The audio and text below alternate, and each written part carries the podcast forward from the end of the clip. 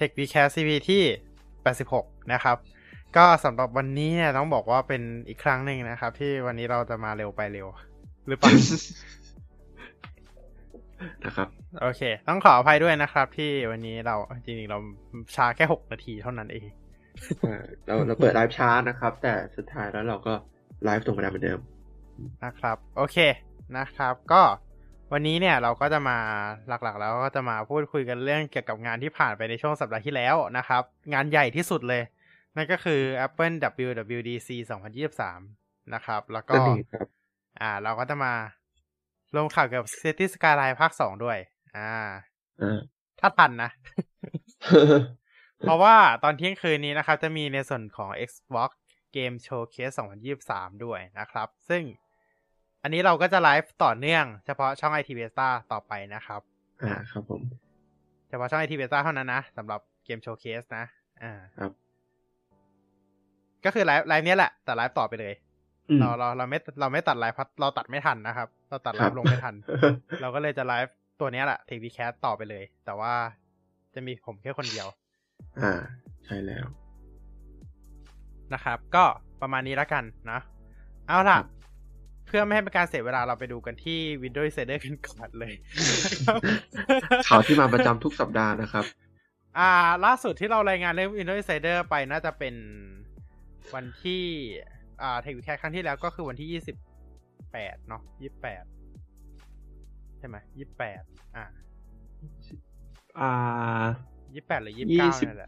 29โอเค29ครับTech Recap ครั้งที่แล้วเรารายงานไปเมื่อวันที่29วันจันทร์เนาะวันจันทร์นะครับก็เดี๋ยวเราจะมาในช่วงตั้งแต่วันที่29เราจะรายงานทั้งหมด2 Channel ด้วยกันก็คือทั้ง Dev Channel กับ Canary Channel นะครับเลยเราจะเริ่มจากDev Channel ไม่ใช่ขออภัย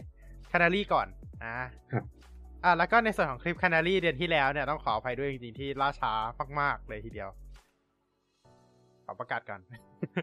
ก็แบบล่าช้ามากเลยว่าคลิปสรุปของ Dev Channel ครั้งที่เดือนที่แล้วเนี่ยมันเพิ่งเริ่มทำเนาะมันยังไม่ลงตัวมากนะครับก็ลงภายในวันพุธนี้แน่นอนนะครับโอเคเดือนแรกไงที่เริ่มทำ Dev Channel เพราะว่า2 เดือนที่ผ่านมามันเป็น Canary หมดเลยเนาะอันนี้ก็เป็นเดือนแรกที่เริ่มทำ Dev Channel ขึ้นมาเพิ่มเป็น2คลิปเพราะฉะนั้นมันจะใช้เวลานิดนึงนะครับโอเคในส่วนของ Build 25381 นะครับที่ปล่อยมาเมื่อวันที่2มิถุนายนเนี่ยก็ได้มีการอัปเดตตัวของ SMB Signing Requirement นะครับแล้วก็ได้มีการปรับปรุงตัวของปัญหาตัวของ Camera Streaming นะครับที่ทำให้ตัวของกล้อง Fail to Start หรือว่าปิด Shutter หรืออะไรแบบนี้นะครับก็จะมี Pop-up Dialog ขึ้นมานะครับว่าแบบกล้องมีปัญหานั่นเองหรือแบบอาจจะมีแบบบาง PC บางตัวที่มันมีสวิตช์แบบเปิดปิดได้อะไรแบบนี้มันอาจจะ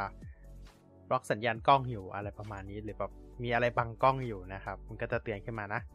โอเคอันนี้คือ build 25381 นะครับแล้วก็อีก build นึงของ Canary Channel โห Canary Channel เร็วมากเลยนะ2 build ครับนะครับคือ Canary Channel มันเร็วมากต้องนิดนึงนะเพราะว่าคือเอาจริงเผื่อใครไม่ทราบเนี่ยก็คือ Canary Channel เนี่ยมันไม่ได้มีฟีเจอร์ใหม่หรืออะไรเนาะส่วนใหญ่มันจะเป็นพวก API เปลี่ยนแปลงหรือแบบอะไรลงลึกเกี่ยวกับเรื่องของภายในของ Windows มากกว่าตามที่เราได้เคยรายงานข่าวกันไปแล้วเมื่อต้นปีครับผมเมื่อต้นปีนะครับที่ทาง Microsoft เนี่ยประกาศเปลี่ยนแปลงและมีการเพิ่ม Canary Channel ขึ้นมาเนาะซึ่ง Dev Channel เนี่ยก็ยังคงเป็นBuild Channel ที่ยังคงให้ฟีเจอร์ใหม่ๆกับคนอื่นเหมือนเดิมนะครับเพียงแต่ว่าเขาลด Build ลงมาเป็น 2-3 นั่นเองแล้วก็ Canary Channel อีก Build นึงเนี่ยก็คือ Build 25387 นั่นเองนะครับสำหรับ Build นี้นะครับเป็น Build แรกนะครับที่ไม่มี Sherlock ให้นะครับแล้วเราก็จะไม่มีอะไรใหม่เพิ่มขึ้นมาใน Build นี้นะครับขอบคุณครับครับไม่มีบล็อกโพสต์ด้วยนะครับบิลนี้โอเคครับโอเคนะครับก็คือจะให้ไปอ่านที่ไหนก็อ่านไม่ได้นะครับเพราะไม่มีอะไรให้ครับ โอเคในส่วนของ Dev Channel นะครับเราจะมาดูในส่วนของมี2บิลด้วยกันนะครับตั้งแต่ต้นเดือนนะครับก็คือบิล23471นะครับเอ้ย23เดี๋ยวนะไม่ใช่23471ถูกแล้วนะครับก็ได้มีการเพิ่มปุ่มตัวของ Photos Phone Add Photo Phones ในตัวของ File Explorer Gallery อันนี้เผื่อใครไม่ทราบนะครับเราย้อนรอยกันอีกนิดนึงว่าตัวของ File Explorer เนี่ยตั้งแต่ช่วง 2-3 บิลที่ผ่านมาใน Dev Channel นะครับได้มีการเพิ่มแท็บหนึ่งขึ้นมาชื่อว่า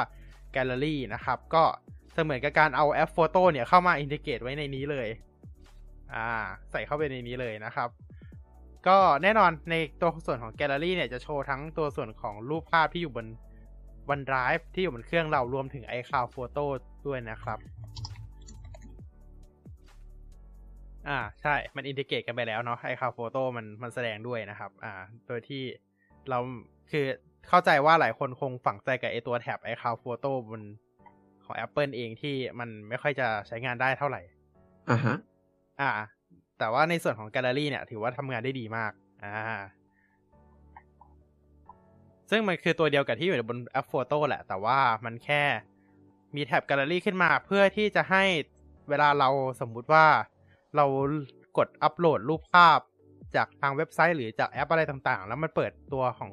Dialog File Explorer ขึ้นมาเนี่ยเราจะสามารถกดไปที่ Gallery แล้วก็เลือกรูปภาพได้เหมือนที่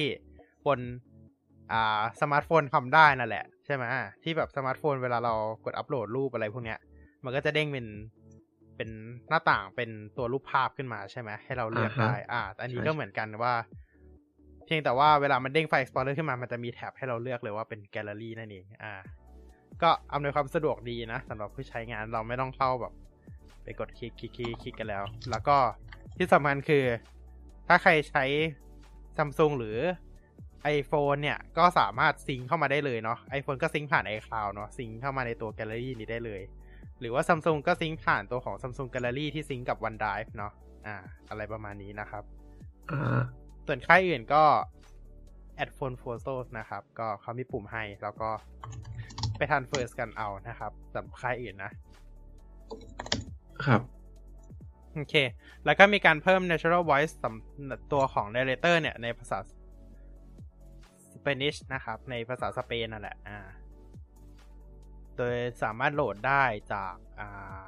ในตัว Settings เลยนะครับ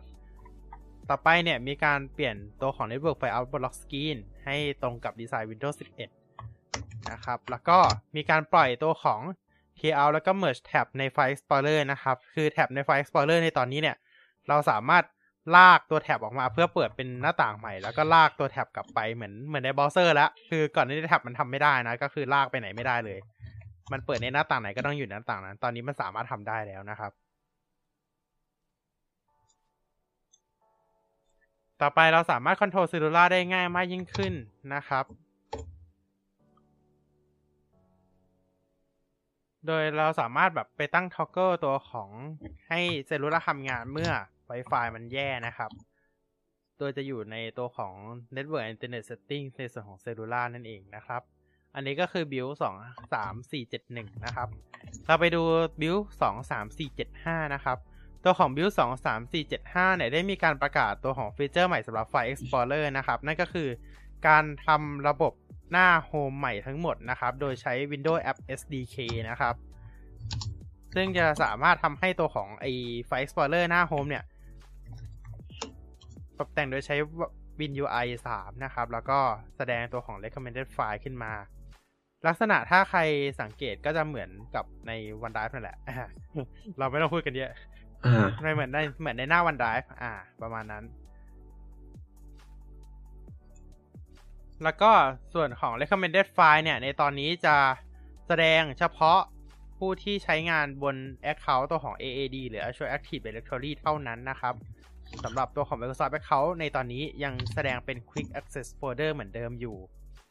ในอนาคตอาจจะมีการแสดงตัวของ recommended เพิ่มขึ้นมาด้วยนะครับและนอกจากนี้นะครับยังมีการปล่อยตัวของ address bar แล้วก็ search bar ให้กับทุกท่านได้ใช้งานกันแล้วด้วยอันนี้ไม่แน่ใจว่าหลายบางท่านอาจจะยังไม่ขึ้นนะครับอาจจะต้องรออัปเดตถัดไปหรือว่าอาจจะต้องรอทาง Microsoft เนี่ยเปิดตัวของ ID ให้ แต่ว่าในตัวของอัปเดตตัวของaddress bar กับ search เนี่ยก็คือจะทำให้เป็นดีไซน์ใหม่แล้วจะไม่ใช่แบบกล่องสี่เหลี่ยมกรอบดำกรอบขาวอีกต่อไปแล้วนะก็คือเป็นดีไซน์เดียวกับ Windows 11 ไปเลยนะครับแล้วก็ย้ายตัวปุ่ม OneDrive เนี่ยที่แสดงสถานะการซิงค์เนี่ยมาอยู่ในตัวของ address bar ไปเลยนะครับก็ถือว่าในที่สุด Microsoft ก็ปรับปรุงตัวของ File Explorer สักทีนะหลังจากที่ Windows 11 เปิดตัวมาประมาณเกือบ2ปีได้ละใช่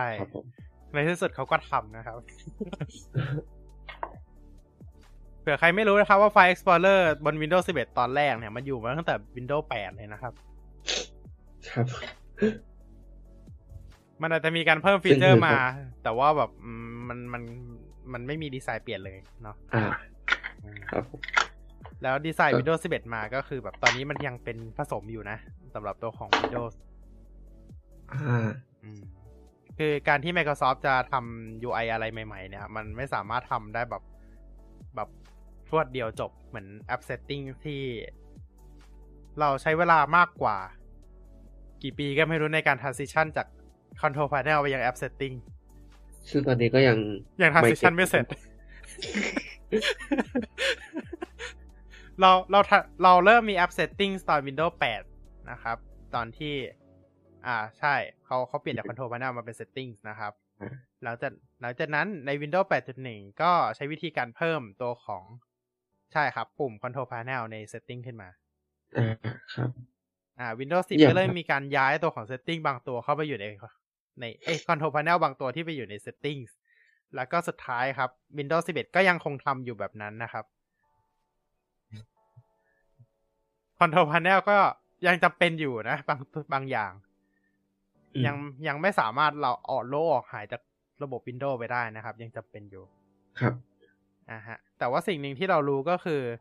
Control Panel เนี่ยยังใช้ดีไซน์เดิมนะครับถึงแม้เราจะเปลี่ยน Address Bar ใน File Explorer ไปแล้วก็ตามนะครับยังคงใช้ดีไซน์เดิมรวมกับไม่มีตัวของ Dark Mode ด้วยนะครับไฟ Control Panel เขาไม่อัปเดตแล้วเนาะเขาไม่อัปเดต Control Panel แล้วไงเขาก็เลยไม่มี Dark Modeครับโอเคต่อไปไหนเราพูดถึง setting แล้วเรามาพูดถึง setting ใหม่ที่ถูกเพิ่มเข้ามาใน Windows 11 กันนะครับก็คือตัวของ Dynamic Lighting ตัวของ Dynamic Lighting ตัวนี้นะครับก็พูดง่ายๆก็คือเป็น setting แบบ native ที่ทำให้เราสามารถควบคุมตัวของไฟ RGB บนคีย์บอร์ดเมาส์เราได้นั่นแหละพูดง่ายๆเลย ง่ายๆแค่นั้นเลยนะครับก็อุปกรณ์ RGB ต่างๆบนเครื่องเราเนี่ยจะสามารถควบคุมได้จากใน Setting Windows เลยโดยที่เราไม่จำเป็นต้องติดตั้งแอปเสริมนะครับโดยรายชื่อเนี่ยก็จะส่วนใหญ่ตอนนี้ก็จะเป็นของตัวRazer กับทาง ASUS นะครับที่ ASUS ก็จะมีตัวของ ROG ที่จะรองรับในอนาคตนะครับตอนนี้ก็มี Razer กับ Microsoft Pro Intel Mouse อยู่นะครับโอเคประมาณนี้นะครับส่วนของ Dynamic Lighting ต่อไปนะครับก็จะมีการเพิ่มตัวของ Emoji 15 นะครับให้กับ Dev Channel เป็นที่เรียบร้อยแล้วนะครับสามารถไปดูได้เลยเนาะว่ามี Emoji ใหม่นะครับทั้งหัวใจตัวของสัตว์ประเภทใหม่แล้วก็ตัวของหน้าประเภทใหม่ด้วยไอเทมใหม่นะครับโอเคประมาณนี้นะครับสำหรับ Dev Channel 2 Build นะรู้หรือยังว่าทำไมถึงทำ Build Dev Channel นานเพราะว่ามันเยอะกว่าเยอะเลย ใช่มันเยอะกว่าเยอะเลย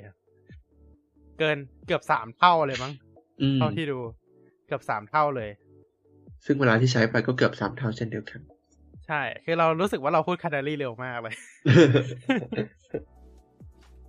โอเคเรายังเหลืออีกอย่างนึงนะครับที่อัปเดตให้กับ Windows Insider มาในช่วง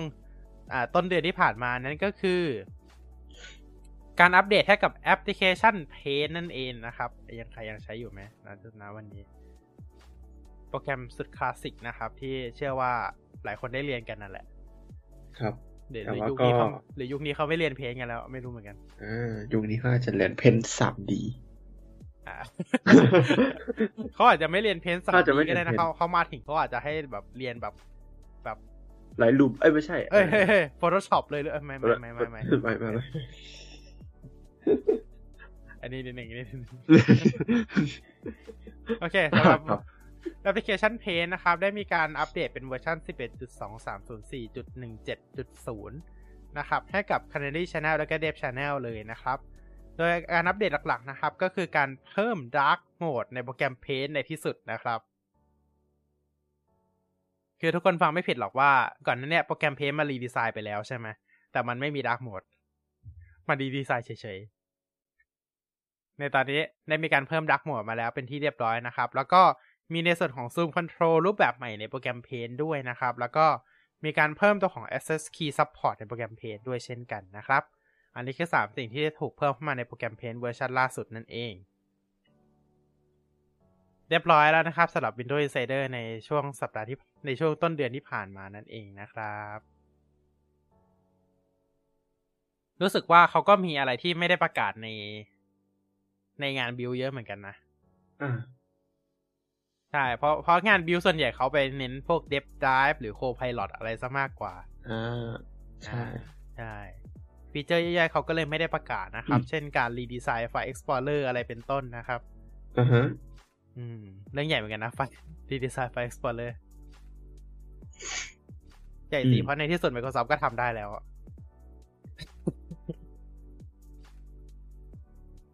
นะครับโอเคเรามา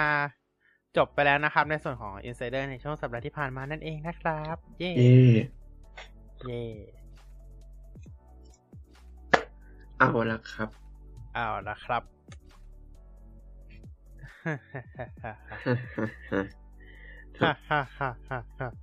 โหล้อแบบมันถึงเวลาแล้วสินะครับมันก็ถึงเวลาแล้วนะครับที่เราจะมาพูดถึงงานที่ใหญ่ที่สุดในช่วงสัปดาห์ที่แล้วนะครับก็คือ WWDC 2023 นั่นเองจากทาง Apple ก็ถือว่าเป็นเรียกได้ว่างาน Developer ที่ใหญ่ที่สุดในช่วงเดือนมิถุนายนก็ว่าได้เพราะที่เหลือจัดพฤษภาใช่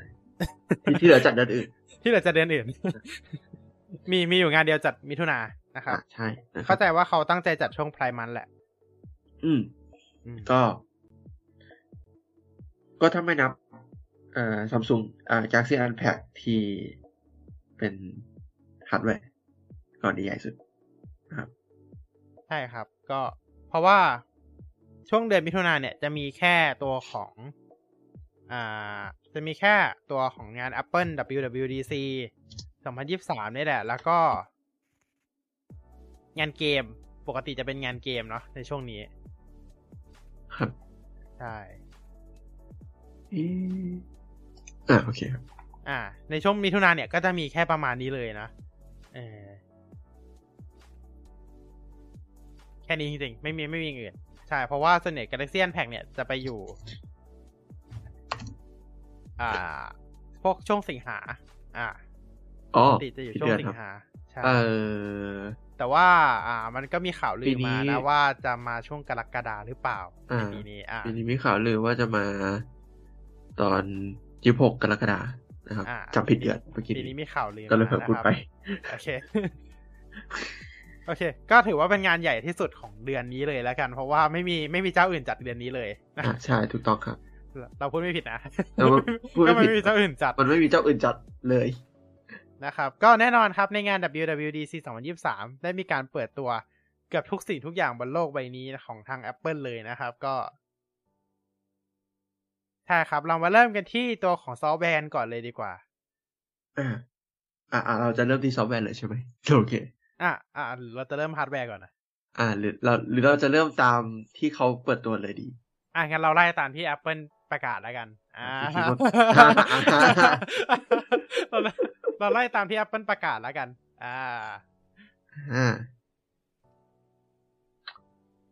ดี๋ยวนะแป๊บนึงก็ถ้าได้ตามที่ Apple ประกาศนะครับก็จะเป็นในส่วนของในส่วนของ Mac ก่อนปีนี้เขาเปิดตัว Mac ด้วยนะครับแล้วก็ซอฟต์แวร์ที่ทุกคนก็รู้ชื่อกันหมดแล้วนะครับไม่ต้องเดาสักคนนะ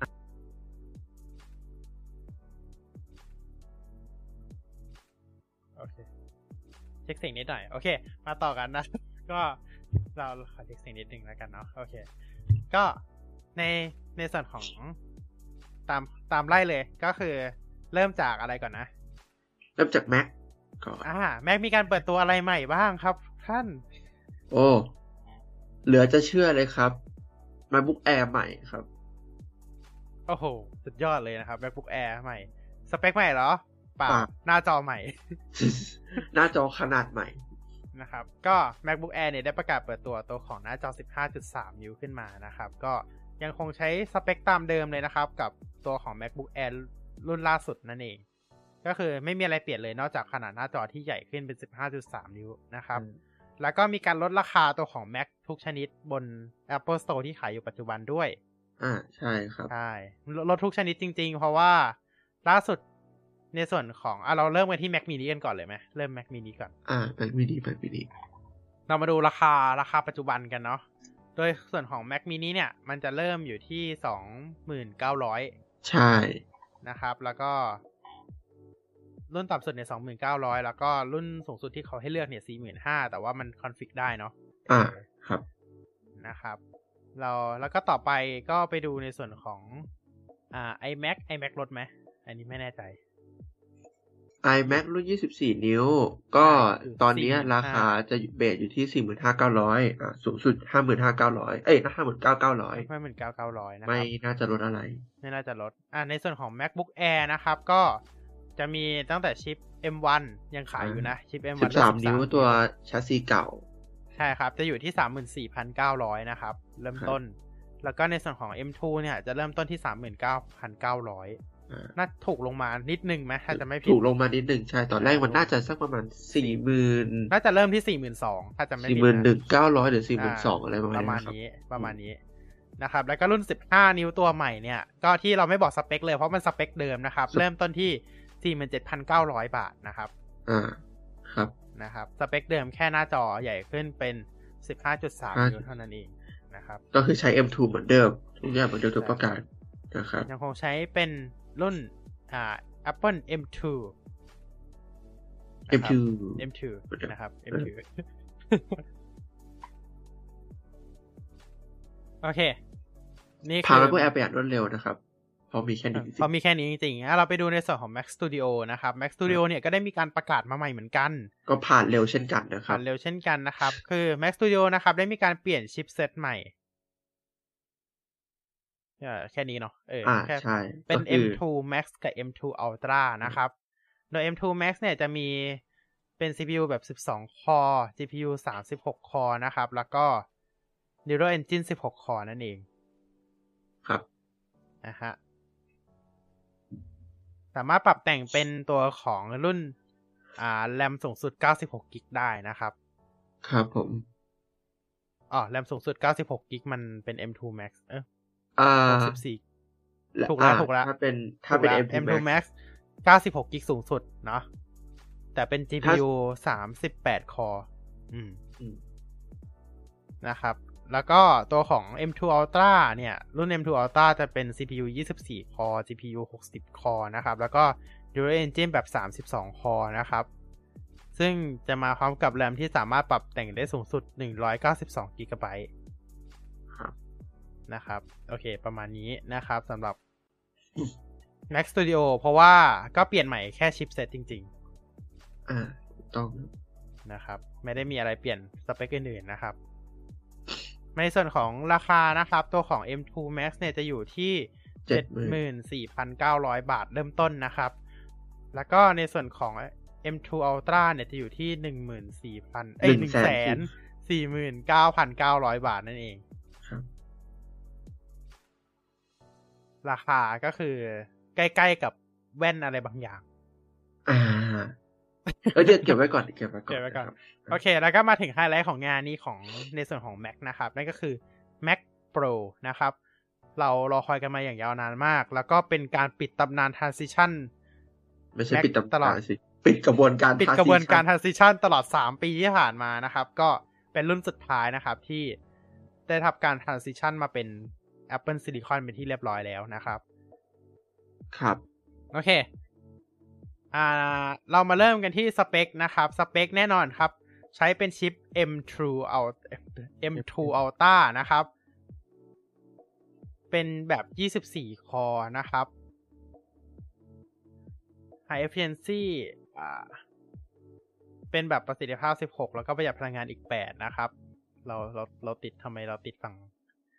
อันนี้จังเลยโอเคCPU เป็น60คอร์นะครับ Neural Engine 32คอร์ซึ่งตัวชิป M2 Ultra บน Mac Pro เนี่ยสามารถปรับแต่งได้สูงสุดคือเป็น CPU 24 คอร์ GPU 76 คอร์แล้วก็ Neural Engine 32 คอร์นะครับแต่ว่าที่น่าเสียดายมากๆสำหรับตัวของ Mac Pro ในรุ่นนี้ก็คือ RAM เนี่ยสามารถใส่ได้สูงสุดแค่192 กิกเท่านั้นเดิมสามารถใส่ได้สูงสุดน่าจะ 1.5 เทใช่ๆๆตัวเครื่องขูดชีทรุ่นแรกนะครับไม่สิเครื่องขูดชีทปี2019เครื่องขูดชีท2019นะครับนั่นแหละก็ตอนนี้เหลือแค่192กิกเท่านั้นนะครับส่วน storage เนี่ยสามารถแต่งได้คือเบสมาให้1 TB แต่ว่าสามารถแต่งได้สูงสุด8 TB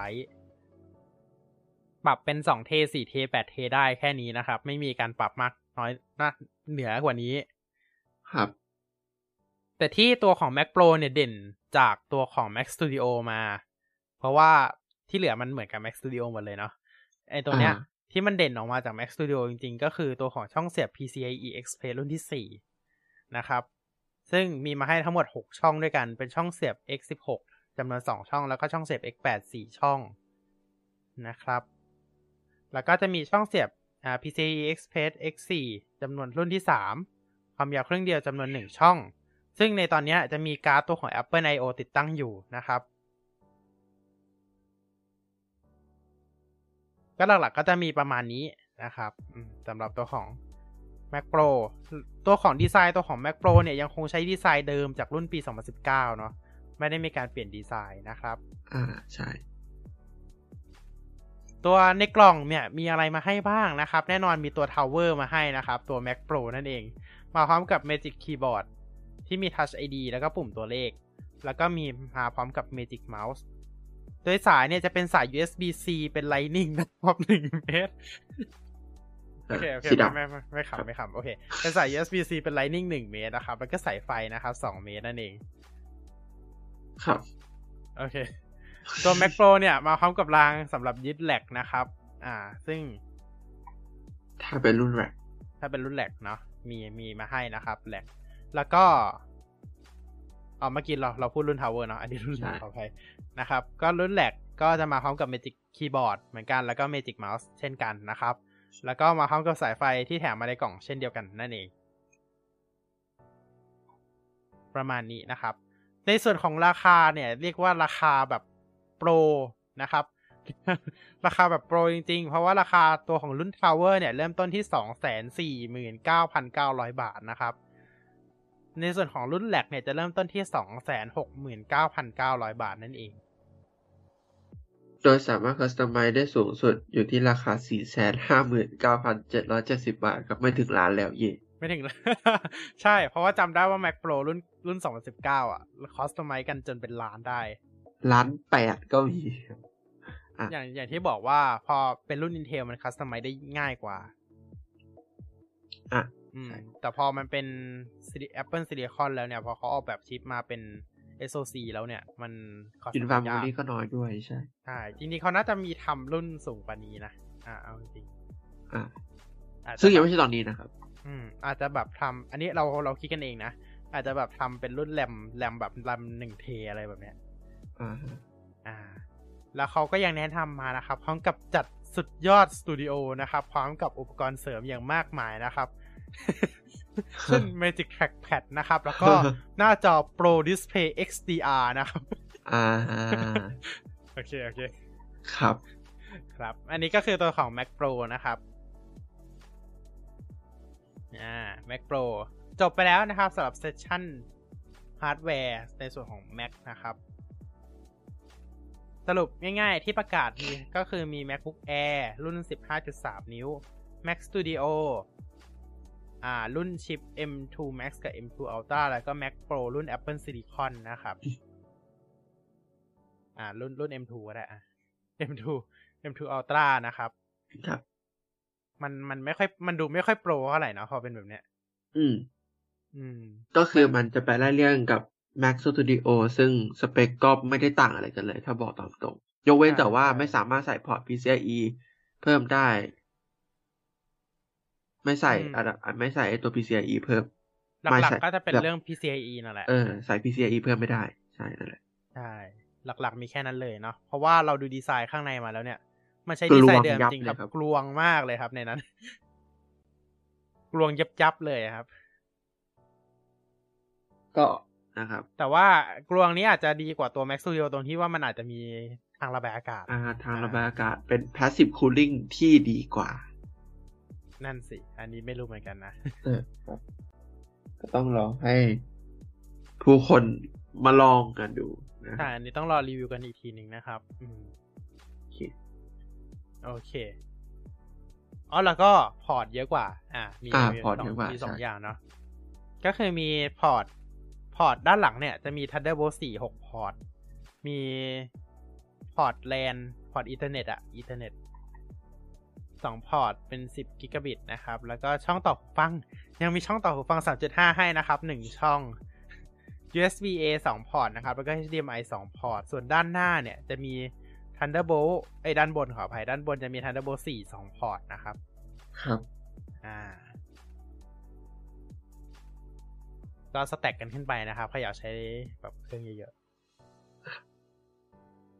ๆก็ใครใช้ iPhone อยู่นะครับเราสามารถใช้ iPhone หรือ iPad เนี่ยสามารถเปิด Safari ของคุณแล้วก็ใช้ AR เพื่อลองตั้ง Mac Pro บนโต๊ะของคุณดูว่า Mac Pro เป็นยังไงนะครับบนโต๊ะของคุณเนาะประมาณนี้ต่อไปเราไปดูในส่วนของซอฟต์แวร์กันบ้างนะครับซอฟต์แวร์เราจะไล่ไปเลยนะครับตั้งแต่ iOS 16 iPadOS 17เข้าไปเย็นมืดละเริ่มจากiOS 17 iPadOS 17แล้วก็ macOS Sonoma นั่นเองครับจริงๆเราอยากพูดรวมๆไปเลยเพราะว่าแล้วก็เดี๋ยวค่อยไปแยกฟีเจอร์เฉพาะในแต่ละรุ่นอีกทีหนึ่งเพราะว่ามันจะมีฟีเจอร์บางส่วนที่เหมือนกันเป๊ะเลยใน3เวอร์ชันใน3 OS นี้นะครับโอเคครับเพราะว่าเดี๋ยวนะอาจจะถ้าเป็นสเปคถ้าเป็นฟีเจอร์ฟังก์ชันเนี่ย iPadOS กับ iOS จะมีความใกล้เคียงมากกว่า macOS เ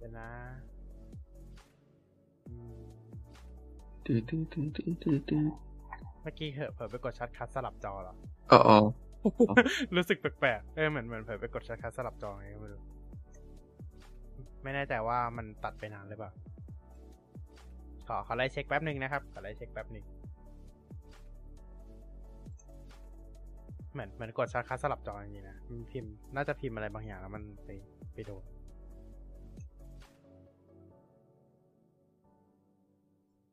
โอเคน่าจะไม่นานน่าจะไม่โอเคดีที่เห็นเร็วมันยังไม่นานไม่นานดีที่เห็นเร็วโอเคโอเคจะพิมพ์อะไรบางอย่างเลยแหละแล้วมันน่าจะไปทริกเกอร์ช็อตคัทบน OBS โอเคไม่มีอะไรโอเคเราไม่ควรตั้ง transition ให้ผมคีย์บอร์ดเนาะใช่โอเคนะครับเรามาต่อกันเลยดีกว่าในส่วนของซอฟต์แวร์เนี่ยในส่วนของที่เราจะมาดูกันนะครับก็คืออย่างที่บอกไปก็คือตัวของ iOS 17 iOS 17 iPadOS 17 แล้วก็ตัวของ macOS Sonoma นะครับซึ่งจะมีบางฟีเจอร์เนี่ยที่มันเหมือนกันเลยกับบางฟีเจอร์ที่มันไม่เหมือนกันเพราะฉะนั้นเราจะมาดูสำหรับฟีเจอร์ที่มันเหมือนกันก่อนแล้วเดี๋ยวเราจะค่อยๆแยกออกเป็น iOS iPadOS แล้วก็ macOS อีกทีหนึ่งนะครับ เคโอเคงั้นเรามาดูฟีเจอร์ที่มันเหมือนกันก่อนเลยเนาะ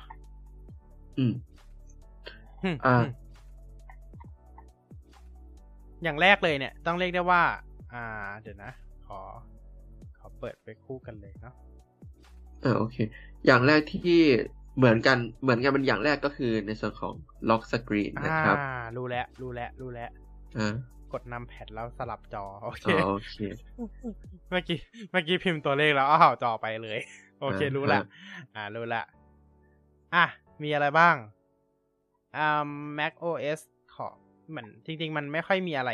เหมือนกันเนาะในเวอร์ชันนี้มันไม่ได้เหมือนกันเยอะแต่ว่าเรามาเริ่มกันเลยเมื่อกี้เริ่มด้วยฟีเจอร์อะไรนะเริ่มด้วยฟีเจอร์จริงๆล็อกสกรีนตัว macOS ก็ไม่เหมือนนะเดี๋ยวเราค่อยแยกล็อกสกรีนเอาไว้ก่อนมาล็อกสกรีนเอาไว้ก่อนโฮมสกรีนเรามาดูวิดเจ็ตอ๋อไม่เราเอาที่มันเหมือนกันทั้ง3อันพูดก่อนแล้วเดี๋ยวเราค่อยไล่ที่ไม่เหมือนกันดีไหมอ๋อโอเคหรือว่าเราจะไล่ไปเลยจะไล่แบบนั้นก็ได้โอเคได้ที่เหมือนกันน่าจะเป็นเริ่มด้วย iMessage โอเค iMessage โอเค iMessage เนี่ยทั้ง3เวอร์ชันนะครับมีการเพิ่มสิ่งหนึ่งขึ้นมาที่เขาเรียกว่าสติ๊กเกอร์โอเคมันมีการเพิ่มสิ่งหนึ่งขึ้นมาครับก็คือสติ๊กเกอร์นั่นเองตัวของสติ๊กเกอร์เนี่ยก็คือการที่เราสามารถเอารูปอะไรก็ได้ไม่ว่าจะเป็น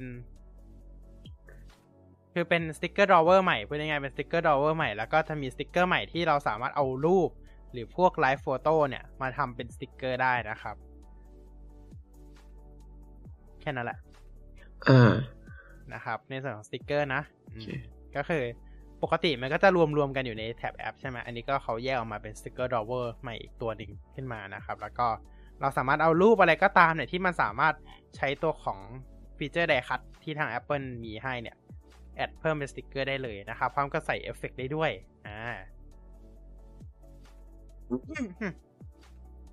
โดยหลักๆแล้วเนี่ยตัวของสติ๊กเกอร์นะครับเราจากที่เราได้ลองเล่นกันมาแล้วเนี่ยก็เป็นไงบ้างฟีเจอร์สติ๊กเกอร์ก็จริงๆสติ๊กเกอร์เนี่ยสามารถใช้งานได้ดีนะครับถ้าเอาตามตรงก็คือถ้าเครื่องไหนที่สามารถใช้ฟีเจอร์ไดคัทได้จริงๆก็จริงๆอุปกรณ์ Apple ที่ซัพพอร์ตเนี่ยมันก็ทำได้ดีแล้วแหละใช่ครับเพราะมันอยู่ใน iMessage ก็ดีเหมือนกันจริงๆนอกจากไดคัทได้จริงๆนอกจากที่จะเอาไอ้ตัวไดคัทมาทำเป็นสติ๊กเกอร์ได้แล้วเนี่ยจริงๆพวกอีโมจิทุกอย่างที่อยู่ในคีย์บอร์ดเนี่ยก็สามารถทำเป็นสติ๊กเกอร์ได้เหมือนกันนะครับใช่ๆคือปกติแล้วอีโมจินะครับมันก็จะมีในส่วนของหน้าที่เขาหน้าอีโมจิของทาง Apple เนี่ยคีย์บอร์ดอีโมจิเนี่ยปัดไปซ้ายสุดก็จะมีสติ๊กเกอร์มาให้อยู่แล้วเนาะแล้วก็สามารถเอาตัวสติ๊กเกอร์ที่เราใช้เนี่ยมาสามารถส่งในแอป Third Party ด้วยก็ได้ใช่แต่ว่าเวลาส่งใน Third Party เนี่ยมันจะส่งเป็นรูปนะเพราะว่ามันไม่ได้รองรับตัวของสติ๊กเกอร์เหมือนกับใน iMessage เนาะครับเพราะฉะนั้นก็นะครับเราสามารถเอาไม่ว่าจะเป็นรูปหรือไลฟ์โฟโต้เนี่ยสามารถมาทำได้เลยแล้วก็ตัวของสติ๊กเกอร์เนี่ยจะซิงค์ไปกับ iCloud ของเราเพราะฉะนั้นไม่ว่าใช้อยู่บนเครื่องไหนไม่ว่าจะ macOS iPadOS หรือว่าจะเป็น iOS เนี่ยก็สามารถใช้งานได้นะครับแค่ว่าเราต้องทำบนเครื่องที่มันรองรับฟีเจอร์ไดคัทแค่นั้นเองสำหรับตัวของสติ๊กเกอร์จากรูปนะแต่ว่าสติ๊กเกอร์อื่นนะครับเช่นพวกอีโมจิมันใช้งานได้ทั้งหมดเลยโอเคนอกจากสติ๊กเกอร์แล้วนะครับก็จะมีเรื่องของ Search Filter บน iMessage ด้วยนะครับก็คือตามตัวเลยก็คือเป็นฟิลเตอร์เอาไว้ search ตามฟิลเตอร์ที่เราต้องการโอเคนะครับต่อไปก็คือตัวของฟีเจอร์ Catch Up นะครับฟีเจอร์ Catch Up ก็ง่ายๆครับก็คือจะเป็นปุ่มลูกศรให้เรากดไปยังจุดที่เรายังไม่ได้อ่านนั่นเองล่าสุดข้อความที่ถูกเพิ่มเข้ามาหลังจากที่เราอ่านล่าสุดนั่นเอง Catch Up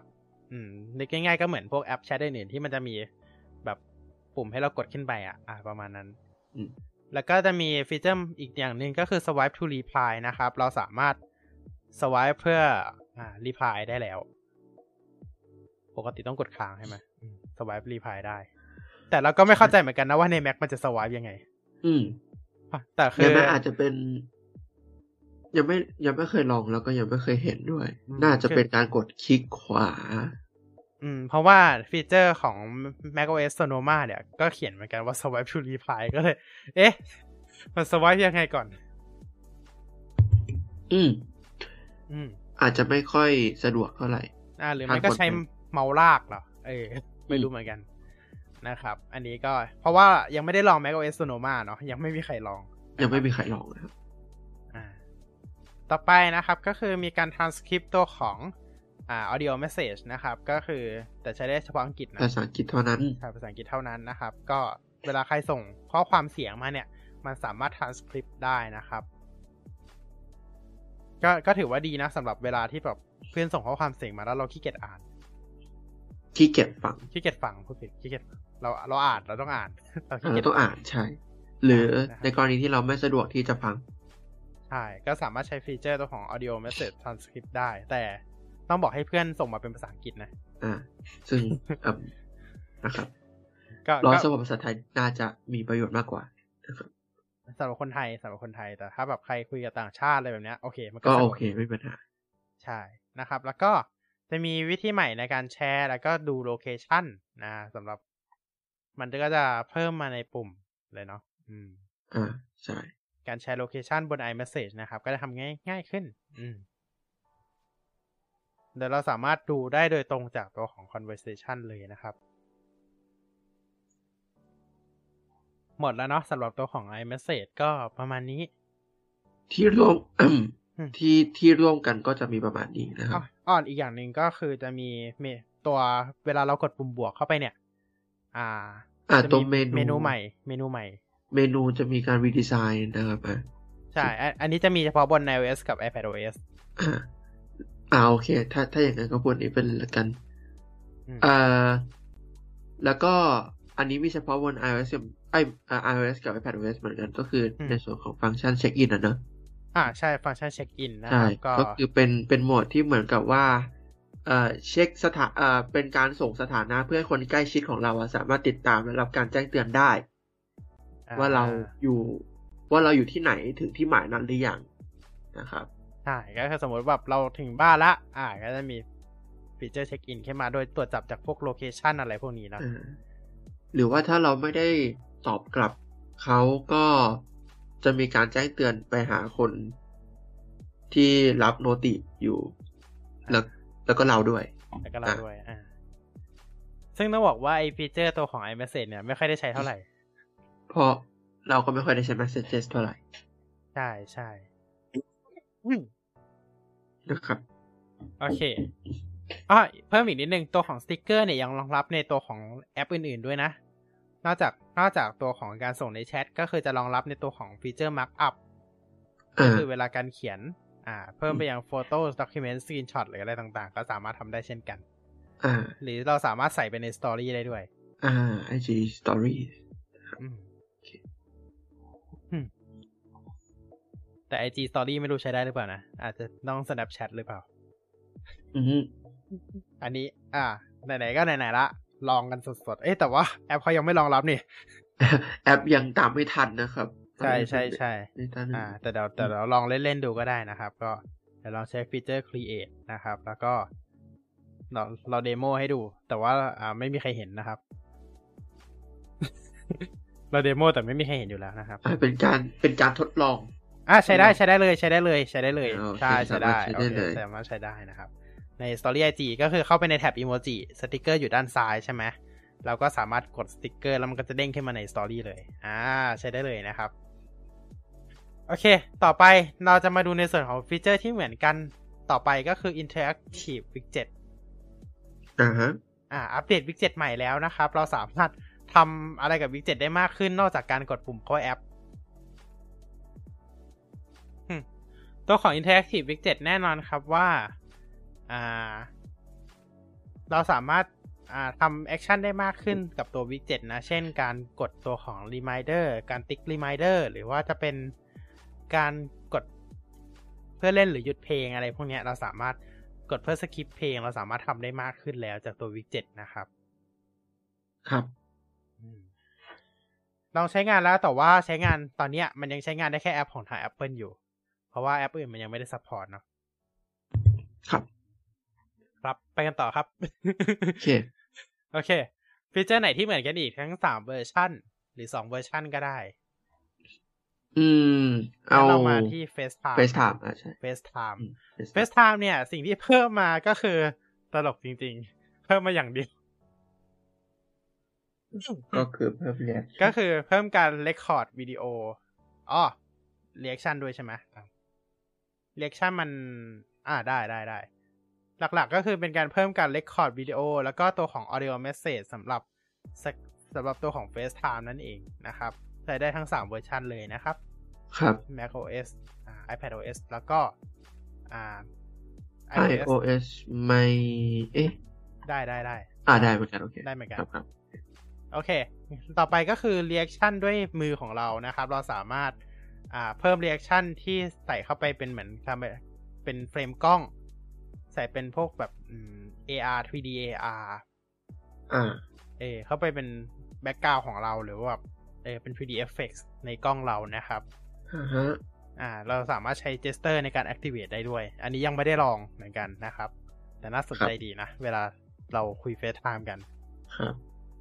ซึ่งฟีเจอร์เนี้ยเดี๋ยวเราจะมาอธิบายอีกทีนึงบน macOS เพราะว่าบน macOS จะทำได้มากกว่าคนอื่นเขานะครับโอเคคนอื่นเขาทำได้ OS อื่นทำได้แค่ reaction แต่บน macOS เนี่ยจะมีอะไรที่มากกว่านี้นะครับแล้วก็สุดท้ายก็คือ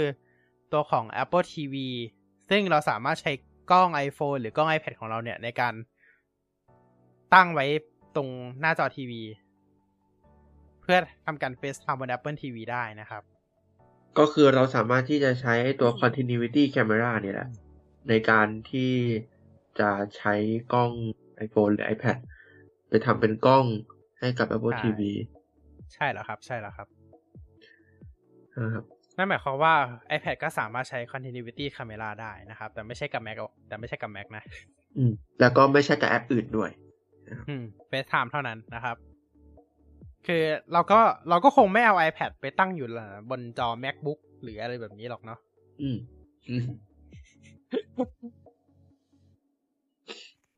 ฟีเจอร์ต่อไปที่เหมือนกันทั้ง3อันเนี่ยก็คงจะเป็นเรื่อง Safari แล้วล่ะมา Safari ของทั้ง3เวอร์ชันนะครับสามารถ create profile ได้แล้วแต่ว่าบน iPad กับ iOS เนี่ยมันจะสร้างยากนิดหน่อยซับซ้อนนิดนึงนะครับก็คือเวลาการใช้งานโปรไฟล์บน iPad หรือว่าบน iOS นะครับก็วิธีการใช้งานเนี่ยถ้าเกิดใครไม่ว่าจะคุณจะใช้ Compact Tab หรือ Separate Tab นะครับจำเป็นต้องกดคลิกค้างที่ตัวปุ่มไซด์บาร์ด้านซ้ายหรือว่าบน iPhone มันกดยังไงอันนี้ไม่ได้ลองบน iPhone เนี่ยเวลาเข้าที่แอป Safari แล้วเราต้องกดเข้าไปในตัวหน้า Tabs ปุ่ม Tabs แล้วก็ปุ่มตรงกลางข้างล่างตรงกลางที่เป็น3-3 จุดกดเข้าไปแล้วมันจะขึ้น Profiles อยู่ข้างล่างแล้วเราสามารถเลือกได้แต่ default มันจะเป็น No Profiles แต่คือวิธีการในการสร้างโปรไฟล์เหมือนกับใน iPadOS ก็คือต้องเข้าไปใน Settings ใช่เราต้องเข้าไปใน Application Settings เลยนะครับแล้วก็เลื่อนลงไปหา Safari นะครับจะมีให้เรากดสร้างโปรไฟล์ขึ้นมาอันนี้ขั้นตอนเหมือนกัน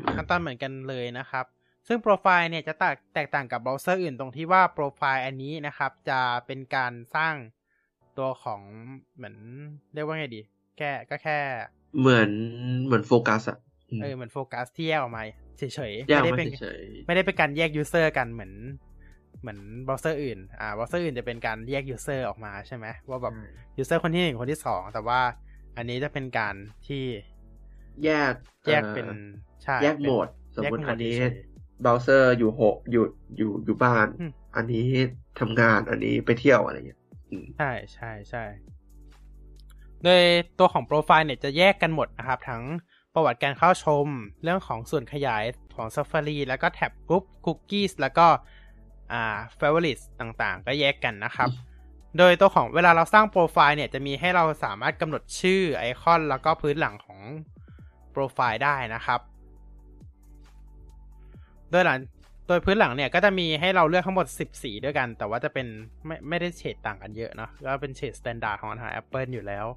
นะครับโดยตัวของการตั้งค่าตัวโปรไฟล์เนี่ยเราสามารถเลือกตัวของ Favorite ได้นะครับว่าเราจะให้ตัวของโปรไฟล์เราเนี่ยเข้าถึงโฟลเดอร์ Favorite ไหนได้บ้างนะครับแล้วก็การตั้งค่า Start Page ต่างๆนะครับเราก็สามารถทำได้เช่นกันหลังจากที่เราตั้งโปรไฟล์เสร็จแล้วนะครับเราก็วิธีการเข้าโปรไฟล์เนี่ยบน iPadOS เนี่ยพูดง่ายๆก็คือถ้าเกิดเราไม่ได้มีการสร้างโปรไฟล์ตั้งแต่แรกนะครับเราต้องกดค้างที่ไซด์บาร์มันจะขึ้นโปรไฟล์มาแล้วเราสามารถสลับเลือกโปรไฟล์ได้หรือว่าในส่วนของไซด์บาร์เนี่ยหลังจากที่เรามีการสร้างโปรไฟล์แล้วมันจะมีปุ่มโปรไฟล์เพิ่มขึ้นมาอยู่ด้านซ้ายล่างอันนี้เราไปเจอมาละว่า มันสลับง่ายเหมือนกันนะแต่เพียงแต่ว่าตอนแรกมันไม่แสดงขึ้นมานะครับเราสามารถสลับโปรไฟล์ตรงนี้ก็ได้หรือว่าในหน้าแท็บเนี่ยตรงที่บอกจำนวนแท็บนะครับด้านขวาบนเนี่ยเราสามก็จะเปิดหน้าแท็บกลุ่มขึ้นมาจะมีให้เราเลือกสลับโปรไฟล์ได้เช่นกันนะครับครับอย่างที่บอกว่าเขาก็กวนๆเรานิดนึงว่าทำไมไม่ให้เราสร้างโปรไฟล์ในแอป Safari ไปเลยใช่เราต้องไปสร้างโปรไฟล์ในแอป Setting อีกทีนึงก่อนแล้วก็ค่อยไปกลับเข้า Safari มาอีกรอบนึงอันนี้ค่อนข้างงงเหมือนกันว่าทำไมเขาทำแบบนี้นะโอเคในส่วนของ Safari เนี่ยนอกจากตัวของโปรไฟล์ที่มีการอัปเดตแล้วนะครับก็จะมีเรื่องของ Search ที่มีการอัปเดตขึ้นมาเช่นกัน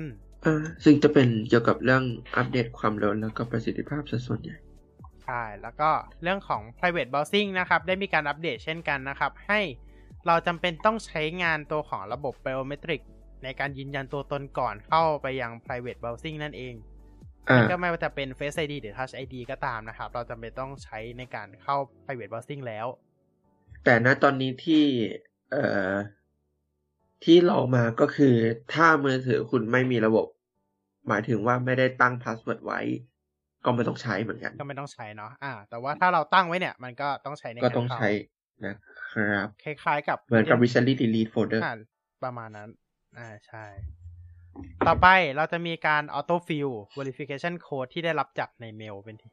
ที่เรียบร้อยแล้วก่อนหน้านี้มีแต่ใน SMS เนาะอันนี้สามารถใช้ในเมลได้แล้วสามารถ Auto Fill 2 Factor จากเมลได้นะครับแล้วก็มีออปชันที่เราสามารถตั้งให้มันออโต้เคลียร์เมลนั้นออกจากอินบ็อกซ์หรือว่าออโต้เมสเสจออโต้เคลียร์เมสเสจออกจากเมสเสจออกจาก iMessage ของเราได้ด้วยโอเคแล้วก็สุดท้ายสำหรับ Safari เนาะก็คือจะเป็นเรื่องของpasskey นะครับที่ได้เราสามารถแชร์ passkey ให้กับ contact ที่เราเชื่อถือได้ก็คือ contact ไหนก็ได้ที่เราเชื่อถือพูดง่ายๆครับเราสามารถแชร์ passkey ของเราได้แล้วนะครับแต่ passkey มีกี่เว็บนะตอนเนี้ยนับได้แค่เว็บเดียวที่เคยใช้ก็คือ eBayผมนับได้1เว็บที่เคยใช้ครับ Google โอเคครับโอเคคนนับ1เว็บเพราะ eBay ไม่ได้เข้านานแล้วไงอันนี้eBay ไม่ได้เข้านานแล้วโอเคต่อไปที่เหมือนกันทั้ง2อันน่าจะเป็นเรื่องของ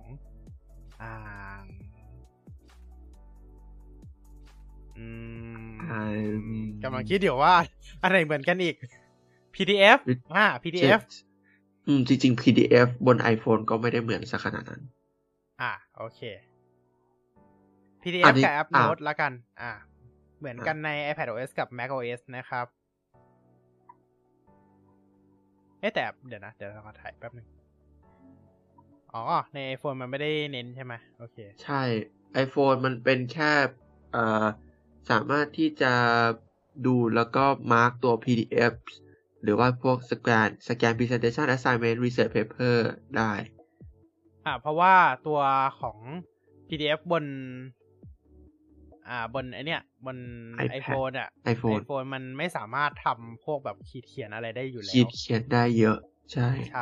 เพราะฉะนั้นเราจะมาดู2ฟีเจอร์นี้จะใช้งานหลักได้บน iPadOS กับ macOS นะครับก็คือจะเป็นเรื่องของการที่เราสามารถ ยัด PDF เข้าไปในแอปโน้ตได้ยัดเข้าไปได้หลายอันเลยนะครับก็จะแล้วก็สามารถเขียนได้ด้วยอาจจะเขียนเฉพาะบน iPad นะ Mac เขียนไม่ได้นะครับครับไซคาเขียนได้ไหมอันนี้ไม่รู้เหมือนกันไซคา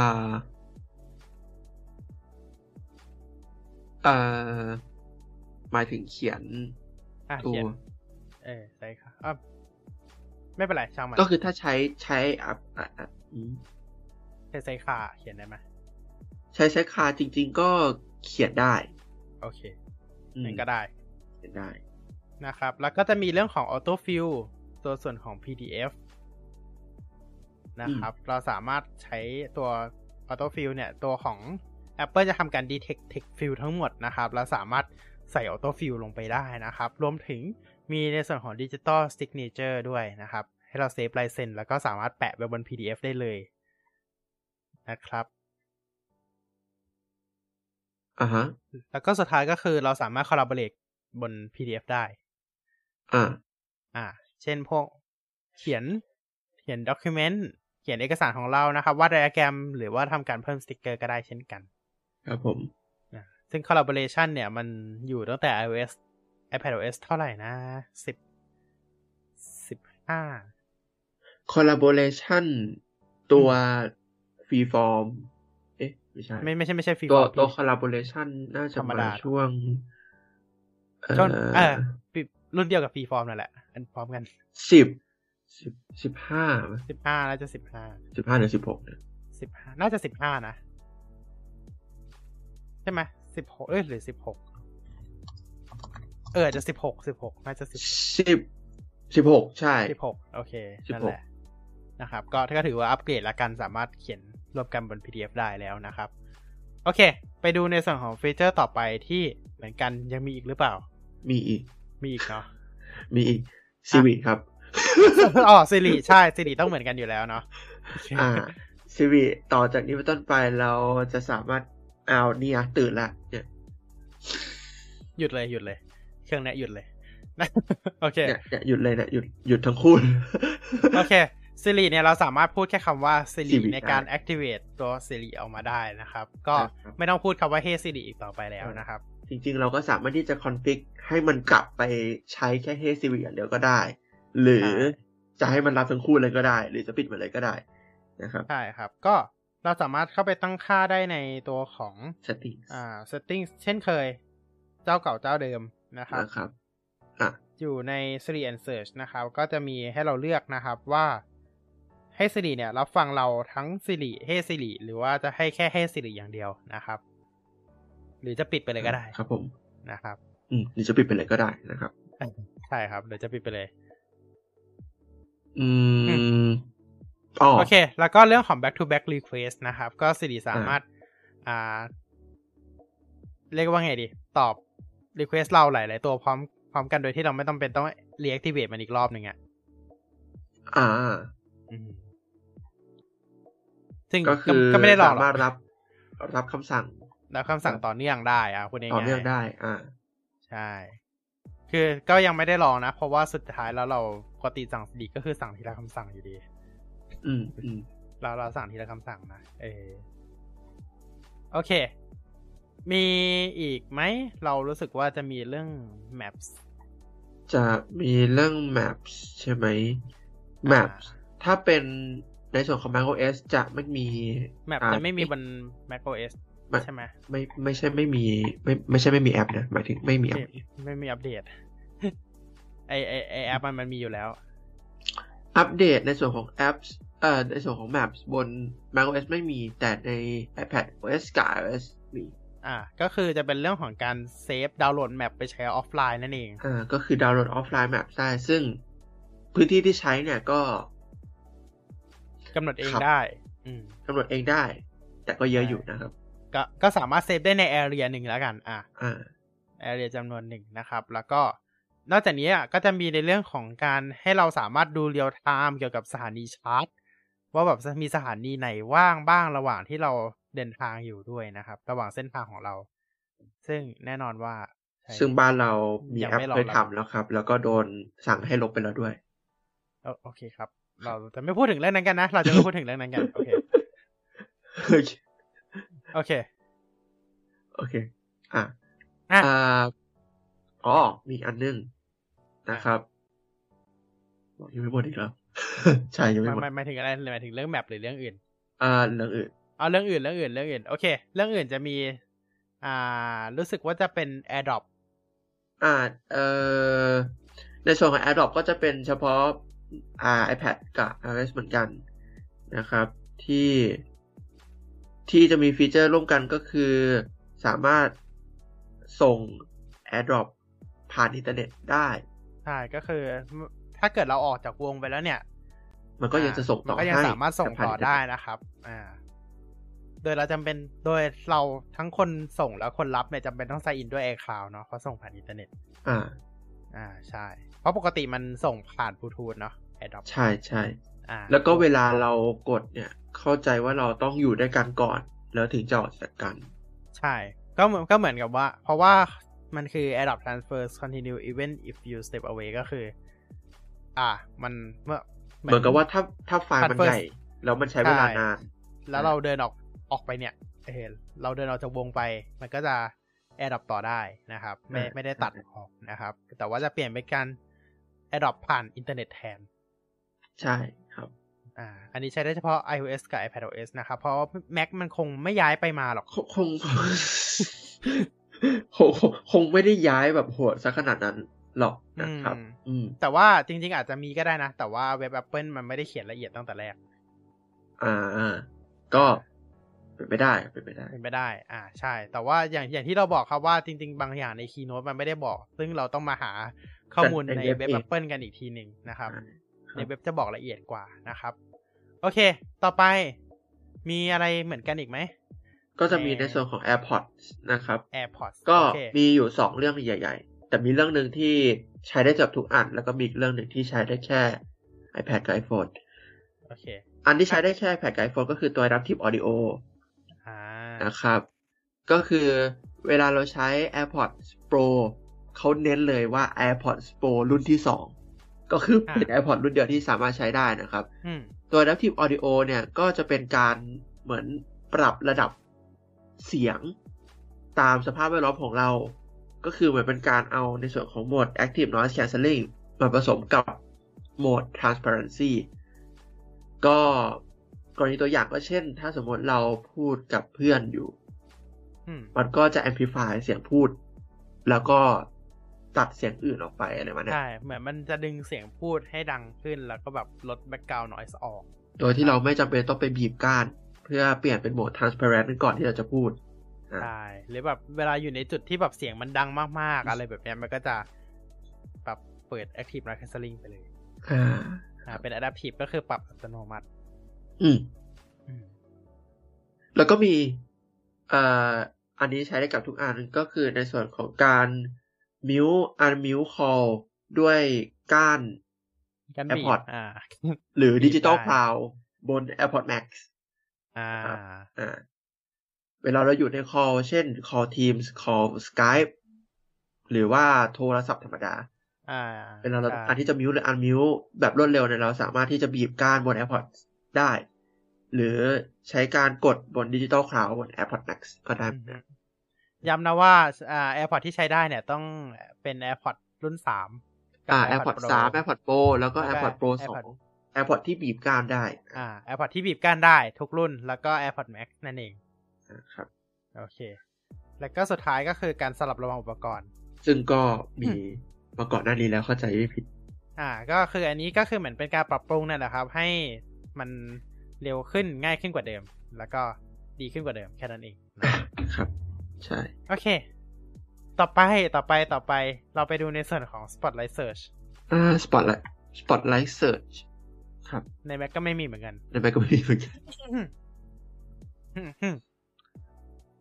คือเราจะพูดรวมๆก่อนเนาะแล้วเดี๋ยวเราค่อยไปเจาะแต่ละอันก็คือจะเป็นฟีเจอร์ที่มีเฉพาะอันนั้นไปเลยอันนี้เราพูดรวมๆก่อนเพราะฉะนั้นSpotlight Search ครับก็จะมีการเพิ่มตัวของแอปช็อตคัทใน Top Hits ซึ่งมันก็มีอยู่แล้วหรือเปล่าก็หรือตอนแรกมันเป็นหรือมันแค่เปลี่ยนชื่ออันนี้ไม่รู้เหมือนกัน น่าจะโดดเด่นมากขึ้นหรือยังไง อันนี้ก็ไม่แน่ใจเหมือนกันโอเคไม่แน่ใจเหมือนกันเพราะว่าเห็นว่ามันก็ไม่ได้ต่างอะไรจากเวอร์ชันก่อนหน้านี้เท่าไหร่มันก็ไม่ได้ต่างอะไรจากCD suggestion ใช่เหมือนเปลี่ยนชื่อเฉย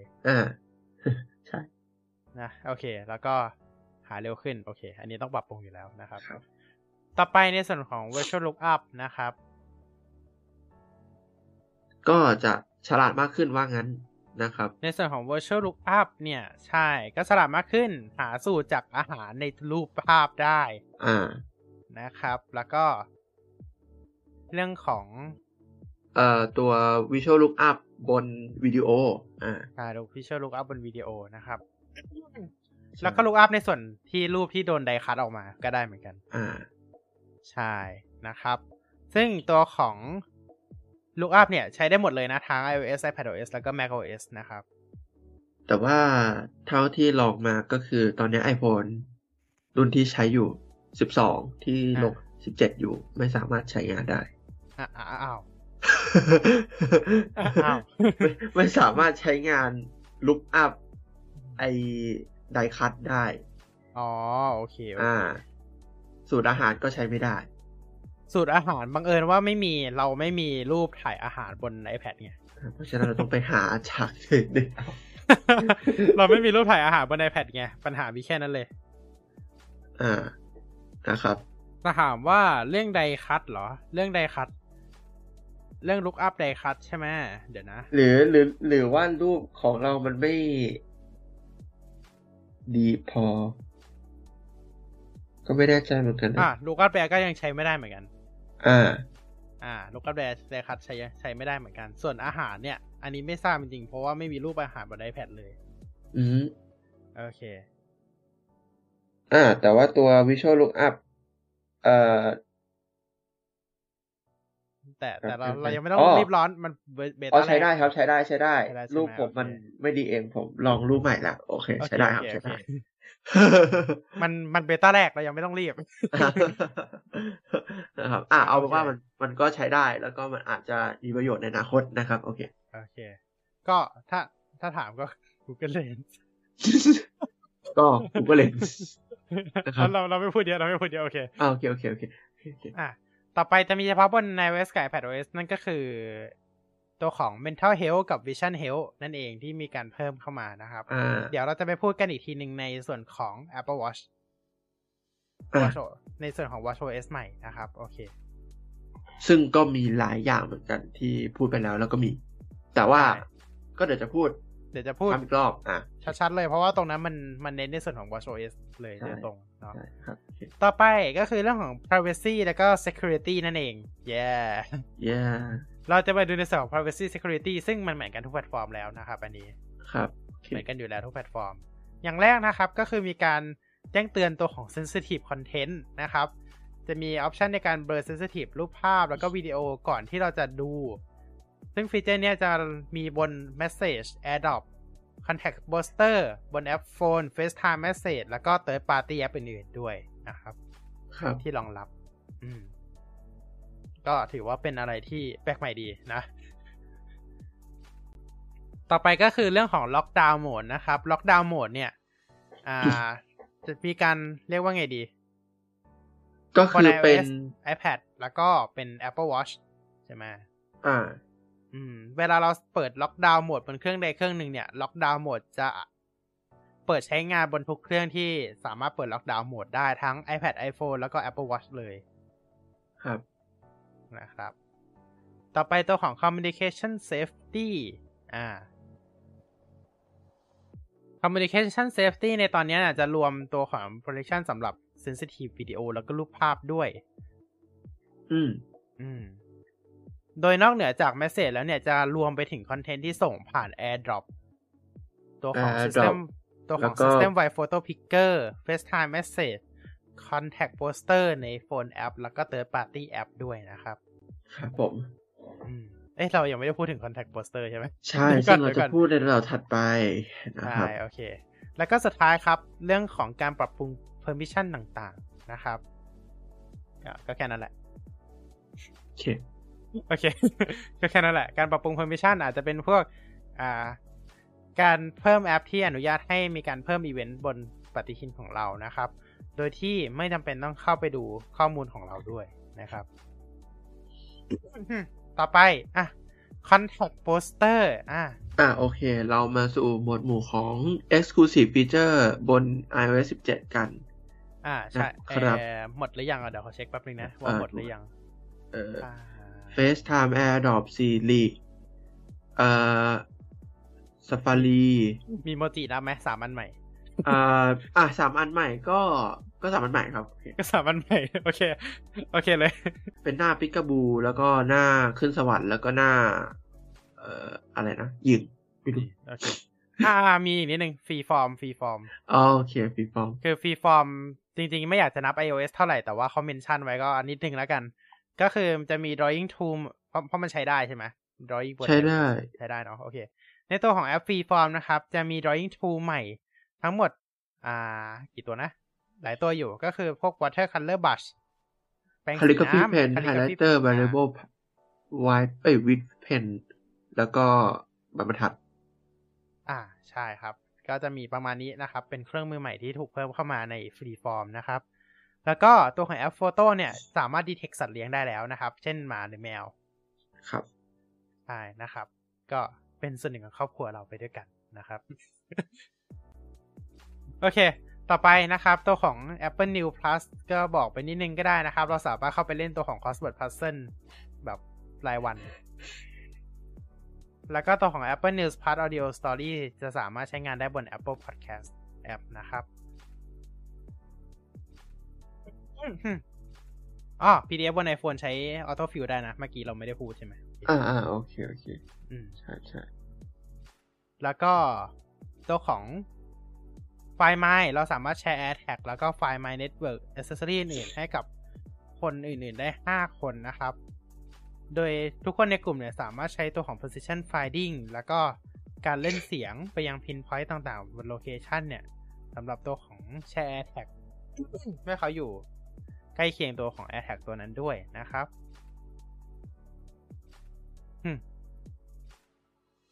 โอเคน่าจะมีประมาณนี้นะครับสำหรับฟีเจอร์ที่เหมือนกันนะครับไปดูฟีเจอร์ที่เรียกได้ว่าเป็น Exclusive Exclusive สำหรับiPadOS iOS เดี๋ยวนะตัวของ Contact Photo มันใช้ไม่ได้ใช่ไหมบน iPad อันนี้คือยอมรับว่ายังไม่ได้ลองบน iPad ถ้าดูจากตัวบน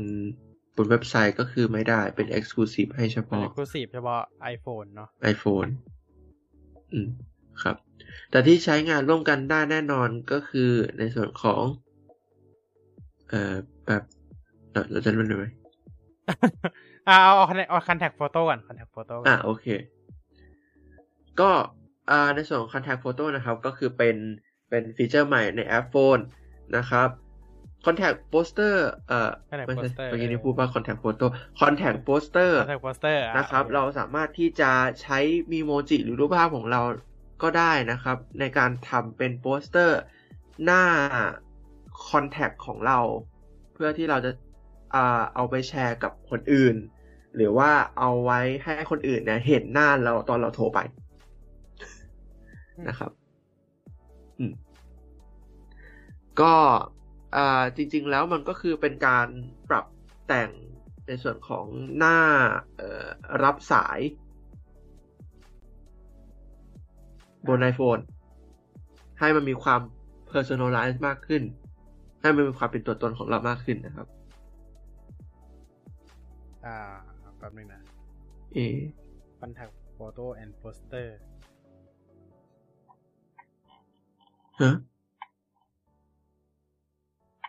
เราพูดผิดเหรอเปล่าเราเจอบนแต่มันไม่ใช่โปสเตอร์แบบนั้นเลย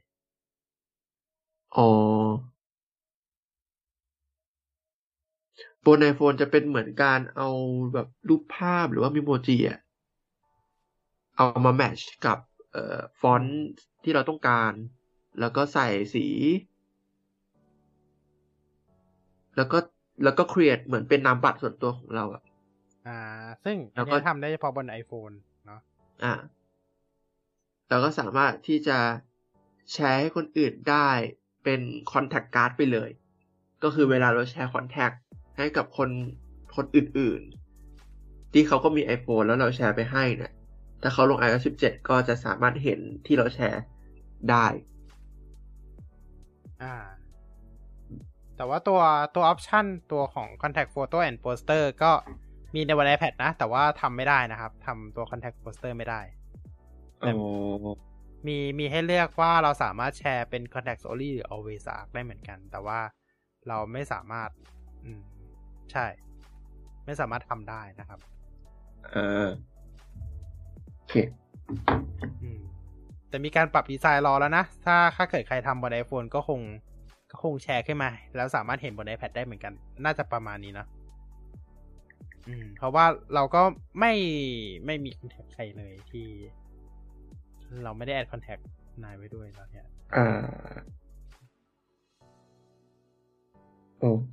โอเคอ่ะเนี่ยมีครับก็คือเป็นแค่ตัวเคเขียนค่ะเป็นหัวข้อคำว่า Contact Photo and Poster แต่ว่าสรุปแล้วนะไม่มีรูปขึ้นไม่มีอะไรขึ้นโอเคเดี๋ยวส่งให้ดูก็ได้ ไม่มีอะไรขึ้นเลยตอนนี้โอเคโอเคฟีเจอร์ Exclusive iPhone 1 อย่างนะครับต่อไปโอเค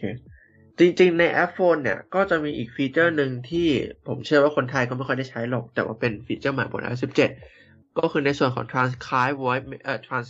Voicemail นะครับก็คือเวลาคนส่ง Voicemail มาก็คือเป็นแบบนี้ใช่เป็นแบบนี้ตอนนี้ทุกคนงงแล้วว่าเป็นแบบนี้คือเป็นแบบนี้โอเคสรุปก็คือมันก็คือมันไม่ขึ้นนะมันไม่ขึ้นแต่มันจะมีเขียนคำว่า Contact Photo and Poster อยู่เราลองส่งเดี๋ยวเราลองส่ง Contact Poster ไปอีกครั้งหนึ่งเดี๋ยวให้เช็คดูว่ามันขึ้นไหมนะครับมันส่งผ่านอะไร iMessage เนาะส่งผ่าน iMessage ก็ได้เดี๋ยวส่งผ่าน iMessage ให้นะครับโอเคก็ในส่วนของ voicemail เวลาที่มีคนส่ง voicemail มานะครับตัว iOS 17เนี่ยก็จะสามารถที่จะ transcribe ให้เราได้นะครับซึ่งอย่างที่เป็นปกติเลย support จะภาษาอังกฤษอย่างเดียวนะครับตอนนี้ก็จะเป็นในส่วนของ App Phone ครับบน iOS นะครับโอเคยังเหลืออีกอย่างหนึ่งไหมสำหรับการโทรเนี่ยการโทรเนี่ยทำไมเจอ2อย่างโอเคยังเหลืออะไรอีกบ้างการโทร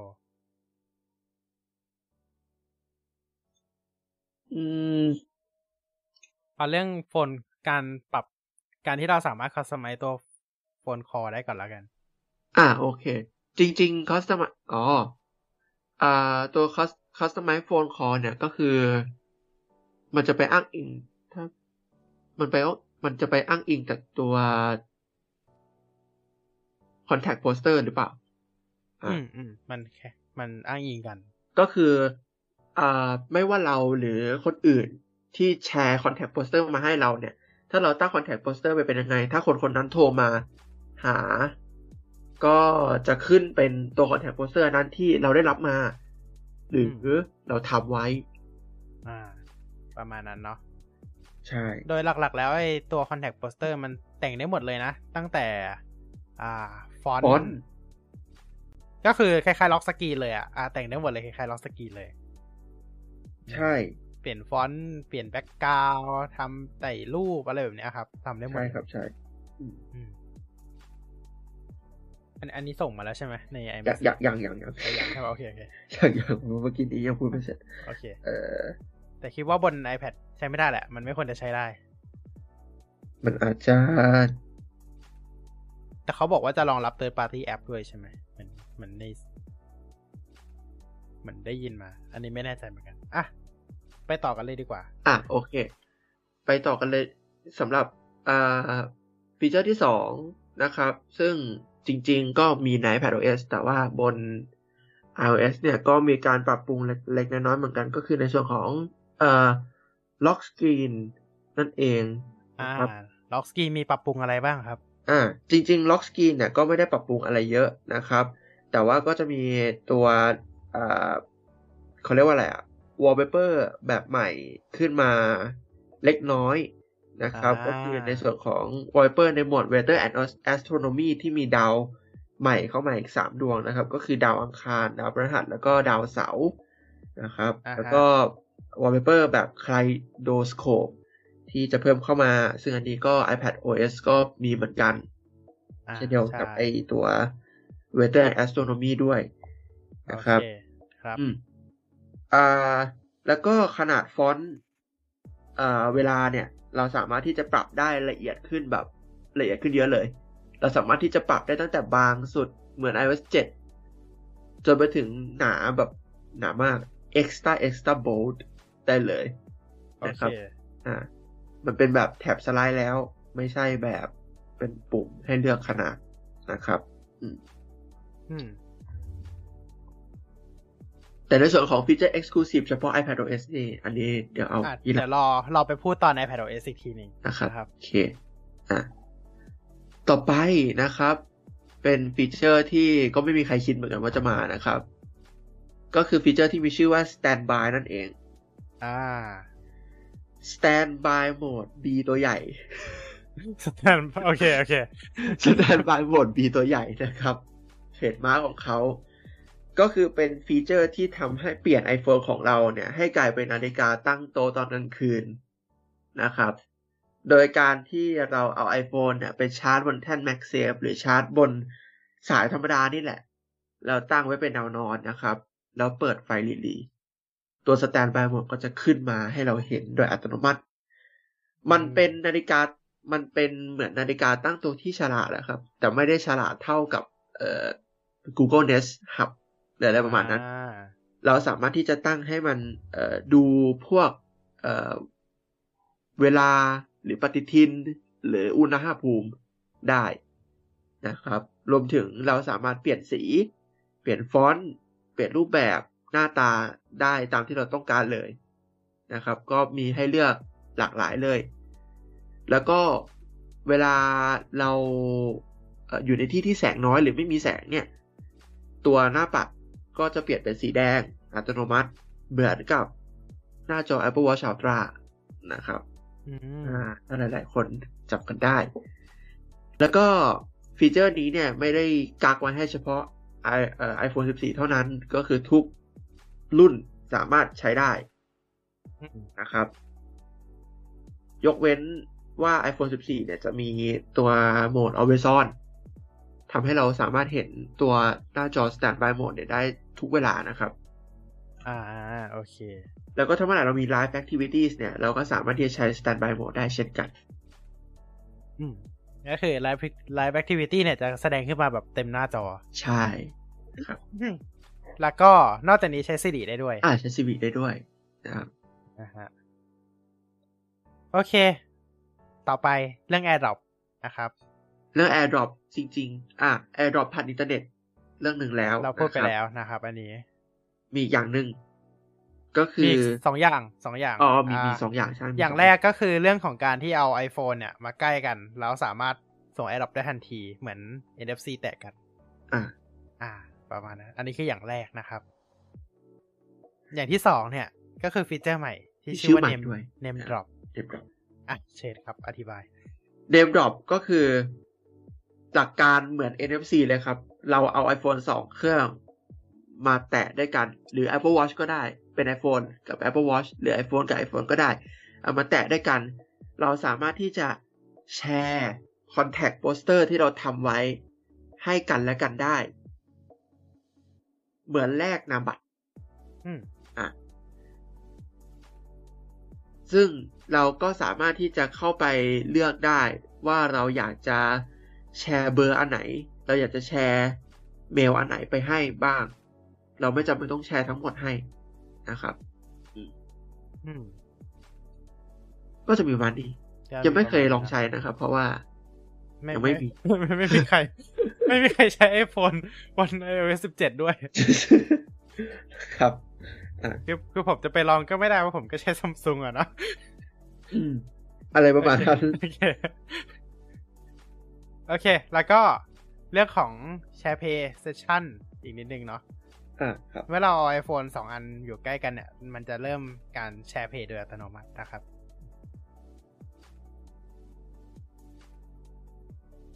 ซึ่งใช้ได้เฉพาะ iPhone เหมือนกันนะเพราะว่ามันเป็นการเอาเหมือน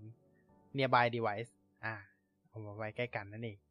ครับต่อไป App Journal App Journal ครับในส่วนของ App Journal นะครับก็เป็นแอปใหม่ที่จะมาปลายปีนี้นะครับอย่างที่เขาบอกนะครับตัว App Journal เนี่ยมันเป็น Apple บอกว่ามันเป็นวิธีใหม่แห่งการ enjoy ชีวิตประจำวันแล้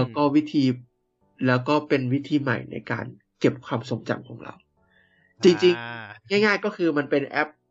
บันทึกไดอารี่นั่นแหละครับโดยที่เราสับไม่ใช่สิโดยที่ใช้ตัว Machine Learning บนเครื่องเนี่ยในการสร้างโมเมนต์ในการสร้างตัวไดอารี่ของเราจะแปลไงดีวะประมาณสร้างไดอารี่ของเรานั่นแหละครับประมาณนั้นแบบสร้างก็คือใช้ Machine Learning ในการสร้างไดอารี่ของเรานะครับมันก็จะ suggest ในส่วนของวิธีการเก็บบันทึกความทรงจำของเรา based on รูปถ่ายที่เราถ่ายเพลงที่เราฟังการออกกำลังกายที่เราออกกำลังกายแล้วก็อื่นๆนะครับโลเคชั่นอะไรต่างๆโลเคชั่นด้วยนะครับซึ่ง Apple บอกว่าไม่มีใครสามารถที่จะดู journal ของคุณได้มีแต่คุณเท่านั้นที่สามารถดูได้นะครับเพราะฉะนั้นมันก็คือเหมือนเป็นบันทึกส่วนตัวมันเป็นส่วนตัวของเราเนาะแค่คล้ายๆไดอารี่นั่นแหละครับApple ไม่ได้จะทำโซเชียลมีเดียใหม่นะครับแต่ว่าก็เป็นเหมือนบันทึกส่วนตัวนะที่เราเก็บไว้แล้วก็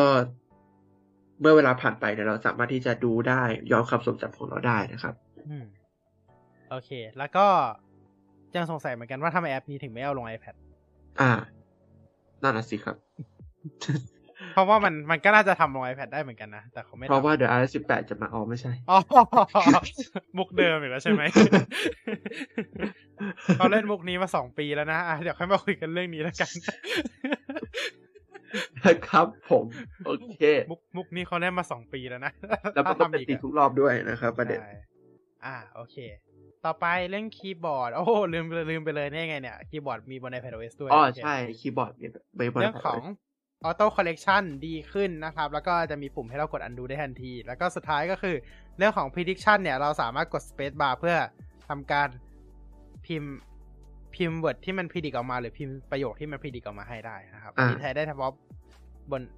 iOS กับ iPadOS นะครับหรือถ้าเราไม่ต้องการที่จะเอา Word ที่มัน Auto Correct ให้เนี่ยเราสามารถที่จะกดที่คำตรงนั้นแล้วก็กดย้อนกลับได้เลยกลับได้ใช่ก็คือมีความสะดวกมากขึ้นนะครับแล้วก็แม่นยำมากขึ้นด้วยใช่เราไปดูในส่วนของฟีเจอร์เฉพาะ iOS อันต่อไปดีกว่านะครับนั่นก็คือ CarPlay แน่นอนครับ เพราะว่า iPad คงใช้ CarPlay ไม่ได้ iPad ใช้ CarPlay ไม่ได้อยู่แล้วนะครับก็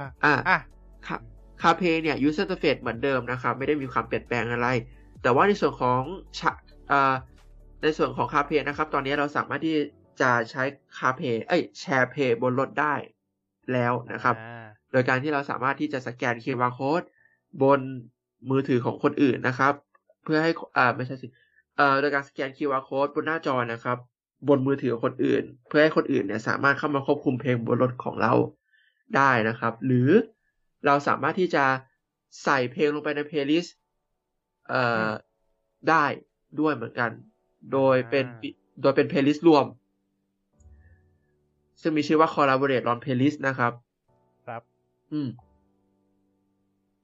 ก็ฟีเจอร์นี้แนะนำนะครับใครมีเด็กเล็กก็ไม่ควร ไม่แต่เด็กเล็กต้องมี iPhone ของตัวเองไงโอเคครับก็คืออันเนี้ยเราเอา iPhone ของคนที่เราอยากจะให้เขาแชร์เพลงเปิดเพลงให้เราเนี่ยเอามาสแกนบนตัวคาเพลงของเราแล้วก็เขาที่สั่งแล้วเขาสามารถที่จะแอดเพลงเข้าไปใน playlist now playing แบบ next song อะไรพวกนี้ได้แล้วเราก็เปิดไปตามนั้นเลยนะครับครับโอเคอ๋อแล้วก็มีอีกฟีเจอร์หนึ่งที่เราลืมพูดสำหรับ iOS กับ iPadOS อีกแล้ว AirPlay collaborate บน playlist collaborate on playlist นะครับอันนี้ใช้บน macOS ได้ด้วยนะครับiOS iPadOS แล้วก็ macOS นะครับ collaborate on playlist โดยเราจะสามารถตั้ง playlist ขึ้นมาแล้วสามารถให้เพื่อนๆหรือแบบคนที่เราต้องการเนี่ยในการเพิ่มเพลง reorder เพลงหรือก็เอาเพลงออกจาก playlist ได้เลยแล้วสามารถใช้อิโมจิในการ react เพลงใน now playing ได้ด้วยครับโอเคเหมือนเราจะค่อยๆเพิ่มมาเรื่อยๆใช่อ่านไปมันมีอีกนี่นะครับโอเคต่อไปAirPlay อันนี้ก็อีกอย่างแล้วก็เมื่อกี้นี้ก็มีอีกเหมือนกันมีได้เหมือนกันโอเคต่อไปมีบน iOS กับ iPadOS นะครับก็คือ AirPlay ในโรงแรมนะครับก็ Apple บอกว่าภายในปลายปีนี้นะครับเราสามารถที่จะAirPlay นะครับก็จะมีในโรงแรมที่ซัพพอร์ตนะครับเราสามารถที่จะสแกน QR Code บนทีวีของห้องของเราเพื่อที่จะแชร์คอนเทนต์แชร์รูปแชร์วิดีโอขึ้นไปบนจอของโรงแรมของเราได้โดยตรงเลยนะครับใช่แบบปลอดภัยก็ต้องมารอลุ้นกันนะครับว่าจะมีโรงแรมไหนรองรับบ้างนะครับครับโรงแรมไหนจะรองรับหรือเปล่านะครับอันนี้ต้องรอลุ้นกันนะครับก็คือ iPad ก็ใช้ได้ด้วยนะอันนี้เผื่อไม่รู้นะครับ iPad ก็ใช้ได้ด้วยแต่ Mac ใช้ไม่ได้อยู่แล้วครับอันนี้ไม่ต้องหวังไม่มีกล้องหมายถึงมีแต่กล้องหน้าครับมีกล้องหน้าเราถือเราหันกล้องหน้าเข้าหาทีวีพยายามเกินโอเคไม่เอาดีกว่าต่อไปก็คือ On Device Intelligence นะครับสำหรับ AirPlay เนี่ยก็คือมันก็จะเหมือน suggest ขึ้นมาเรียงลำดับพวกตัวของอุปกรณ์ AirPlay นะครับตามการใช้งานของเรานั่นเองแค่นั้นแหละไม่มีอะไรเนาะโอเคต่อไปมีอะไรอีกไหมสำหรับ iOS หมดแล้วไหมPhotos ไปแล้ว AirPods ไปแล้วนะครับMaps ไปแล้วMusic ไปแล้ว Safari ไปแล้วนะครับHealth App ก็ในส่วนของอันนี้ใช่ไหมอ๋อไปแล้วนี่ Mental Wellbeing ไปแล้ว Mental Wellbeing กับ Skin Distance ไปแล้วนะครับSkin Distance Skin Distance ยังก็มีใน iPadOS เหมือนกันนะครับใช่ก็ Skin Distance เนี่ยก็คือจะใช้กล้องจะใช้เซ็นเซอร์ตัวของ Face ID นะครับในการจับระยะห่างระหว่างตัวจอกับตัวหน้าเราเนี่ยวัดระยะห่างนะครับให้ไม่ใกล้เกินไปพูดง่ายๆดีกว่าไม่ใกล้เกินไปนะครับอันนี้คือตัวของ Skin Distance ตัวของ Vision Health Feature ก็คือเป็นส่วนหนึ่งของ watchOS ใหม่ด้วยนะครับนั่นหมายความว่าจะรองรับเฉพาะ iPhone แล้วก็ iPad ที่รองรับ Face ID เท่านั้นนะครับหมดแล้วแหละฮัลโหลน่าจะหมดแล้วโอเคงั้นหมดแล้วเรามาต่อกันที่ iPadOS 17 กันนะครับในส่วนของ iPadOS 17 เนี่ยแน่นอนว่า เรามีเฟอร์นิเจอร์ใหม่นะครับที่ iPhone นำแล้วนะครับ ที่เราก็กะไว้เหมือนทุกปีนะครับแล้วมันก็เป็นอย่างนั้นทุกปีจริงๆด้วยนะครับก็คือเป็นฟีเจอร์ที่ในเวอร์ชันที่แล้วเนี่ย iOS ได้แต่ iPadOS ไม่ได้นะครับนั่นก็คือ Customize Lock Screen นั่นเองเย้ก็ไม่ต้องพูดกันเยอะนะครับก็คือใช้ได้ทุกอย่างเหมือน iPhone นั่นแหละมีการเพิ่ม widget บน Lock Screen นะครับปรับแต่ง wallpaper นะครับใส่อีโมจิต่างๆนะครับทำเป็นใช้ wallpaper พวก astronomy หรืออะไรต่างๆนะครับก็ใช้ได้นะครับหรือว่าใช้เป็นรูปภาพอะไรก็ได้เหมือนกันนะครับโดยเราสามารถ customize นะครับได้ทั้งจากตัวของ notification center หรือจะ customize ได้จาก lock screen เลยก็ได้แต่ lock screen เนี่ยได้เฉพาะคนที่ไม่ได้ตั้ง Touch ID หรือไม่ได้ตั้งรหัสไว้มันก็เหมือน iPhone นั่นแหละนะครับโดยสิ่งที่เราสามารถคัสตอมไมซ์ได้นะครับก็คือจะเป็นตัวของฟอนต์ตัวของนาฬิกานะครับแล้วก็สามารถเปลี่ยนรูปแบบฟอนต์แล้วก็เปลี่ยนสีฟอนต์ได้นะครับแล้วก็สามารถเลือกตัวของตัววันที่เนี่ยเราสามารถเลือกอย่างอื่นได้นะครับเป็นวิดเจ็ตอย่างอื่นแทนได้เนาะแล้วก็ตัวของวิดเจ็ตนะครับบน iPadOS เนี่ยจะแยกเป็น2แบบนะครับแบบแนวตั้งกับแบบแนวนอนเวลาเราพิมพ์วิดเจ็ตไปแล้วเนี่ยมันจะไม่รวมกันนะก็คือถ้าเกิดเราพิมพ์วิดเจ็ตในแนวนอนไปแล้วก็จะเป็นส่วนของแนวนอนไปส่วนของแนวตั้งเนี่ยเราต้องพิมพ์ใหม่อีกรอบนึงนะครับแยกกันนะครับครับโดยวิดเจ็ตเนี่ยสามารถใช้วิดเจ็ตเดียวกับบน iPhone ได้เลยนะครับเขาใช้วิดเจ็ตเดียวกันหมดเลยนะแล้วก็มีการย้ายโน้ตการแจ้งเตือนทั้งหมดนะครับลงไปอยู่ด้านล่างนะครับซึ่งก็เหมือน iPhone เนาะก็คือย้ายลงไปอยู่ด้านล่างก็คือย้ายไปอยู่ข้างล่างเหมือนกันใช่ครับก็ไม่มีอะไรที่เหลือก็ไม่มีอะไรแล้วครับที่เหลือก็เหมือน iPhone เนาะเพียงแต่ว่าสิ่งที่จะต่างกันนิดนึงเนี่ยก็คือเวลาเรากด Customize จากโนติเหมือนกันไหม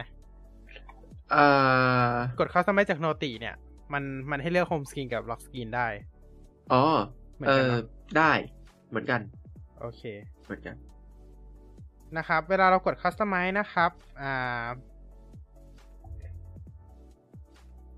เดี๋ยวนะ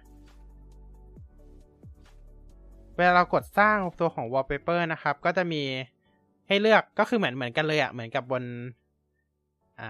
ทุกอย่างเหมือนกับบน iPhone ทุกอย่างไม่รู้จะอธิบายยังไงดีคือมันเหมือนกับบน iPhone อ่ะฮะครับ People ก็จะมีแท็บ People ซึ่งเราสามารถเอารูปเนี่ยมารูปบุคคลอะไรแบบนี้มาใช้งานได้เหมือนกันเนาะก็คือเอามาซ้อนทับกับตัวนาฬิกาหรืออะไรแบบเนี้ยเหมือนกับบน iPhone เลยนะครับแล้วก็เราสามารถใช้ไลฟ์โฟโต้มาใช้ได้เช่นกันนะครับแล้วก็จะมีตัวของ motion effect ด้วยให้เราแบบในตอนไถเปิดหน้าเข้าหน้าโฮมสกรีนอะไรแบบนี้ก็จะมีตัวของเอฟเฟกต์นะครับก็ประทับใจนะลองใช้งานเราประทับใจมากฟีเจอร์นี้ใช่ใช่ครับใช่ต่อไปนะครับเรื่องของ Live Activities นะครับ Live Activities เป็นฟีเจอร์ที่เพิ่มมาจากบน iPhone เช่นกันนะครับก็คือเพิ่มมาใน iOS ที่แล้วเนาะรอบนี้ก็รองรับบน iPad เป็นที่เรียบร้อยแล้วนะครับแล้วก็ยังสามารถแสดง Live Activity หลายๆอันพร้อมกันได้ด้วยรวมถึงถ้าเกิดเรามีการ Live Activity อันไหนมันซ้ำกันหลายๆอันเนี่ยก็ยังสามารถรวมเป็น Stack ได้ด้วยนะครับโอเคต่อไปที่เหลือพูดไปหมดแล้วนะครับสติ๊กเกอร์นะฮะ FaceTime นะฮะพูดไปแล้วนะฮะ App Health App Health มีการเป็นครั้งแรกบน iPad ใช่เป็นครั้งแรกบน iPad ที่มี App Health นะครับใช่ก็เป็นอีกหนึ่งครั้งนะครับที่ Apple นำแอปจากบน iPhone มาลง iPad สักทีนะครับก็เป็นแอป Health นั่นเองก็คือสามารถใช้งานได้เหมือนบน iPad นั่นแหละแต่ว่าสิ่งที่ดีขึ้นมากๆในการใช้งานบน iPad คือเราสามารถมองข้อมูลได้ละเอียดมากยิ่งขึ้นคือเราสามารถแบบเวลาดูกราฟมันก็จะใหญ่ขึ้นใช่ไหมดูได้ใหญ่มันจอมันเล็กกราฟมันจะขึ้นเล็กๆก็อันนี้ก็เหมาะดีนะครับสำหรับคนที่ต้องการใช้งานแบบจอใหญ่ดูกราฟดูอะไรรายละเอียดมากขึ้นเนาะครับซึ่งผมก็ไม่รู้จะเดโมยังไงเหมือนกันเพราะว่าผมก็ไม่ได้ใช้ Apple ใช่คือมันก็เลยไม่มี data อะไรเพราะว่าอย่าลืมว่ายังบน iPhone อ่ะเราไม่มีอุปกรณ์เสริมอ่ะมันยัง detect จากตัว iPhone ได้พวก step พวกอะไรพวกนี้ใช่ไหมแต่ว่าบน iPad อ่ะมันไม่มีอุปกรณ์เสริมมัน detect อะไรไม่ได้เลย ใช่แล้วอุปกรณ์เสริมเช่นพวก Apple Watch ก็ต่อตรง iPad ต่อ iPad ไม่ได้ใช่ก็คือพูดง่ายๆก็คือส่วนใหญ่แอป Health บน iPad เนี่ยมีไว้แค่ดูข้อมูลเป็นหลักที่ดูมาจาก iPhone ใช่ที่ดูมาจาก iPhone นะครับตอนนี้ Discord เด้งแล้วนะฮะเกมโชว์เคส15นาทีเรายังอยู่กันที่ iPadOS อยู่เลยนะครับโอเคน่าจะไม่จบ ดูทรงน่าจะไม่จบนะครับเราต้องรีบปั่มให้ถึงถึงอะไรดี Vision Pro ไปไม่ทองโอเคนะ Vision Pro ใช่ๆโอเคครับนั่นแหละครับ Apple Health ก็หลักๆคือเอาไว้ดูข้อมูลเรื่องสุขภาพบน iPad ของเรานั่นเองเนาะครับพวกแล้วก็พวกแจ้งเตือนกินยา หลักๆก็มีแค่นี้นะครับโอเคเขียนไม่มีอะไรเนาะเดี๋ยวพูดไปแล้วนะครับ Safari พูดไปแล้วนะครับคีย์บอร์ดพูดไปแล้วนะครับฟรีฟอร์มพูดไปแล้วนะครับ State Manager นะครับหลักๆแล้วเนี่ยมีการเพิ่มมาอยู่นิดเดียวนะครับก็คือเรื่องของการที่เราสามารถใช้ตัวของการปรับหน้าจอ State Manager ได้ยืดหยุ่นมากยิ่งขึ้นยืดหยุ่นมากยิ่งขึ้นไม่ได้เป็นสเกลแล้วนะครับแล้วก็ใช่ตั้งยังไงก็ได้ที่เราต้องการแล้วก็เราสามารถใช้ตัวของ external camera built-in camera บนจออื่นจอนอกได้แล้วจออื่นในการทำ FaceTime นะครับ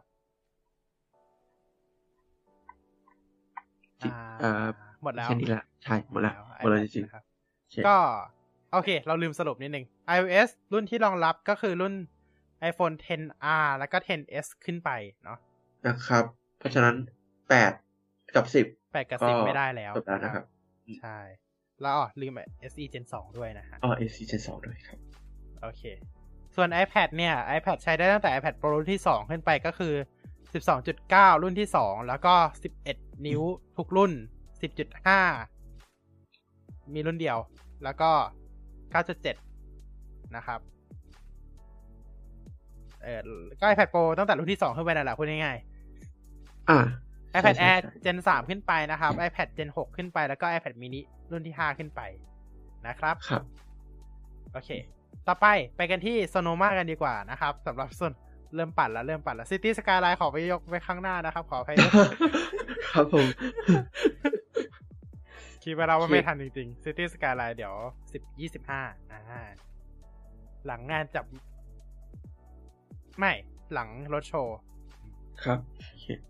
โอเคต่อไป Sonoma นะครับ Sonoma จะมีตัวของ Skin Saver ใหม่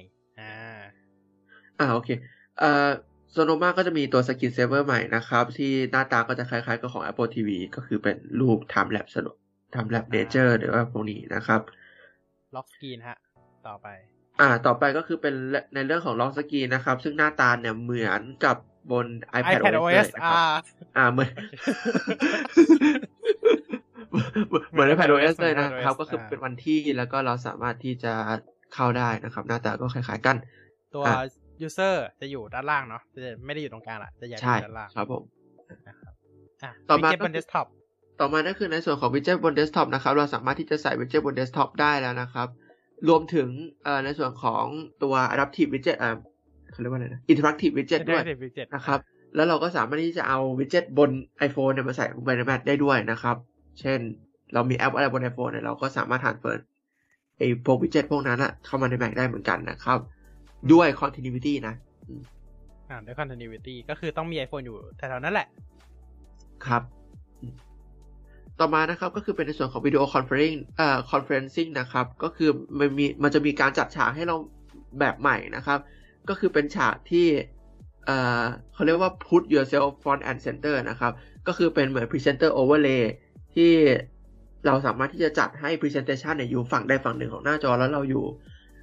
อีกฝั่งของหน้าจอได้นะครับแล้วก็ข้างหลังก็จะเป็นฉากที่เหมือน Apple ตัวซอฟต์แวร์ render มาให้นะครับผมตัวที่ตัวหน้าเราเนี่ยก็จะเป็นการครอปออกมาจากการใช้ซอฟต์แวร์นั่นแหละนะครับหรือจะเป็นการทำเป็น pop up เป็นpresentation เต็มหน้าจอแต่เราเป็นแค่วงกลมหนึ่งนะครับข้างล่างหน้าจอก็ได้ด้วยเช่นกันนะครับฟังก์ชันพวกนี้เนี่ยสามารถที่จะใช้กับได้หลายแอปเลยนะครับเพราะว่ามันเป็นการเหมือนใช้ซอฟต์แวร์มาขั้นก่อนค่อยทำสัญญาณเหมือนกันขั้นตัวกล้องแล้วก็มีตัวของ Screen Sharing Picker ใหม่นะครับScreen Sharing Picker ก็คือสามารถกดแชร์เฉพาะสกรีนได้ใช่ปุ่มเขียวผ่านปุ่มเขียวนะครับปุ่ม Minimize Maximize นั่นแหละโอเคต่อไปก็จะเป็นTWA ไหมหรือว่า Progressive Web App ก็คือตัว Safari เนี่ยสามารถที่จะทำ Progressive Web App ได้แล้วนะครับโดยการที่ก็คือทำแบบเดียวกับที่บน iPhone กับ iPad ทำได้นะครับแต่ว่าจะต่างกันตรงที่ว่าอันเนี้ยใช้เว็บอะไรก็ได้iPhone กับ iPad คือต้องเป็นเว็บที่รองรับ PWA เท่านั้นใช่ครับแต่ว่าตัวของ macOS Sonoma เนี่ยเราสามารถพิมพ์เว็บอะไรก็ได้ให้เป็นเว็บแอปได้ใช่เหมือนที่ทำได้ในพวก Microsoft Edge หรืออะไรพวกนี้นะครับใช่ครับรวมถึงเราสามารถรองรับการแจ้งเตือนได้ด้วยนะสำหรับตัวเว็บพวกนี้เป็น notifications ด้วยนะครับใช่ต่อไปmessages ผ่านไปแล้ว stickers ผ่านไปแล้ว sticker ผ่านไปแล้วฮะ PDF จัด notes ครับ auto fill ได้ก็เหมือนกันนะครับผ่านไปแล้วทุกอย่างเหมือนกันนะครับคีย์บอร์ดในส่วนของ auto collect แล้วก็ prediction text prediction inline เนี่ยก็มีเหมือนกันนะครับอ้อเริ่มนิดนึงเราสามารถตัวโน้ตเนี่ยเมื่อส่งเราสามารถใช้ปุ่มแชร์ในการเซ็นในการส่งตัวสิ่งที่เราเขียนไว้ในโน้ตเนี่ยไปทำต่อในเพจได้customize font design graphic เพิ่มวิดีโอแล้วก็ในการทำอะไรต่างๆเกี่ยวกับเอกสารตัวนี้นะครับทำได้เหมือนกันเฉพาะบน Mac นะ Mac คีย์บอร์ดไปแล้วใช่ไหมโอเคคีย์บอร์ดไปแล้วนะครับเรื่องใหญ่ในวงการแม็กเลยเกมมิ่ง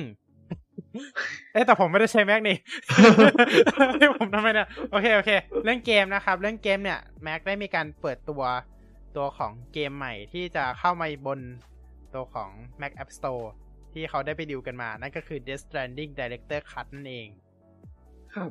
ใช่เกมที่เราคุ้นเคยกันดีจากคุณฮิเดโอะโคจิมะนั่นเองนะครับก็จากโคจิมะโปรดักชั่นก็ทีนี้ก็จะมาอยู่บน Mac แล้วก็เป็นการจับมือกันน่าจะครั้งที่2แล้วครั้งแรกคือ Resident Evil Village เนาะอันนี้เป็นครั้งที่2ครั้งแรกจับมือกับ Capcom ครั้งนี้จับมือกับ Kojima Production นะครับก็คาดว่าในอนาคตเนี่ยเพราะว่าทาง Kojima เขาได้บอกไว้ว่าในอนาคตจะมีการเอานำเกมอื่นๆในอนาคตของเขาเนี่ยมาลงเพิ่มให้กับ Mac ด้วยนะครับแล้วก็ตัวของ macOS เนี่ยได้มีการเปิดตัวเกมโหมดนะครับซึ่งจะสามารถทำให้เกมเนี่ยรันtop priority บน CPU แล้วก็ GPU ได้นะครับแล้วก็รวมถึงมีการลดการใช้งานตัวของ background task ต่างๆได้ด้วยครับแล้วก็ลดพวก latency ระหว่างอุปกรณ์ wireless เช่นพวก AirPods หรือว่า Game Controller เช่นJoy DualSense หรือเป็น Joy Xbox อะไรต่างๆนะครับ Xbox Nintendo Switch Pro Controller ประมาณนี้นะครับแล้วก็อีกอย่างนึงนะครับที่ถูกเพิ่มเข้ามาใน macOS Sonoma เนี่ยก็คือเรื่องของ Game Porting Tool Game Porting Tool เนี่ยได้มีการถูกเพิ่มเข้ามานะครับเพื่อแปลงโค้ดจาก DirectX 12เป็นตัวของ Metal ใช่ครับก็ทำให้ macOS เนี่ยสามารถรันเกม Windows ได้เรียกได้ว่าเกือบทุกเกมเลยละกันทั้งนี้ขึ้นอยู่กับผู้พัฒนาด้วยว่าจะพอร์ตเกมเหล่านั้นมาลง macOS หรือเปล่านะครับพอร์ต Optimize นะครับใช่เพราะว่าอย่าลืมว่ามันพอร์ตใครๆก็พอร์ตได้ครับแต่ว่ามันต้อง Optimize เกมด้วยเนาะเพราะฉะนั้นก็แต่ว่าก็เป็นอีกหนึ่งก้าวของ Apple ที่จะผลักดันเกมมิ่งบน macOS นั่นเองครับ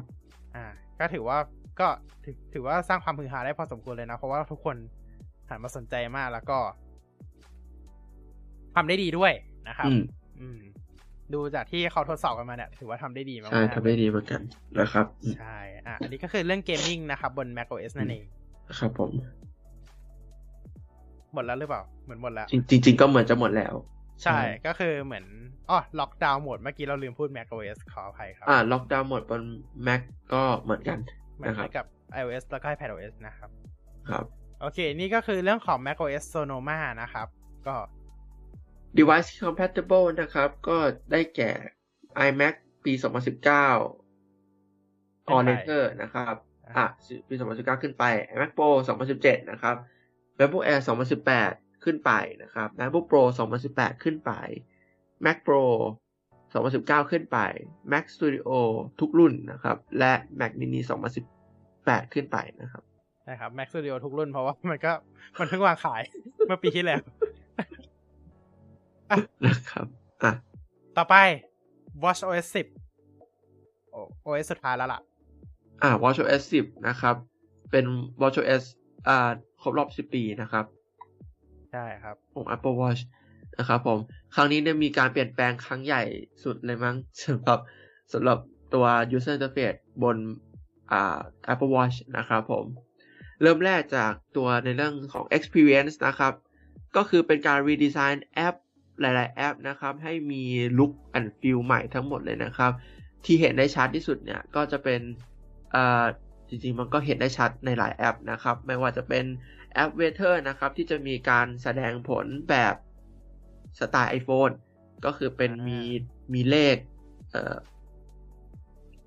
มีเลขอุณหภูมินะครับมีพิกัดดัชนี UV ดัชนี AQI นะครับแล้วก็เรื่องลมให้ด้วยนะครับผมก็คือโชว์คล้ายๆบน iPhone นะครับแล้วก็หน้า World Clock ก็มีการเปลี่ยนเล่นเฉดสีมากขึ้นนะครับแอป Activities ก็มีการเล่นเฉดสีให้มีความสดใสมากขึ้นเช่นเดียวกับแอป Stocks ด้วยนะครับอย่างต่อไปนะครับก็คือในส่วนของ Smart Stack นะครับผมเมื่อเราหมุน Digital Cloud ขึ้นนะครับบนห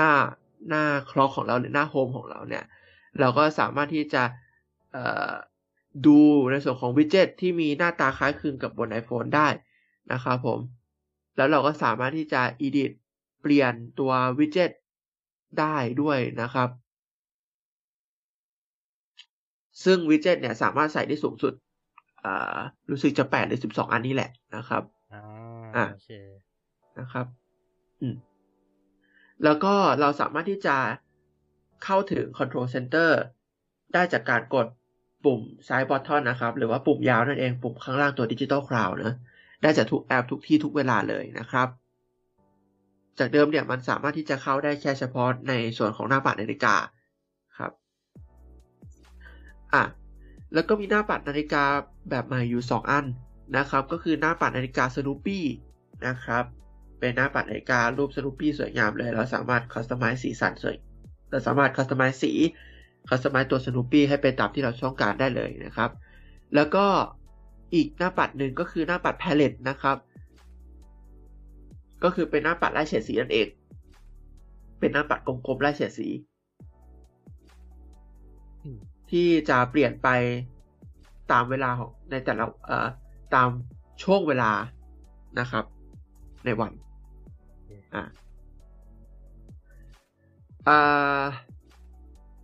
ต่อไปเป็นในส่วนของแอป Workout นะครับมีการเพิ่มเติมฟังก์ชันให้กับการออกกำลังกายการปั่นจักรยานนะครับก็คือต่อไปนี้เราสามารถที่จะเชื่อมต่ออุปกรณ์บลูทูธโดยตรงกับ Apple Watch ได้แล้วนะครับแล้วเราก็สามารถที่จะดึงในส่วนของข้อมูลความเร็วข้อมูลพลังงานหรือข้อมูลต่างๆที่เป็นเกี่ยวกับอุปกรณ์นั้นน่ะที่เป็นเกี่ยวกับในเรื่องของการปั่นจักรยานมาโชว์มาแสดงบน iPhone บน Apple Watch ได้นะครับแล้วก็ในส่วนของ Power Zone Workout View แบบใหม่นะครับก็คือเป็นเหมือนกับการแสดงผลว่า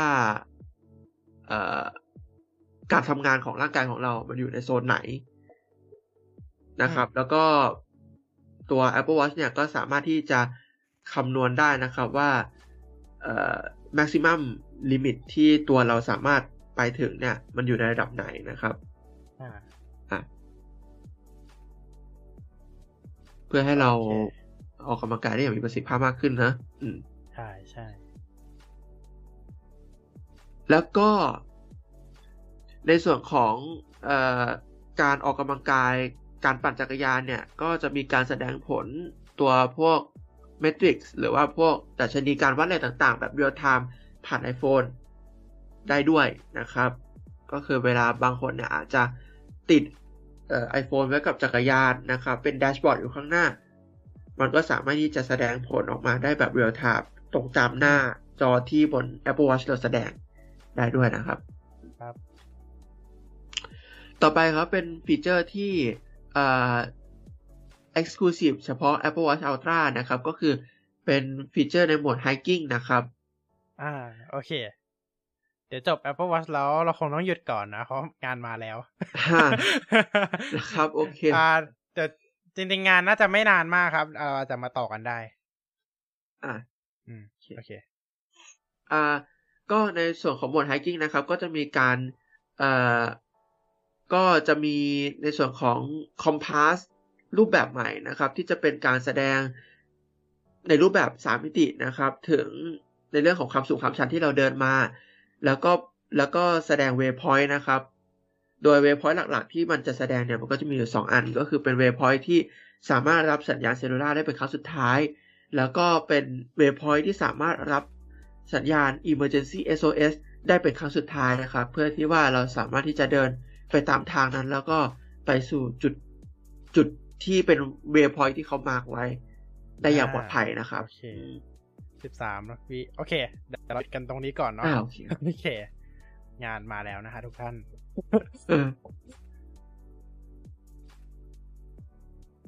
โอเค2 1ก็ดูไปด้วยกันเลยละกันยังไม่จบโอเคเดี๋ยวเราเปิด Virtual Camera ให้สุดท้ายก็ต้องคาบกันนะครับใช่เดี๋ยวขอสลับจอแป๊บนึงนะครับขอไปโอเคนี่คืองาน Xbox Oh we're finally doing this are we because I was going to make a sandwich โอเคเบาเสียงนิดนึงมันอาจจะน่าเบื่อนิดนึงสำหรับบางคนนะครับซึ่งมันก็อาจจะน่าเบื่อสำหรับผมด้วยเดี๋ยวจบงานนี้เราจะมาต่อที่ Apple Watch ใช่ไหมแล้วก็เหลืออะไรเงี้ย Vision Pro ต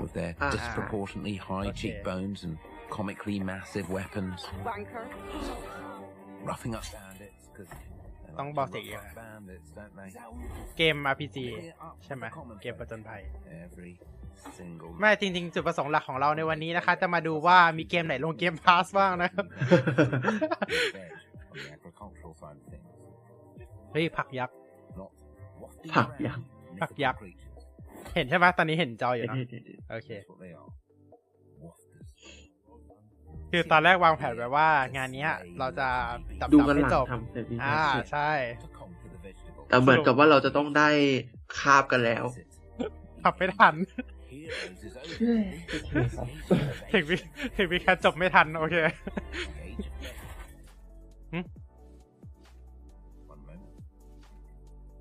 แป๊บนึงนะเขาเหมือนมานั่งให้สัมภาษณ์เลยสักอย่าง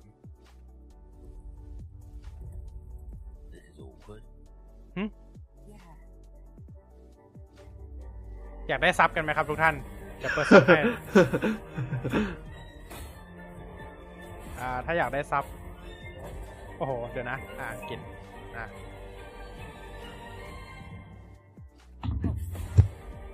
เฟเบิลโอ้เกมนี้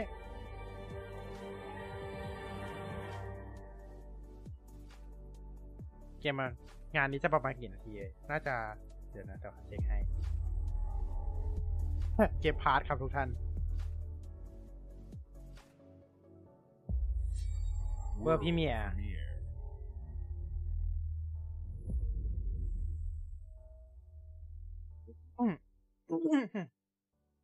มหอย Xbox อีกแล้วฮะเฮ้เกมเราอาจจะดูไม่ถึง Starfall นะครับทุกท่าน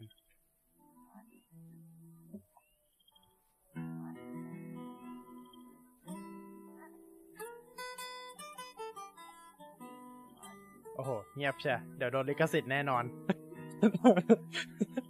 เงียบแบบนี้เดี๋ยวเขาพูดอะไรไปด้วยนิดหนึ่งแล้วกันนะก็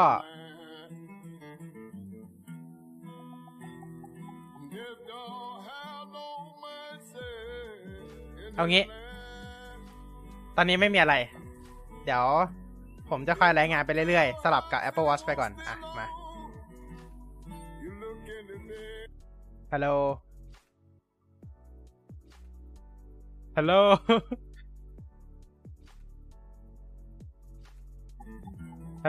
โหลอยู่ได้ยินไหมอยู่ไหม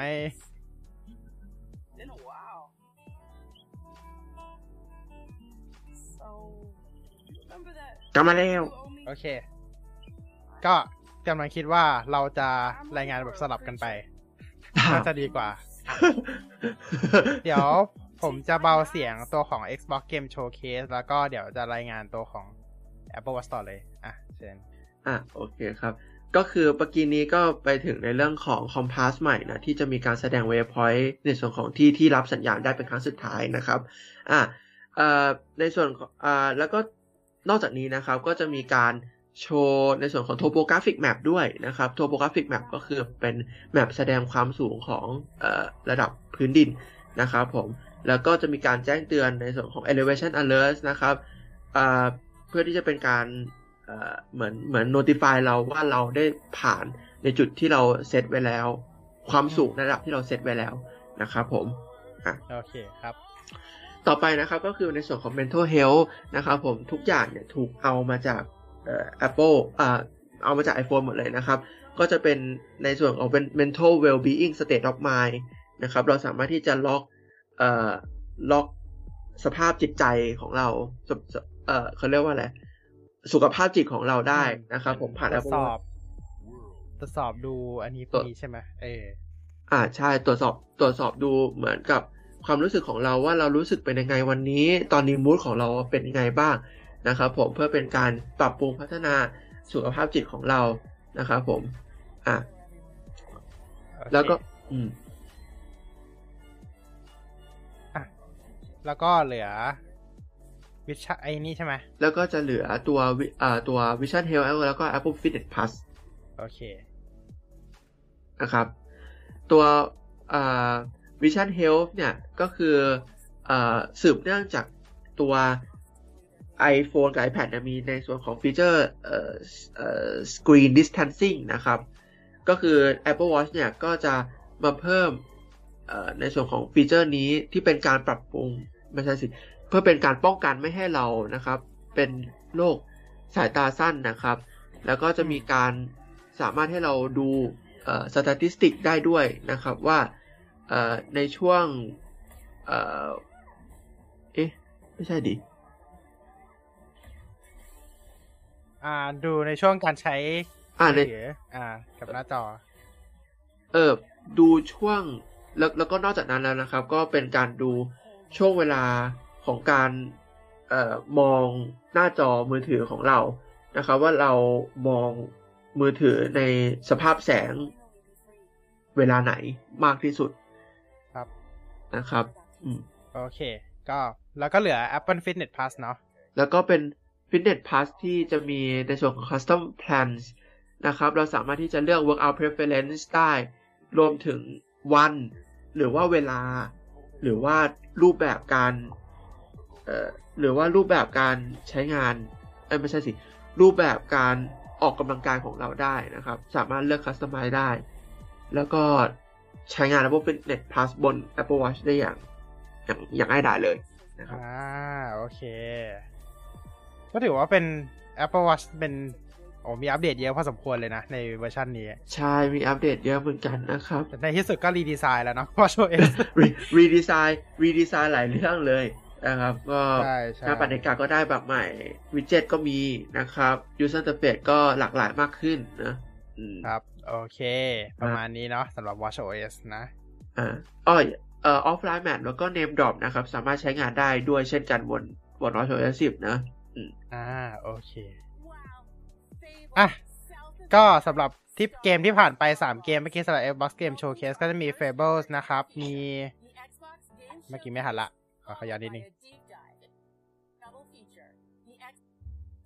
โอเค South Midnight แล้วก็ Star Wars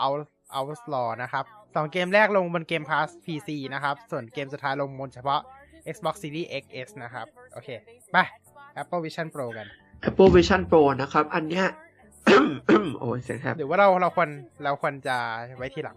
ลังงานเนี่ย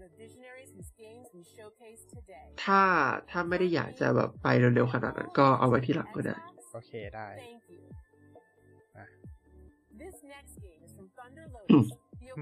เกมต่อไปมาจาก Thunder Lotus นะครับเสียงดังไปก็ไม่ได้นะเพราะว่าดังเกินไลฟ์สตรีมเดี๋ยวโดนเดี๋ยวเหลือง It's time. คือที่บอก Apple Vision Pro เนี่ยเป็นอีกหนึ่ง product ใช่ไหมที่ค่อนข้างเป็นกระแสเลยในงานนี้ใช่ค่อนข้าง remarkable แต่ว่าเราอาจจะยังลงอะไรลึกไม่ได้เท่าไหร่นะก็งั้นเอาแบบนี้ดีกว่างั้นเดี๋ยวขอสรุปสั้นๆเลยแล้วกันว่าตัวของ Apple Vision Pro เป็นยังไงเนาะเอาแบบเพราะว่าเรารู้แบบพื้นๆเลยอะของ product ตัวนี้เรายังไม่รู้อะไรลึกเลยเนาะใช่โอเคสำหรับตัวของ Apple Vision Pro นะครับ Apple ได้เปิดตัวแว่นApple เรียกว่าแว่น AR เป็นแว่น AR ใช่นะครับซึ่งจะวางขายในปีหน้านะครับราคาประมาณ 120,000 นะครับต่อเครื่องนะต่อเครื่องจะมี accessory 1 ตัวที่ประกาศออกมาแล้วก็คือแบตเตอรี่แพ็คครับใช่ครับหัวชาร์จเป็น USB-C นะคะคอนเฟิร์มแล้วนะครับครับผมโอเคซึ่งตัวของ Apple Vision Pro นะครับจะเป็นแว่นทึบลักษณะคล้ายๆแว่น VR นะครับด้านหน้าเนี่ยด้านหน้าจะมีตัวกล้องเนาะตัวกล้องด้านหน้าจะมีตัวกล้องเซ็นเซอร์นะครับพวกไรด้าอะไรพวกนี้นะครับเพื่อตรวจจับพื้นที่แล้วก็ถ่ายสภาพห้องนะครับให้เป็นออกมาเป็น AR นั่นเองครับแล้วก็จะมีหน้าจอครับเป็นหน้าจอ OLED ที่เป็นแบบ Dynamic เอาไว้แสดงสถานะการทำงานของเรานะครับจะมีการทั้งหมด3โหมดนะที่เขาบอกมาคร่าวๆก็คือโหมดที่ awareness เลยก็คือเราเห็นทุกมันก็จะเป็นเขาเรียกว่าอะไรตาของเราอะนะตาของเราใช่ทำให้คนอื่นรู้ว่าเราก็ไม่ได้ทำอะไรสำคัญอยู่นะครับก็เหมือนเราใส่แว่นตาอะไรบางอย่างอยู่ใช่แล้วก็อันนึงก็จะเป็นแบบมีตาอยู่แต่ว่าขุ่นๆนิดนึงมีกราฟิกนิดนึงก็จะเป็นกึ่ง immersive คือเหมือนเราอยู่ใน workspace เราทำงานอยู่แต่ว่าเรายังเห็นสภาพรอบข้างอยู่เพื่อนเราสามารถเห็นเราได้เราก็สามารถเห็นเพื่อนได้หรืออีกอันนึงก็คือเป็นทึบไปเลยเป็นลายไปเลยนะครับไม่เห็นตาเราแล้วก็คือ full immersive เราเข้าไปอยู่ในโลก VR เสมือนของจริงไม่มีอะไรเห็นแต่ถ้าเกิดว่าเพื่อนเราเดินมาหาเราเราก็ยังเห็นใช่มันเหมือนมันจะมีปรับอัตโนมัติด้วยเนาะใช่มันจะมีปรับอัตโนมัติด้วยครับปรับอัตโนมัตินะครับก็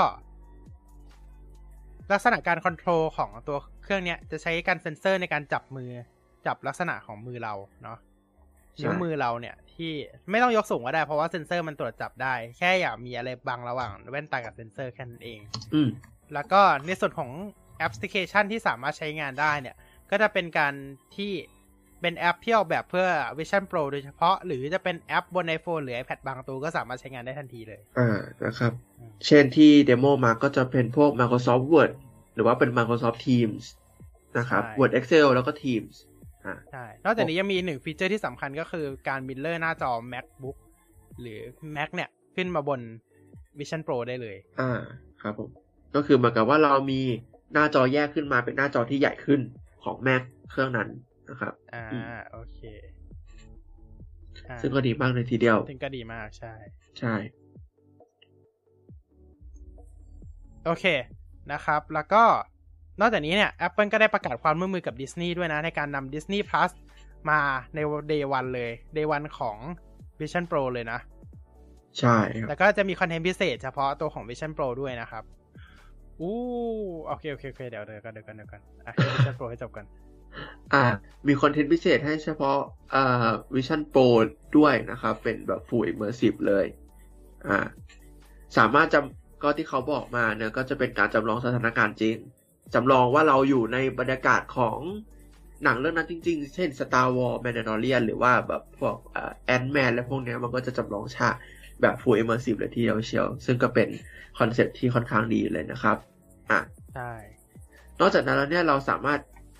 แล้วนอกจากนั้นแล้วเนี่ยตัว Vision Pro เนี่ยมีกล้อง 3D ด้วยเราสามารถที่จะเก็บพวกแบบ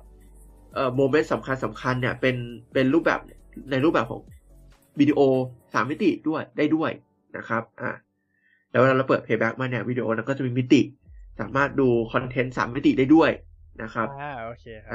ดูหนัง3มิติได้ด้วย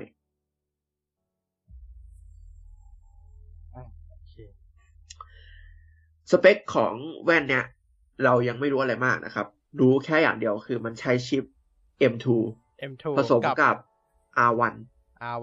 เป็นชิปใหม่ของทาง Apple นะครับที่ได้เปิดตัวออกมาชิป R1 ก็คือ Reality ป่ะน่าจะ Reality 1 Reality 1 เนาะ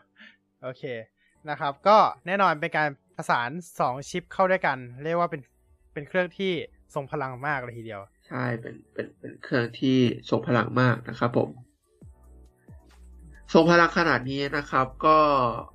แน่นอนครับว่าระบบ Authenticate ก็ต้องทรงพลังด้วยนะครับเรามี Touch ID แล้วเรามี Face ID แล้วสำหรับอันนี้เรามี Optic ID ครับสแกนม่านตาสแกนม่านตาได้ใช่รอบนี้มาพร้อมกับการสแกนม่านตาเลยนะครับแล้วก็เครื่องนี้แบตเตอรี่อยู่ได้2ชั่วโมงเครื่องนี้แบตเตอรี่อยู่ได้2ชั่วโมงแต่ผมเชื่อว่าต้องสามารถ connect external power ได้ใช่เพราะว่าเขาโชว์มาแล้วนะเขาโชว์มาแล้ว เรื่องแบตเสริมนะโอเคแล้วก็นอกจากนี้นะครับเรื่องของการ FaceTime เนี่ยรู้สึกว่าเขาจะใช้เป็นตัวเหมือนอวตารเราใช่เขาจะใช้อวตารของเราแต่ไม่ใช่อวตารวุ้นๆเหมือนแบบของค่ายหนึ่งนะเป็นโอเค เป็นก็คือก่อนที่เราจะใช้ FaceTime เนี่ยเขาก็จะให้เรานะครับถือแว่นแล้วก็สแกนหน้าเราเป็นแบบ3มิติเลยซึ่งพอเวลาเราใส่แว่นเข้าไปเนี่ยแล้วเราพรีเซนต์หรือว่าเราคุย FaceTime กับคนอื่นเนี่ยคนอื่นเขาก็จะเห็นหน้าเราเป็นหน้าเรานี่แหละแต่ก็จะออกเป็นการ์ตูนนิดนึงแต่ว่าปากขยับตากระพริบแบบนี้ก็จะค่อนข้างเหมือนจริงหน่อยนะครับโอเคก็เรียกได้ว่าก็ดูออกมาดูดีมากเลยนะสำหรับตัวเทคโนโลยีตัวนี้ใช่ออกมาเป็นคอนเซ็ปต์ที่ดีนะครับเป็นคอนเซ็ปต์ที่ดีใช่ครับ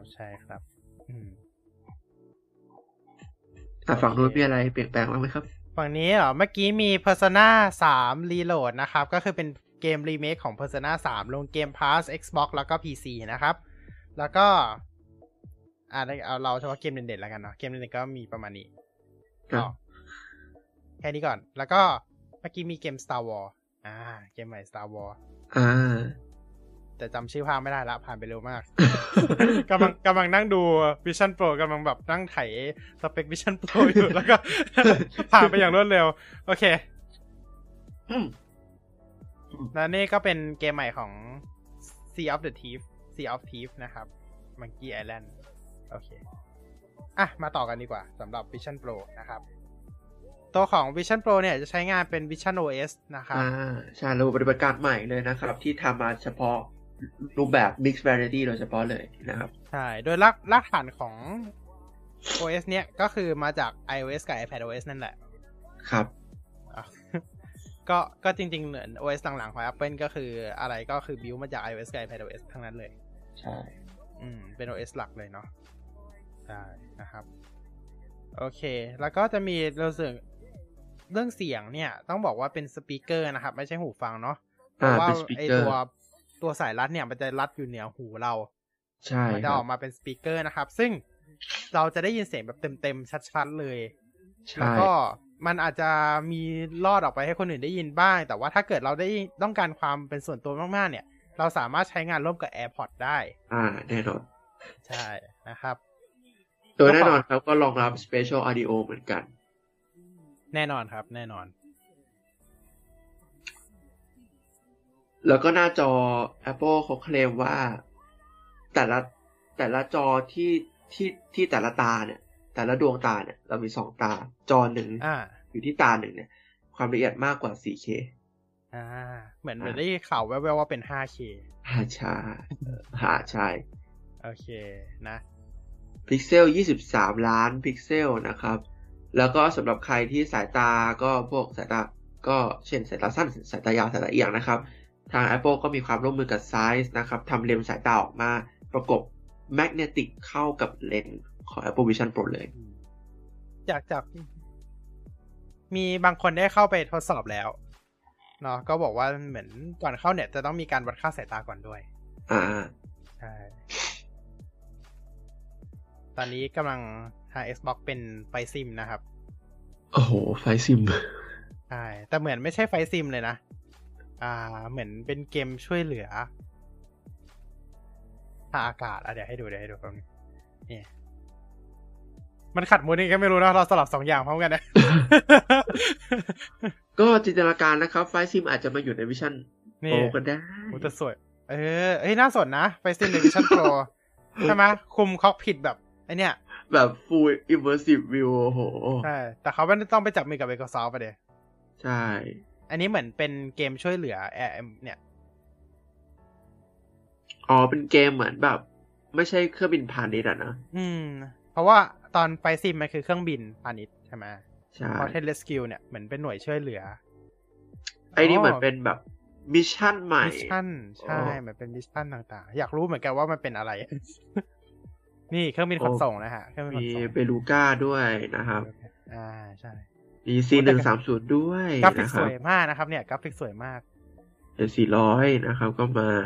อันนี้ไม่ได้คาดหวังว่าจะเจอนะเพราะว่ามันไฟซิมมันเพิ่งอัปเดตไปเมื่อปีที่แล้วนี่เครื่องบินผัดผลก็มานะครับ Air Racing Air Racing นะครับ Glider Pilot นะครับเครื่องบินล่อนก็มานะฮะโอ้มีหลายหมวดเลยนะครับอันนี้ไฟซิมหรือว่าอันนี้ไม่ทราบว่า DLC กี่ตังค์นะครับเนี่ยน่าสิเดี๋ยวดูว่าเป็นเกมใหม่โอ้ Hot Air Balloon Trip เกมใหม่แหละ The Sky is Calling อ้าวภาคใหม่เลยภาคใหม่เลยลงเกมพาสแล้วก็ Xbox นะครับนี่ภาคใหม่เลยโอเคนะครับ2014นะครับอันนี้คือเขากลับมาเป็นแบบโอลิมปิกหรือเปล่าเนี่ยลงบ่อยมากลงทุก4ปีโอ้นี่เครื่องใหม่อะไรเนี่ย Virtual ฮะหรือว่าเป็นจินตนาการล้ำเลิศโอ้โหจินตนาการล้ำเลิศโอ้อะไรเนี่ยโอ้อันนี้ผมว่าจินตนาการแล้วแหละเพราะในชีวิตจริงยังไม่มีในชีวิตจริงไม่มีน่าจะเป็นเครื่องบินจากเกมหรือหนังอะไรสักเรื่องนึงอ่ะแล้วมาใส่เพราะก่อนอันนี้ก็มีเฮโร่ไงแล้ว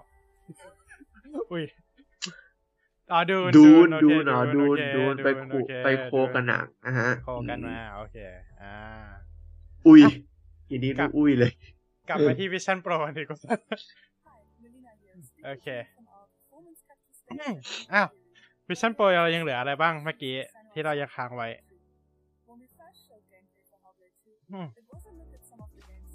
มีการปล่อย Reality Composter ตัวใหม่ใช่ไหมเพื่อทำตัวของ Vision Pro โดยเฉพาะก็จริงๆ Apple เรียกประสบการณ์เนี้ยว่า Spatial Computing ซึ่งผมคิดว่าเป็นคำที่ดีกว่า Mixed Reality เยอะเลยใช่เพราะว่ามันก็คือเป็น generic อ่ะ Spatial ก็คือพื้นที่กว้าง Computing ก็คือการประมวลผลเราเชื่อว่าในอนาคตเนี่ยจะมีเกม VR อะไรพวกเนี้ยเข้ามาบน Vision Pro ด้วยแล้วนอกจากจะเล่นเกม VR ได้แล้วนะครับก็เล่นเกมธรรมดาได้ด้วยสามารถเมื่อกี้นี้เชื่อมกับ DualSense ได้ใช่เชื่อมกับจอย DualSense ได้นะครับเราคิดว่าน่าจะเชื่อมกับจออื่นๆที่ iOS กับ iPadOS รองรับได้ด้วยเช่นกันใช่ครับพวกจอ Xbox จอ Switch อะไรต่างๆน่าจะเชื่อมได้เหมือนกันเนาะก็เท่าที่ดูนะครับก็เป็นอีกหนึ่งอันที่เรียกได้ว่าสร้างกระแสฮือฮามากแล้วก็ปฏิวัติวงการแว่น VR พอสมควรใช่ก็ปฏิวัติบางคนอาจจะคิดว่าเอ้ย Meta Quest มันก็มีอย่างอันอื่นมันก็มีอะไรพวกนี้แต่ว่าอันนี้มันเหมือนเป็นรูปแบบใหม่ครับผมว่าเป็นรุ่นพรีเมียมเป็นรุ่นพรีเมียมและคือตอนเนี้ยสภาพของ Apple Vision Pro มันอยู่ในตำแหน่งที่เหมือนกับ Big Phone คือเป็นโปรดักต์รุ่นแรกแล้วมีแนวโน้มที่จะถูกลงเรื่อยๆใช่เพราะฉะนั้นเหมือนให้นึกถึงมือถือพับได้ครับว่ามาช่วงแรกๆมันแพงใช่ไหมเทคโนโลยีไม่นิ่งมีปัญหาเยอะเขาผลิตมาจำนวนจำกัดแต่ว่าพอรุ่น3รุ่น4มาแล้วรุ่น2รุ่น3รุ่น4มาแล้วเนี่ยมันก็จะดีขึ้นเรื่อยๆมีการพัฒนาขึ้นคาดว่าอันเนี้ยก็จะเหมือนกันนะว่าเพราะฉะนั้นอ่ะทุกคนอย่าเพิ่งรีบซื้อก็ได้ใช่อันนี้ก็เป็นรุ่นหลังๆก่อนโปรดักต์อันแรกชิ้นแรกแต่ ถ้าถามผมว่าโปรดักชิ้นแรกอันเนี้ย Apple ทำออกมาได้ดีไหมก็ต้องบอกว่าน่าจะดีกว่า Apple Watch เยอะโอเคเพราะฉะนั้นจริงๆแล้วสิ่งที่เราต้องทำก็คือรอดูต่อไปว่าแนวโน้มของอุปกรณ์ชนิดเนี้ยจะเป็นยังไงใช่รอลุ้นว่าเขาจะเอาเข้ามาตั้งบน Apple Store ในประเทศไทยหรือเปล่าแต่ก่อนอื่นมารู้ Apple Pay กันก่อนดีกว่าโอเคครับโอเคอย่างที่บอกครับว่าราคาประมาณ 120,000 นะครับ 3,499 เหรียญนะครับครับวางจำหน่ายที่สหรัฐอเมริกาเป็นที่แรกในปีหน้านะครับในต้นปีหน้านะครับเหมือนตอนนี้ประกาศมาสีเดียวเลยไม่มีสีอื่นให้เลือกสีเงินครับสีเงินสีเดียวสีไลท์ซีลใช่ก็ประมาณนี้เนาะสำหรับตัวของ Vision Pro นะครับถือว่าเป็นอีกหนึ่ง product ที่ดีมากๆเลยนะครับแล้วก็ปัจจุบันวงการผมว่ามีแนวโน้มไปต่อสูงนะครับใช่ส่วนเรื่องอื่นๆรายละเอียดอื่นๆนะครับเราอาจจะต้องรอกันสักนิดนึงนะครับเพราะว่าตัวบางอย่างเนี่ยที่เขาพรีเซนต์ออกมาเราก็นิดนึงนะมันยังแบบเหมือนเกินความเป็นจริงไปหน่อยมันยังอันเคลียร์นิดนึงว่าทำได้หรือทำไม่ได้หรือยังไงแล้วก็ไม่มีใครสามารถถ่ายเดโมจากดับออกมาได้เลยเพราะมันเป็นโปรโตไทป์ใช่มันเป็นโปรโตไทป์เพราะฉะนั้นเรายังไม่สามารถรายงานอะไรเลยลึกๆจากนี้ได้เดี๋ยวช่วง product ตัวเนี้ยใกล้วางจำหน่ายหรือมีเดโมอะไรอัปเดตมาเราจะมาอัปเดตให้กับทุกท่านได้รับฟังแน่นอนครับนะครับโอเค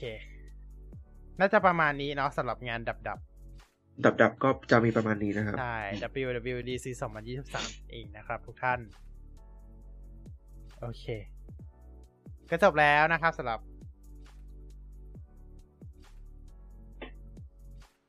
สำหรับ WWDC 2023นะครับโอเคก็ต้องบอกว่าจริงๆที่เราได้ใช้งานเยอะที่สุดก็คงไม่พ้น iPadOS แน่นอนiPadOS แล้วก็ iPadOS นะครับ watchOS จริงๆถ้าเราพูดอย่างเงี้ยก็คือหมดเลยนั่นแหละโอเคนายใช้ทั้ง ecosystem ต้องแบบนี้ดีกว่าในใช้ทั้ง ecosystem อย่างนี้ก็คือหมดเลยใช่ก็ iPadOS iOS น่าจะสำคัญที่สุดนะครับแน่นอนฮะเพราะว่ายังไงมั่นใจว่า product หลักของทาง Microsoft เนี่ยไม่ใช่ Microsoft ของทาง Apple เนี่ยก็ยังคงเป็นตัวของ iPhone กับ iPad อยู่เหมือนเดิม iPhone iPad Mac 3 product เนี่ยแต่ว่าเยอะที่สุดก็คงจะเป็น iPhone ครับนะ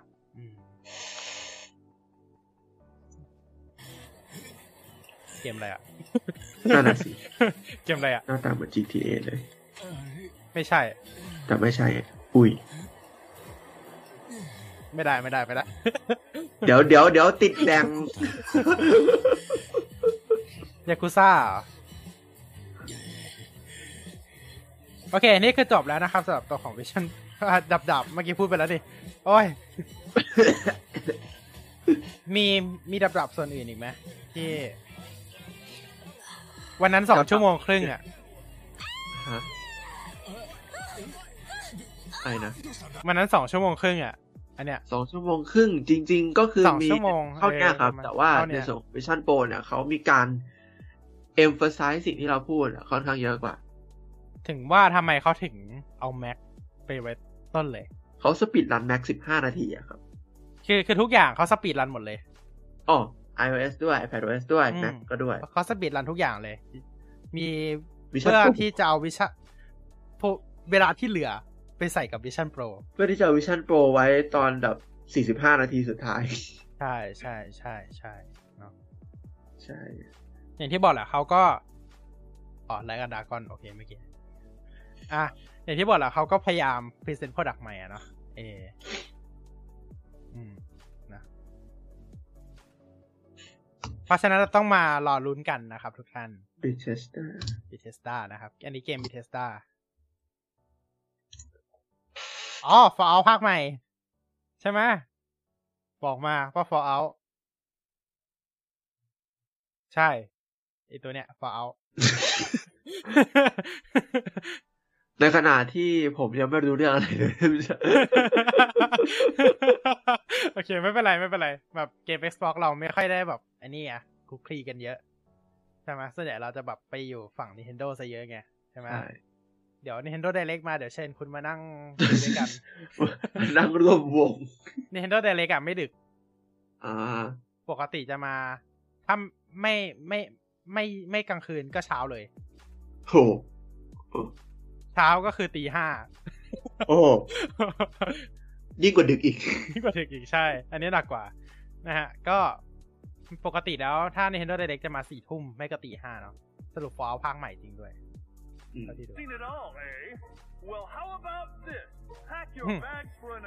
โอ้นี่ยังดีนะครับที่เราสามารถที่จะสตรีมเนี่ยฟุตเทจได้แน่นอนครับอันนี้ ไม่เหมือนค่ายหนึ่งใช่ไหมไม่เหมือนค่ายหนึ่งที่แม้แต่จะสตรีมฟุตเทจแบบจอเล็กใหญ่ขนาดไหนก็ตามแต่ก็โดนติดเหมือนกันใช่ก็คือสาเหตุนะครับที่คุณเห็นผมทางไลฟ์เลยใช่ เราไม่สามารถเอาฟุตเทจของดับดรอปขึ้นได้นะครับ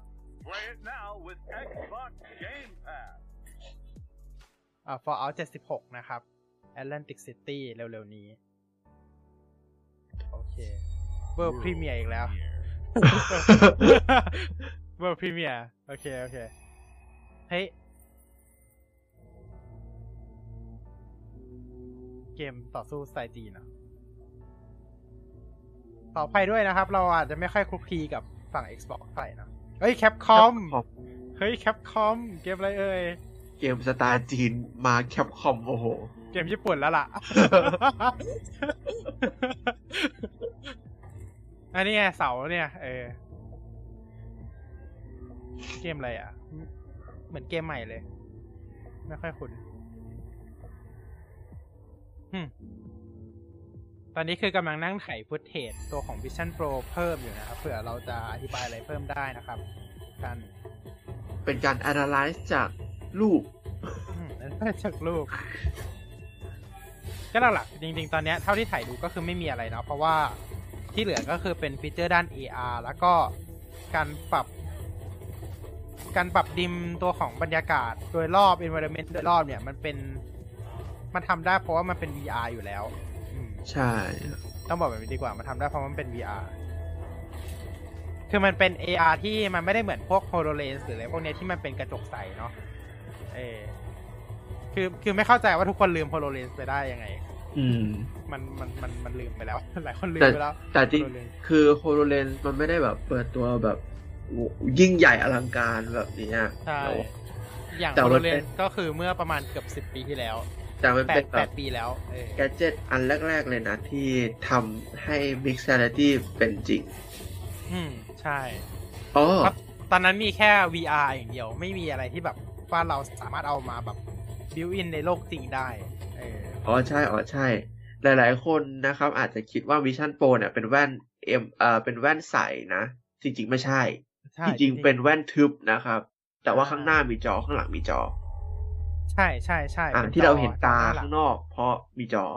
นะครับเราว่ามันเป็นข้อเสียของ presentation แบบนี้แหละว่ามันไม่มีการเดโมสดให้ดูใช่แต่ด้วยความที่มันอาจจะยังเป็นแค่ prototype อยู่นั่นแหละแต่ว่าก็มีสำนักข่าวหนึ่งนะ Good Morning America เขาได้ไปถ่าย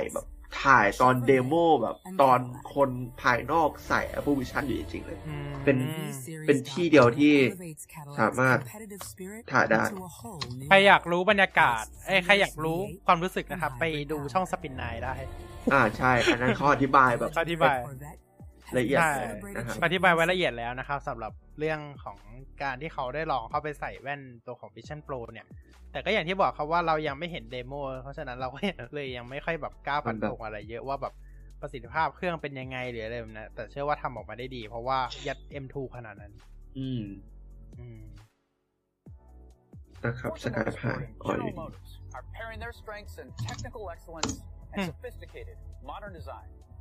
เหมือนฟอร์ซ่าเหรอ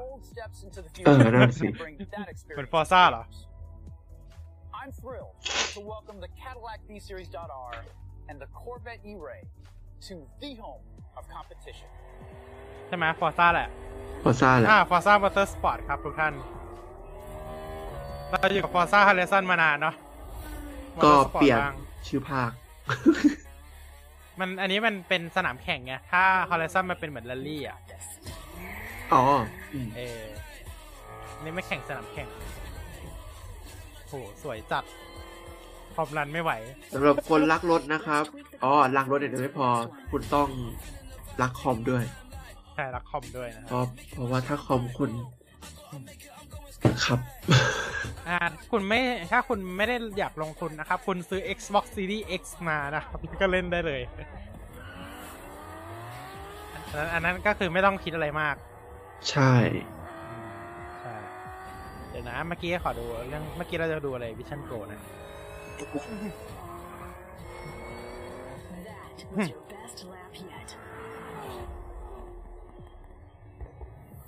โอเคมีคนสรุปมาให้นะครับเกี่ยวกับเดโมตัวของ Vision Pro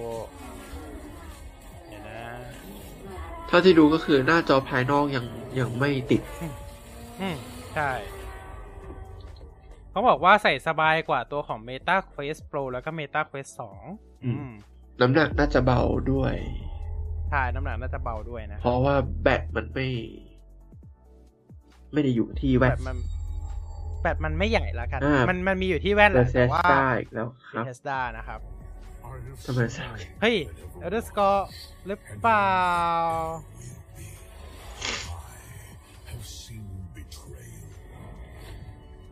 เจ็บเลยอ่ะคือเท่าที่ดูเนี่ยก็คือเป็นแว่น VR ที่ค่อนข้างคมชัดมากน่าจะแก้ปัญหาการที่ใส่แล้วมันเวียนหัวได้เนาะเพราะว่าเราเชื่อว่าหลายคนอ่ะเดี๋ยวปิดกันนะปิดเสียงกันคือเชื่อว่าหลายคนน่ะใส่ตัวของแว่น VR แล้วจะเกิดอาการมึนหัว motion sickness อะไรต่างๆเล่นเกม VR ไม่ได้เพราะมีปัญหานี้หลักๆแล้วน่าจะเป็นเรื่องเกี่ยวกับ resolution แล้วก็การจูนสีจูนสายตาแล้วก็ detect แบบรอบข้างว่าแบบมันหันอาจจะแบบ motion ไม่ดีอะไรแบบเนี้ยนั่นแหละหลักๆ ก็น่าจะเป็นประมาณนั้นซึ่งจริงๆแล้วเราก็เป็นหนึ่งในคนที่เคยใส่แว่น VR สมัยที่ยังเอาโทรศัพท์ยัดลงไปอ่ะใช่เหมือนกันแล้วก็รู้สึกไม่ดีแหละบนหัวดูได้ประมาณไม่กี่นาทีแล้วก็ต้องถอดออกละใช่สมัยนั้นคือแบบอยากลองไงแล้วก็เลยซื้อมาลองไม่อย่าเรียกว่าซื้อเลยเรียกว่าได้แถมมาดีกว่า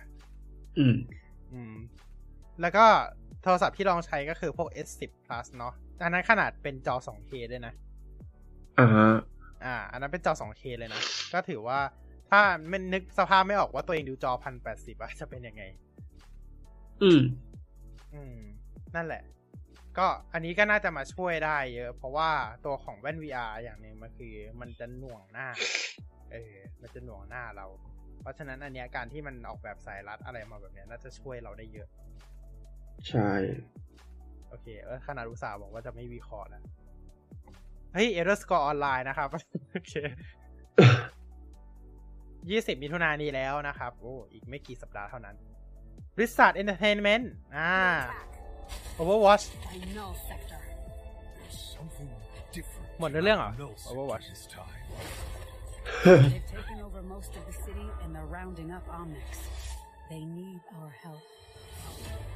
เราสรุปอีกนะเนี่ยตัว Vision Pro อ่ะใช่ครับเพราะว่าเราจะไปพร้อมกัน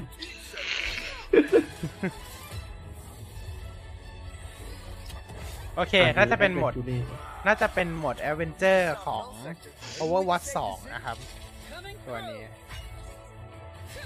คือเกมบางเกมผมอาจจะสคริปต์ไม่ได้พูดบ้างนะครับอาจจะสลับไปพูดอย่างอื่นบ้างนะครับ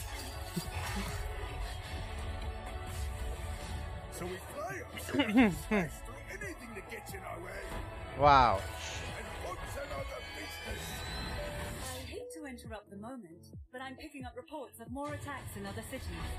น่าจะเป็นหมดเรื่องจริงๆนั่นแหละเพราะว่าไม่น่าใช่เรื่องหมดออนไลน์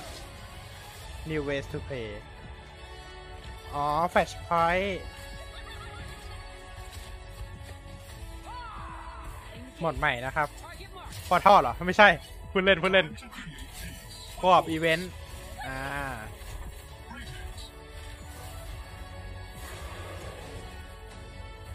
แล้วก็ ตัวของฝึกซ้อมนะครับมีโหมดสตอรี่จริงด้วยครับโหมดสตอรี่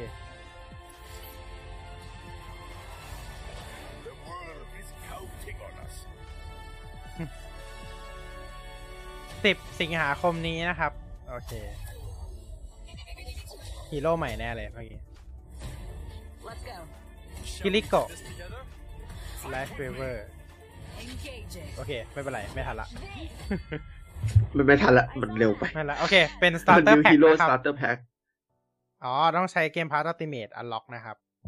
แต่น่าจะซื้อได้แหละโอเคแจ้งข่าวครับสายสีเหลืองครับพรุ่งนี้วันนี้แหละเปิดให้บริการนะครับ 6 โมงเช้าที่สถานีภาวนาถึงสำโรงนะครับส่วน 6 โมง 3 นาทีที่สถานีสำโรงไปภาวนานะครับรู้สึกว่าตอนนี้เหมือนเอาข่าวทุกอย่างมาย้ำๆกันหมดแล้ว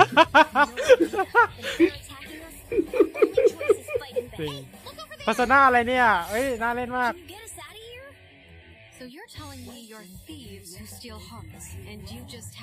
เฮ้ยขอโทษพัสนาอย่างเล่นไม่จบเลย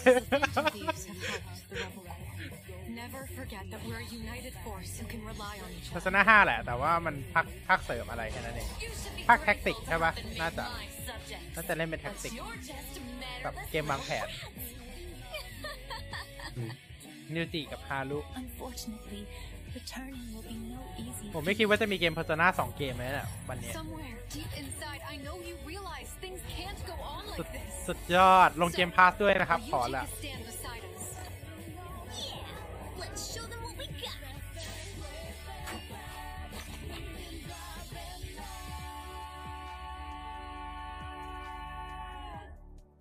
โอเคแท็กติก้าโอเค Persona 5 แท็กติก้า Day 1 Game Pass เยี่ยมยับเรียบร้อยมีเทสต้าอีกแล้วครับทุกท่านทำกราฟิกอันเดียวนี้ใช้ได้น่าจะหลายทีเลยใช้ได้หลายทีรียูสไปเรื่อยๆจริงรียูสไปเรื่อยๆเลยนะอันเนี้ย Starfield อ่ะStarfield แน่ๆใช่ไหมใช่แหละBethesda Softworks Bethesda Game Studio เขาเปลี่ยนชื่อแล้วเลย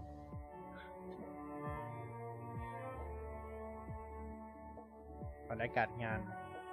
ซันเตคาวาอิ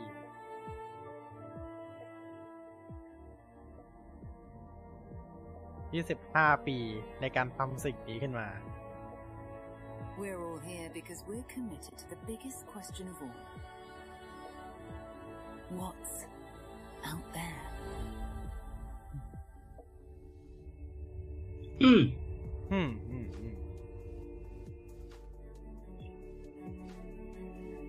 จริงๆใส่สีเหลืองอ่ะเดี๋ยวเราจะนี่ไปทีเดียวเลย19ใช่จะไปนั่งลาดเผาสำโรงยาวใช่ถ่ายคลิปไปดีไหมนะก็น่าสนนะถ่ายคลิปลาดเผาสำโรงก่อนถ่ายคลิปต้องตัดคลิปเก่าให้เสร็จก่อน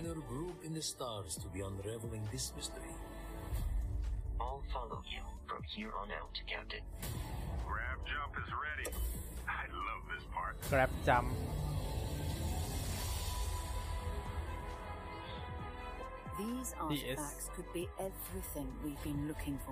เพราะฉะนั้น City Skylines 2เราจะมาคุยกันครั้งหน้านะครับใช่เพราะว่าคิดว่าวันนี้ไม่น่าจะมีป่ะไม่รู้สิแต่ไม่น่ามีหรอกมั้งมันคงไม่ลง Xbox หรอกมั้งมันคงลงจาก Epic กับ Steam ก็น่าจะพอแล้วมันลง Xbox อะไรนะมันลง Xbox จริงๆเอาหรอแพลตฟอร์มที่มันลงเหรอใช่มีอะไรบ้างนะมี Xbox มีแพลตฟอร์มที่ลงมี Game Pass Xbox Steam PlayStation งั้นก็อาจจะมีสิทธิ์มั้งใช่มันก็พอมีลุ้นอยู่ไงในวันนี้เราคาดหวังอะไรกันเหรอวันนี้เราก็รู้กันอยู่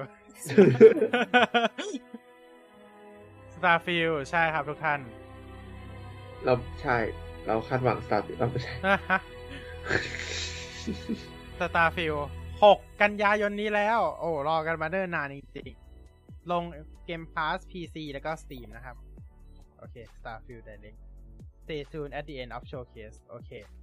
หลังจากโชว์เคสนี้นะครับจะมี Starfield Direct ต่อเราจะไม่ได้ดู Day 1 แน่นอนเราจะไม่ได้ดู Direct แล้วนะครับเราจะไม่ดู Direct ต่อนะครับเราจะดูแค่ตัวโชว์เคสอย่างเดียว World Premiere เฮ้ยอะไรอ่ะ No Man's Sky ไม่พี่ไปเขาวันนี้เราคาดหวังอะไรกันครับเนี่ยทุกท่านอ๋ออันนี้เป็น In-Engine นะไม่ใช่เกมเพลย์In-engine footage ใช่ก็คือเรนเดอร์จาก engine เลยโดยตรงเฮ้ยดูหน้าเล่นเหมือนกันนะเกมอะไรอ่ะกราฟิกดินน้ำมันอ่ะหมายถึงกราฟิกสไตล์ดินน้ำมันอ่ะ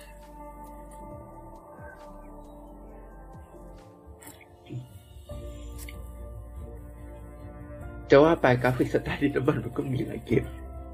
มใช่คืออย่าเข้าใจผิดนะว่าเป็นการว่าเกมมันไม่สวยนะคือกราฟิกสไตล์ดินน้ำมันคือมันสไตล์เนี้ยสไตล์ภาพสีน้ำก็ได้สไตล์งานคราฟอะอุ้ยแอ็กซ์โซลอดอ๋อไม่ใช่ผิดตัวมาถึงแอ็กซ์โซลอดที่อยู่ในไมค์คราฟเหรอคือมันก็มีหางนิดนึงทุกวันนี้ยังหาตัวสีฟ้าไม่เจอเลย ต้องใช้วิธีการทับซัมมอนใช่ดอนน็อต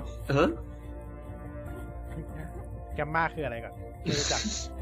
Quality Not Final ครับโอเคคือมันอาจจะดีกว่านี้หรืออาจจะแย่กว่านี้ก็ได้ เราก็จะไม่พูดแล้วกันนะนั่นคือเกมปีนเขาแหละเท่าที่ดู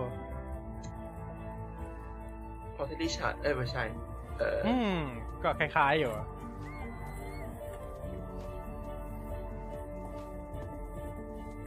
เนี่ยมันคือเกมปีนเขาอะเท่าที่ดูนะไม่มีอย่างอื่นเลยนอกจากปีนเขานั่นแหละสิเหมือนเกมแอดเวนเจอร์โอเพนไม่โอเพนเวิลด์ด้วยเป็นแบบแอดเวนเจอร์ปีนเขาใช่ก็ไม่รู้เหมือนกันว่าจะหาศัพท์อันไหนมาใช้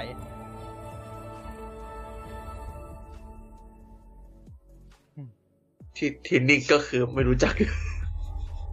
เกม Day 1 on Game Pass นะครับทุกท่านWorld Premiere มาดูกัน World Premiere อะไรหนามาเลย Secret Mode The Chinese Room ค่าอะไรก่อน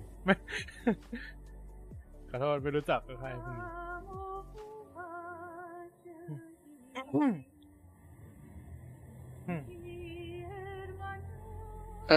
ท่านกูจอดน้ำมันเหรอท่านกูจอดน้ำมันใช่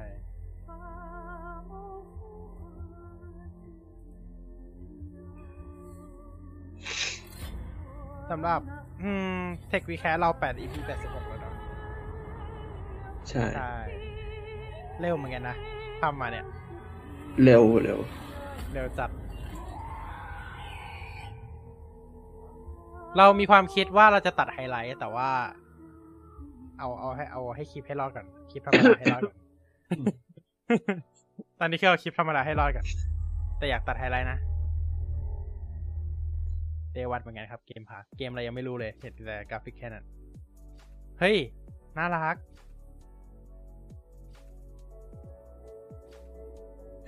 ประจนภัยแน่เลยเกมนี้ซุปเปอร์คัท 2.0 ฮะเฮ้ยเดี๋ยวเกมประจนภัยจริงด้วยเฮ้ยแต่ดูดีนะน่ารักแต่เป็นแต่เส้นคอมิกเมื่อกี้ประตูเนเธอร์แน่นอน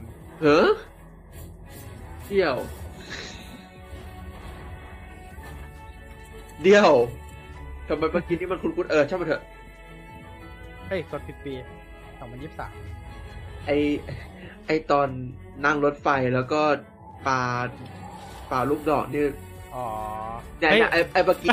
เหมือนบางอย่างอ่ะชัดเจนเหมือนล่าสุดเราเพิ่งเล่นตัวอีกเทคทูไว้ Dungeon of Interberg นะครับเหมือนบางอย่าง2024เหมือนบางอย่างเหมือนเราเพิ่งเล่นอีกที่ทูไปไม่นานนี่แล้วมันก็เหมือนด้วยนะว่าจะไปเล่นกันต่ออยู่ใช่ไหมไซเบอร์พังDLC ใหม่ใช่ไหม สวัสดีครับคุณเคียนสวัสดีครับคุณเอาเหอะจำชื่อจริงไม่ได้แต่ว่าคุณเล่นอะไรนะโอเค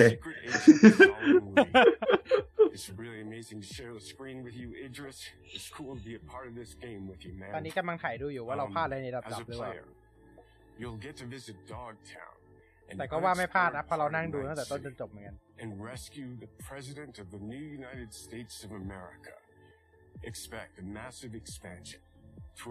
DLC ใหญ่ครับ Phantom Liberty แต่ติ้งน่าจะมาจากนิวยอร์กโดยตรงเกมดีแล้วนะเขาไม่บั๊กแล้วนะ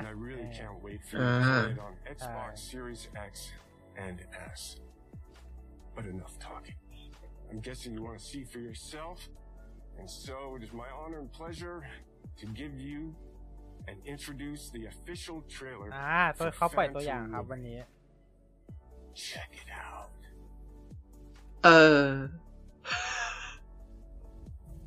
มาแล้วครับ There's got to be a way out of this.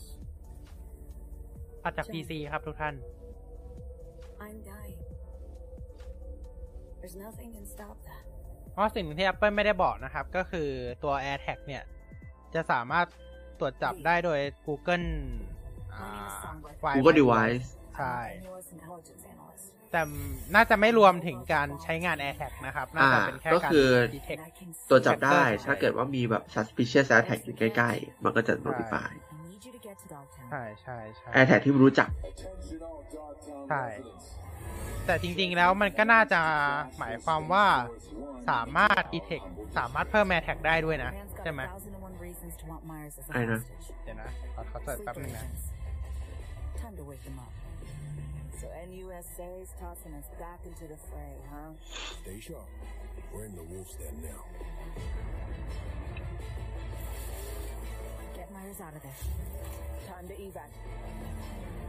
Her safety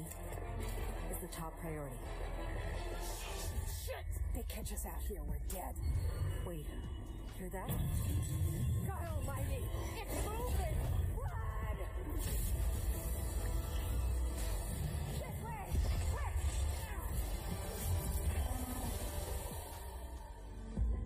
Someone ratted us out.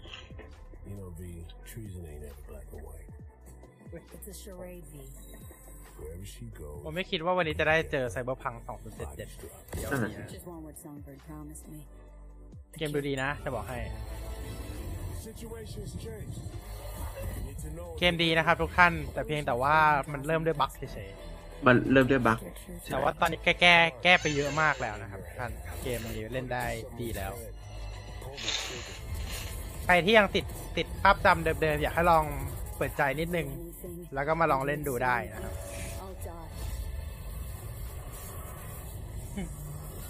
อ๋อสำหรับฟีเจอร์การติดตาม AirTag เนี่ยจะใช้งานได้ซัมเมอร์นี้เลยนะครับไม่ต้องรอถึง Fall เนาะสำหรับไฟล์ใหม่นะครับโอเคสำหรับ Phantom Liberty นะครับมากันยายนนี้เฮ้ยอันนี้เกมเบาสมองดีเฮ้ยเอวิโรดเฮ้ยไม่ใช่ใช่ปะใช่ปะฟอนต์มันคุ้นๆเฮ้ยใช่แหละเอวิโฮมใช่แหละใช่เลยเฮ้ยเราดูโล่งๆใช่นี่แหละใช่เลยก็ใช่เหมือนกันเอวิลาเบลดิสทริกก็ใช่เฮ้ยไม่คิดว่าจะเจอนั่นแหละโอ้เฮ้ยใหญ่จัดคอมบึ้มแล้วอันนี้คือมันย้อนภาพเนาะใช่ It's nothing ไม่มีอะไรเลยเราอยู่ถ้าไม่มีเราโอ้เฮ้ย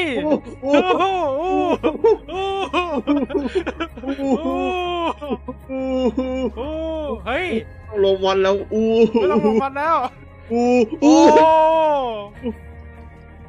อ้ย yes เฮ้ยเดี๋ยวจบเทเลอร์นี้ย้อนดูกันเลยไหม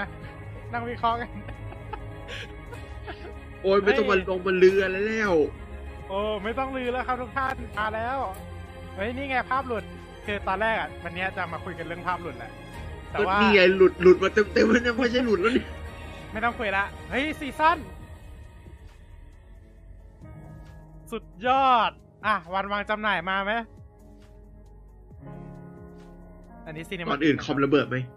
นั่นสิคอมระเบิดออกตัวเวิร์ดรีพอร์ตลงเกมพาสครับทุกท่านลงเกมพาสทีนี้นายเล่นไงเนี่ยเกมพอร์ตติ้งทูไหวไหมไม่น่าไหว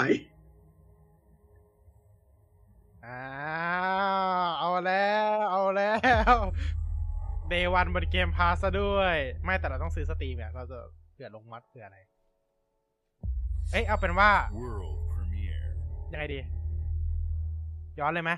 ไม่ต้องดูอย่างอื่นละย้อนเลยก็ได้ย้อนเลยก็ได้แอดลาสเหรอนิดนึงก็ได้วะแอดลาสอ่ะยูโทเปียชินเมกามิเทนเซ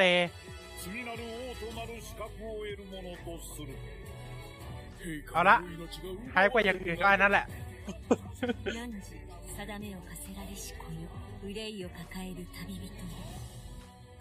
เราไม่ได้หวังอะไรเนาะวันนี้ใช่เราประสบความสำเร็จไหมวันนี้แล้วประเด็นคือเริ่มต้นเนี่ยมาด้วย all footage capture in game ด้วยนะ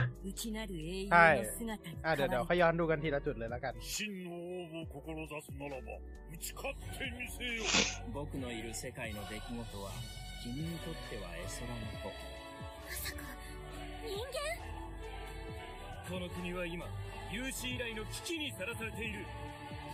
อันนี้น่าจะชินเมกะเทน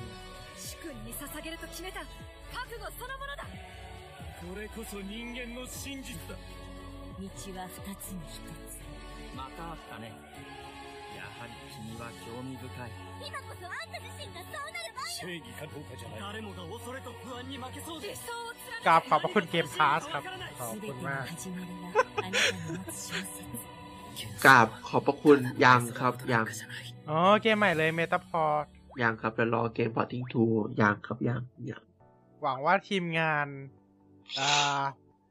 คอร์เซอร์ออเดอร์แล้วก็จะยังทำเกมลง Mac อยู่นะนะฮะก็พี่เมียเอาแล้วก็ค้างเอา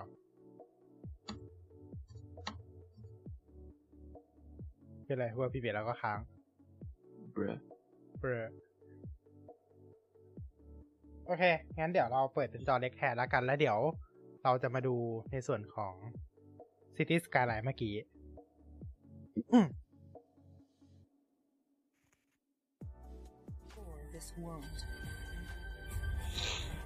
โอเคเรามาย้อนดู City Skyline เมื่อกี้กันดีกว่ามาอยู่ไหนวะเดี๋ยว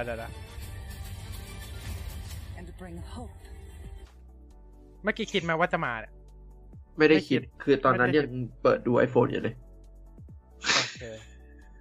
ตอนแรกครับทุกท่านเราจะมาดูกันว่ามีอะไรบ้างแบบไม่ได้หวังซิตี้สกายอะไรเท่าไหร่เพราะก็คิดว่าไม่น่าหรอกผมว่าไม่น่าหรอกแค่นั้นแหละมาเลยใช่มันมาเลยงั้นเดี๋ยวรายงานสดตอนนี้คือเป็นเกมสไตล์ RPG นะฮะปันโอเค All Footage Capture in Game Footage ทั้งหมดของ City Skyline ในเทเลอร์นี้มาจากเกมน่าสนใจมากโอเคมามีถนน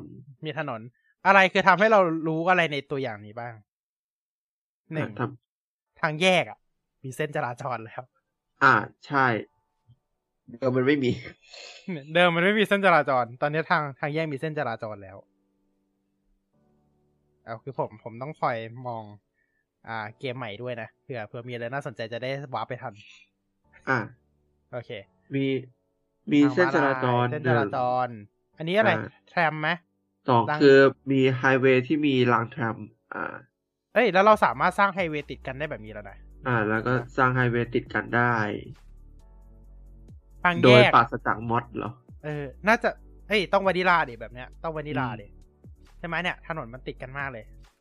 ใช่เกมภาคแรกทำไม่ได้นะแล้วก็ต้นไม้เยอะมากต้นไม้ใช่ต้นไม้เยอะมากมีต้นไม้คละกันบึ้มนะคอมบึ้มคอมใช่คอมบึ้มเรนเดอร์พวกนั่นแหละเรนเดอร์เกมแน่ๆดูดิตรงเนี้ยภาพแบบมันออกกริชนิดนึงใช่แต่มันแก้ไม่ได้หรอกเท่าที่ดูนะดูดิว่าองศามันสามารถทำได้แคบขึ้น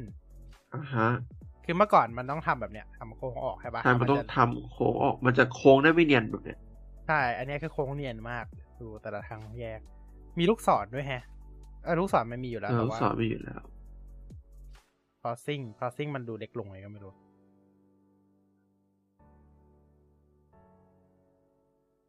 อ่ะโอเคตรงนี้ทางรถไฟแน่นอนมีแน่นอนรถไฟมีเหมือนเดิมปั๊มเหรอปั๊มน้ำมันอาจจะมีเป็นปั๊มน้ำมันเมื่อก่อนมันอยู่ใน commercial zone ไม่รู้ว่าเนี่ยมันจะอยู่ใน commercial zone หรือเปล่าแล้วก็ตึกมีหลายแบบเลยนะเนี่ยมีตึกแบบโมเดิร์นตึกแบบตรงอพาร์ตเมนต์ใช่แล้วก็ตึกแบบตึกแถว wastewater treatment plant ยังมีเหมือนเดิมเราค่อยๆดูไปเรื่อยๆ every home ตรงนี้ยังโอเคนี่เราจะเห็น crossing จุดข้ามทางรถไฟจุดข้ามทางรถไฟที่ชัดเจนขึ้นใช่แล้วก็เรือมีเรือตะลิ่งวะตะลิ่งมีตะลิ่งเหมือนเดิมตอนนี้ถ่ายทอดสดเป็นคุณฟิลสเปนเซอร์ CEO ของ Microsoft Gaming นะครับเอามาพูดแล้วเดี๋ยวเราจะยังไม่ไปนะครับเพราะว่าเขาไม่ได้พูดอะไร โอเคแพมมีแพมตัดวงเวียนได้ตัดวงเวียนได้แล้วดูวงเวียนเลยเหรอเดี๋ยวนะวงเวียนเนี่ยมันจะสร้างยังไงก่อนเพราะว่าเมื่อก่อนเราต้องมาทำวงเวียนสร้างเองแต่นี่ดูเหมือนไม่ใช่นะใช่อันนี้ดูเหมือนเป็นวงเวียนที่หรือเป็นการปรับโหมดแยกคืออาจจะทำตัดเป็น5แยกแต่ว่าปรับโหมดเป็นวงเวียนคิดว่าต้องเปลี่ยนโหมดแยกได้ว่าแบบแยกนี้อยากให้เป็นวงเวียนหรือแยกนี้อยากให้เป็นธรรมดาอยากให้เป็นแยก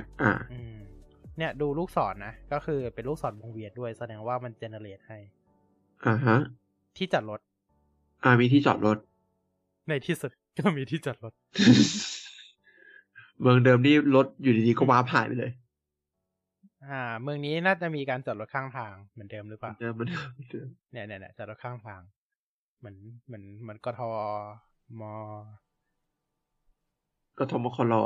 น่าดูดิดูต้นไม้ดิสงสารคอมเหลือเกินน่าจะบึ้มก่อนต้นไม้ดูสงสารคอมมากเลยอ่ะโอเคตอนนี้ Xbox จบแล้วครับรีแคปแล้วทุกท่านเพราะฉะนั้นโอเคเราจะมาจริงจังกับ City Skyline กันแล้วนะฮะตรงนี้มีที่จอดรถชัดเจนไฟถนนก็มีอยู่แล้วแต่ว่าตอนนี้จะเป็นข้างทางซึ่งมันก็รู้แต่ว่าตรงแยกมีไฟถนนตรงแยกมีไฟถนนเมื่อก่อนคือตรงแยกมืดมากไปรูปต่อไปดีกว่า Every Roundabout Every Sit แต่ว่ามันเมืองจะเจเนเรตราวเบาให้เองขอชมเมืองตรงนี้เรามองอะไรได้บ้างน่าจะเป็นเกมเพลย์แล้วโอเคตรงนี้เกมเพลย์น่าสนใจมากๆตรงที่ว่าตรงเนี้ยอันนี้ก็คือการเทเลฟอร์มมิ่งมีระบบเทเลฟอร์มมิ่งให้เราว่าเป็นระบบที่ดีขึ้นกว่าภาคที่แล้วแน่นอนลาดเอียงเนินลาดเอียงเนินปรับพื้นให้เท่ากันแล้วก็น่าจะพรำเขาใช่ไหมอีก2อันไม่รู้อะไรแต่ดูเหมือนจะเป็นอาจจะเป็นป่าแล้วอันนี้อาจจะเป็นทางเดินหรือเปล่ามีการจับมือใหม่Xbox Series S เปิดตัวเปิดตัวรุ่นใหม่ครับ1 TB โอเคเปิดตัวคอนฟิกใหม่1 TB ใช่1 TB สีดำด้วยนะครับรอบนี้นี่ซ้ายบัตรสเตรนท์อันนี้คือสิ่งที่มีในมอดนะครับก็คือบัตรสเตรนท์ไม่มีในวานิลาภาคแรกตอนนี้มีแล้วตัวไอเมื่อกี้เซตติ้งแล้วก็ปุ่ม มันโดน UI YouTube ป่ะนี่ข้างล่างปุ่มกล้องอันนี้เชอร์ปี้ย้ายที่เชอร์ปี้ใช่เชอร์ปี้ปกติมันเกะกะอยู่ข้างบนมันเรียกว่าเกะกะเลยเกะกะอยู่ข้างบนตอนนี้มันย้ายลงมาอยู่ด้านขวาละขวาล่างฟอนต์สวยด้วยนะรอบเนี้ยฟอนต์สวยด้วยนะใช่ๆฟอนต์โมเดิร์นฟีลเหมือนซิมซิตี้อ่ะฟอนต์ให้ความรู้สึกเหมือนซิมซิตี้อ่ะโอเคตอนนี้ไม่เป็น Starfield Direct ตัวเรื่องเรทเงินเนี่ยก็มีการเขียนได้ว่าเป็นต่อชั่วโมงอ๋อใช่ภาคเก่าไม่มีเขียนแล้วก็มีมูดโดยรวมด้วยอยู่ข้างล่างมีใครมีวิธีเอาไอ้หน้า YouTube นี่ออกไหม อ๋อนี่โห 167 ไทป์ตายแล้วคอมระเบิดก่อนเนี่ยด้านล่างเขาเขียนว่าปลดล็อกไปแล้ว167 ไทป์แล้วยังปลดล็อกเพิ่มได้อีกนะเนี่ยใช่ดูแล้วน่าจะยังไม่หมดมีอาชีพเมนบอกครับว่าเป็นเมกาโพลิสแล้วเมกาโพลิสแล้วอันนี้น่าจะเป็นสแตทเนาะน่าจะเป็นสแตทดีมานใช่ดีมานแล้วก็ดูเหมือนรอบเนี้ยออฟฟิศจะเปลี่ยนสีเป็นสีม่วงเป็นสีม่วงโซนนิ่งเดี๋ยวเราค่อยๆดูอันนี้เทเลฟอร์มิ่งนะครับโอเคมีระบบกริดมีระบบนี่เฮ้ยได้มาดูการสร้างถนนดีกว่ารู้สึกว่าถนนเนี่ยเริ่มแรกเป็นถนนน้อยอยู่เนาะเท่าที่ดูน้อยใช่น้อยค่อนข้างน้อยเลยน่าจะเหมือนยุคแรกๆของ City Skyline ที่ถนนไม่เยอะแล้วเราไปลง extend ไปลงมัดเพิ่มเอาอะไรแบบเนี้ยเราสังเกตได้แหละอย่างนึงครับ two mode มีให้เลือกเหมือนเดิมครับก็คือตรงโค้งไอเนี้ยแล้วก็อิสระเนาะแล้วก็ที่เพิ่มมากริดโหมดตีตารางได้เลยเราไม่ต้องมานั่งคือเขาคงรู้แหละเขารู้แหละว่าทุกคนสร้างเมืองตีตารางหมดใช่เพราะฉะนั้นเขาก็ได้ทำกริดโหมดให้เราเลยเท่าที่ดูเราเนี่ยก็เราน่าจะคัสตอมไอซ์ไซส์ได้ด้วยนะเท่าที่ดูคัสตอมไอซ์ไซส์ตัวกริดแล้วก็ตัวนี้ครับ elevation สามารถปรับละเอียดขึ้นเป็นระดับเมตรได้เลยใช่เพราะปกติถ้าเราไม่ลงมอดมันจะปรับได้ทีละ3เมตรใช่รอบนี้คือแต่ถ้าเราลงมอดมันจะปรับได้ละเอียดใช่ป่ะแต่ว่ารอบนี้คือได้หมดละก็คือเหมือนได้ตัวเนี้ยเหมือนเอาของมอดมาใช่มันเอาของมอดมาแต่จริงๆมันควรอยู่ในนี้อยู่แล้วแล้ว snapping อะไรก็ไม่รู้เต็มไปหมดเลยแน่ๆมีถนนตั้งฉากแล้วหนึ่งฮะที่เหลือคือไม่รู้ครับทุกท่าน ที่เหลือคือไม่รู้ครับอันนี้ดูเหมือนกับว่าไม่เหมือนมีท่ออะไรใต้ถนนไหมไม่ได้คิดไปเองใช่ไหมอ๋อท่อน้ำท่อไฟน่าจะฝังอยู่กับถนนเลยไม่ต้องใช้มอดอีกแล้วใช่ไหมเหมือนไม่ต้องใช้มอดแล้วแบบมันเราลากถนนไปที่ไหนเราไม่ต้องสร้างเสาไฟฟ้าผ่ากลางเมืองแล้ว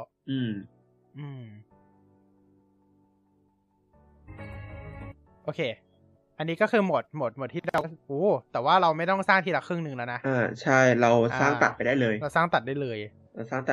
งแยกให้เองเฮ้ยดีมากเลยอันเนี้ยสร้างงั้นแปลว่าระบบโหนดจะไม่มีแล้วหรือเปล่าเดิมระบบโหนดมันน่าจะมันเหมือนมันปิดได้นะถ้าเกิดลงมอดเนี่ยเราเอาเบาแต่เขาไม่ได้บอกนะว่าวิธีการสร้างเราเอาเบาเป็นยังไงใช่ไหมเขาไม่ได้บอกเนี่ยคือตัดถนนผ่านแล้วมันก็สร้างแยกให้เลยนะครับทุกท่านให้ดูภาพดูคลีนขึ้นเยอะเลยใช่โอเคอันนี้คือระบบโซนระบบโซนนิ่งระบบโซนนิ่งดูไอเนี่ยละเอียดขึ้นกว่าเดิมเยอะใช่คือเราปกติมันจะมีเป็นโลกับไฮเฉยแต่รอบนี้คือมาหมดเลยครับอยากได้เป็นตึกแบบไหนเป็นตึกแถวเป็นบ้านจัดสรรมีหมดทุกอย่างเลยแล้วดูไม่ได้มีแค่โลกับไฮนะมีโลไฮแล้วก็น่าจะสูงกว่าไฮหรือเปล่าหรือโลมีเดียมไฮหรือเปล่าสามระดับเพราะว่าสีเขียวเนี่ยเขียวอ่อนเขียวระดับกลางๆแล้วก็เขียวเข้มเนี่ยอันนี้เข้มมากเลยอันขวาสุดใช่แล้วก็มีธีมเป็นธงประเทศละเป็นธงสหภาพยุโรปกับธงอเมริกา แล้วคิดว่าอนาคตน่าจะมีเยอะกว่านี้เพราะว่าเหมือนก็น่าจะลงแอดออนเพิ่มที่มันมี DLC ใช่ป่ะที่มันมีญี่ปุ่นมีอะไรแบบนั้นมีเกาหลีญี่ปุ่นเกาหลีอิตาลีใช่คิดว่าน่าจะมาเพิ่มตรงนี้ด้วยแล้วเพนก็น่าจะเหมือนกันก็คือวางเป็นกริดไปเลยกับค่อยๆระบายทีละพิกเซลค่อยๆระบายกับตัวลากครอบทั้งหมด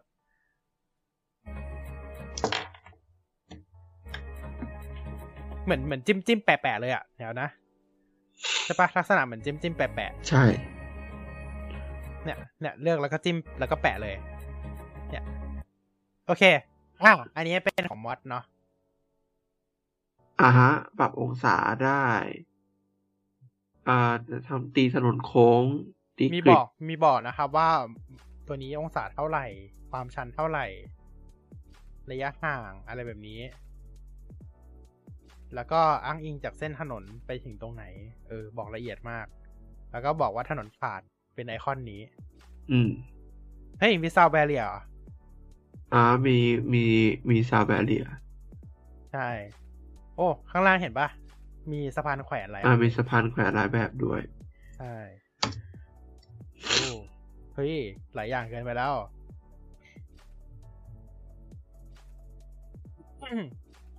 แล้วก็มีถ้ามุมซ้ายบนเห็นปะตรงไอ้คำว่าโชว์เคสตรงเนี้ยถนนแยก2เลนเป็นอย่างละ1เลนอ่ะ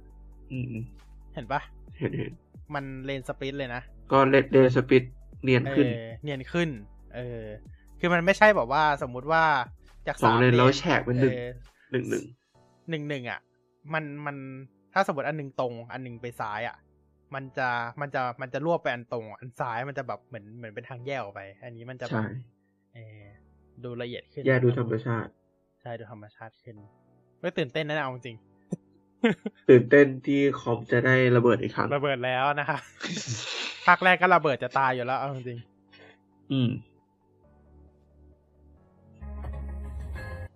you make it happen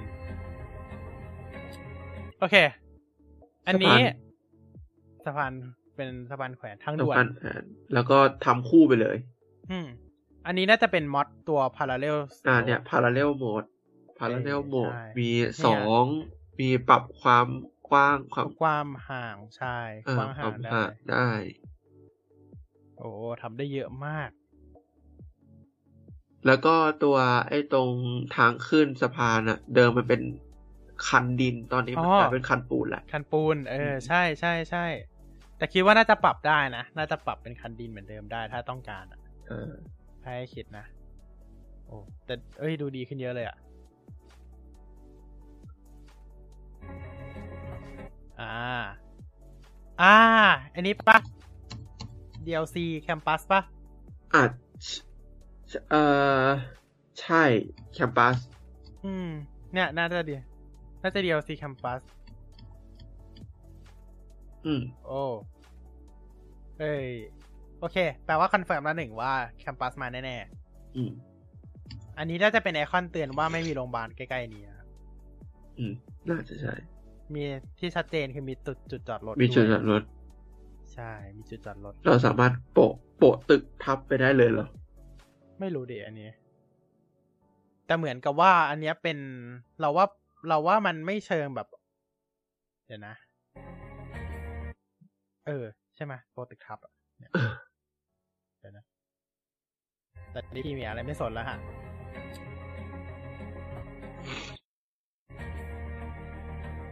ไม่รู้ด้วยดูไม่ออกเดี๋ยวนะ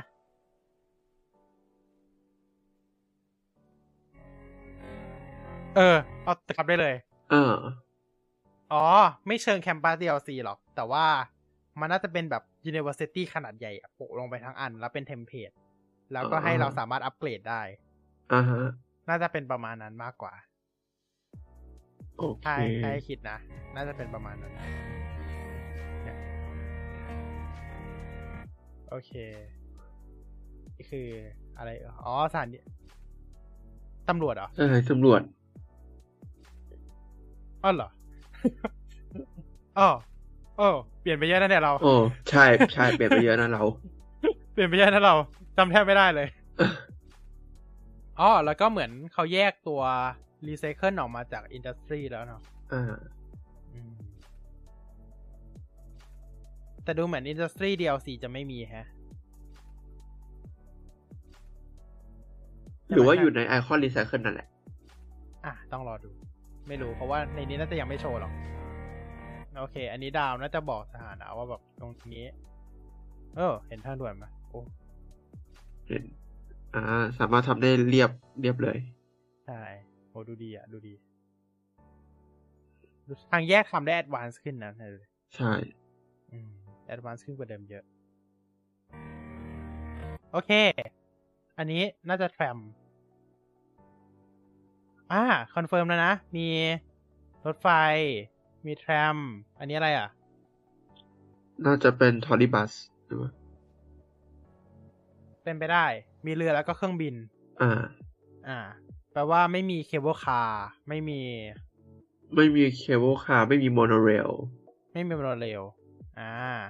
อาจจะต้องรอ DLC Public Transport ใช่กำลังคิดว่าไอ้รถไฟอันเนี้ยหรือว่าอันนี้คือเมโทรอาจจะเป็นไปได้แล้วอันนี้คือรถไฟธรรมดาหรือเปล่าไม่รู้เหมือนกันฮะคือเรายังไม่รู้ตัวความหมายไอคอนอ่ะแต่เนี้ยตัวเป็นตัวฮับแทรมแน่ๆนะครับอันเนี้ยโอเคฮับแทรมชัดเจนนะครับฮับแทรมโหแต่ฮับแทรมใหญ่มากฮะอันนี้แล้วก็ดูเหมือนสถานที่สำคัญอาจจะมีที่จอดรถด้วยเสมอเลยใช่ก็ดีนะครับปกติมันจอดกลางข้างถนนนั่นแหละตรงนี้สังเกตเห็นคือถึงแม้มันจะโค้งมาปันจบแบบนี้แต่ว่าเลนจะสมูทขึ้นอันนี้รวบน่าจะเปลี่ยนสไตล์ถนน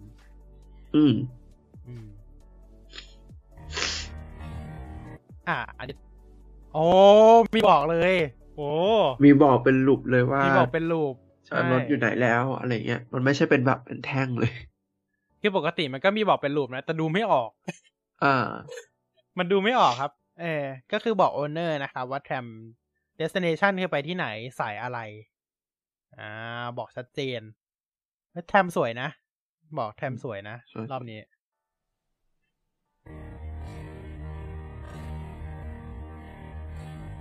ยังมีบอกเป็นสายสีแบบเดิมนะครับตั้งเวลาปิดได้ทิกเก็ตไพรซ์เหมือนเดิมassign เหมือนเดิมแต่ว่าอันนี้เราสามารถเลือกเป็นจำนวนรถได้ไม่ใช่เป็นบัดเจ็ตเปอร์เซ็นต์แล้วใช่อันนี้คือเลือกจำนวนรถเลยแล้วก็บอกตัวความยาวสต็อปเปอร์เซ็นต์ของจำนวนผู้โดยสารแล้วก็เปอร์เซ็นต์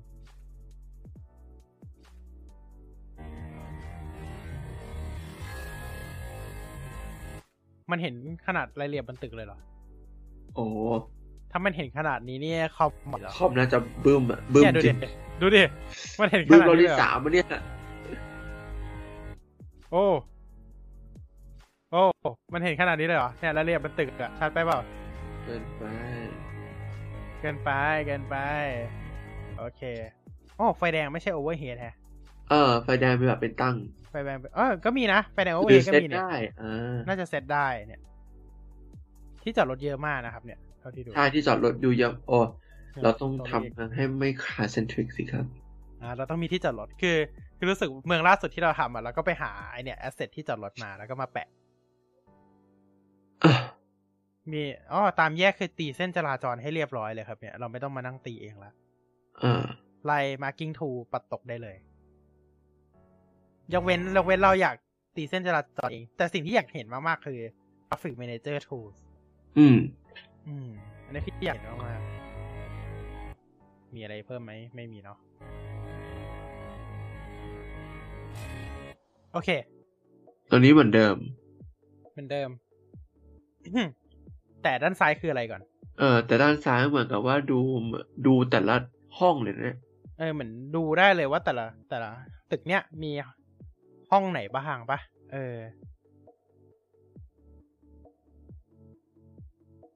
หรือว่าเป็น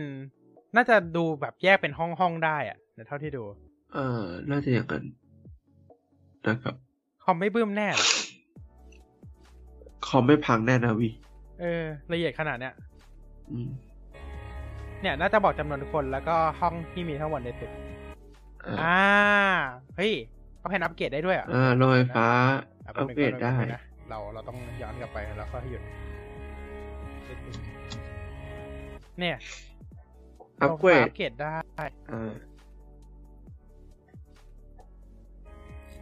โอ้โหแต่โรงไฟฟ้าใช้ที่เยอะมากนะดูดิโรงไฟฟ้าใหญ่ขึ้นเยอะ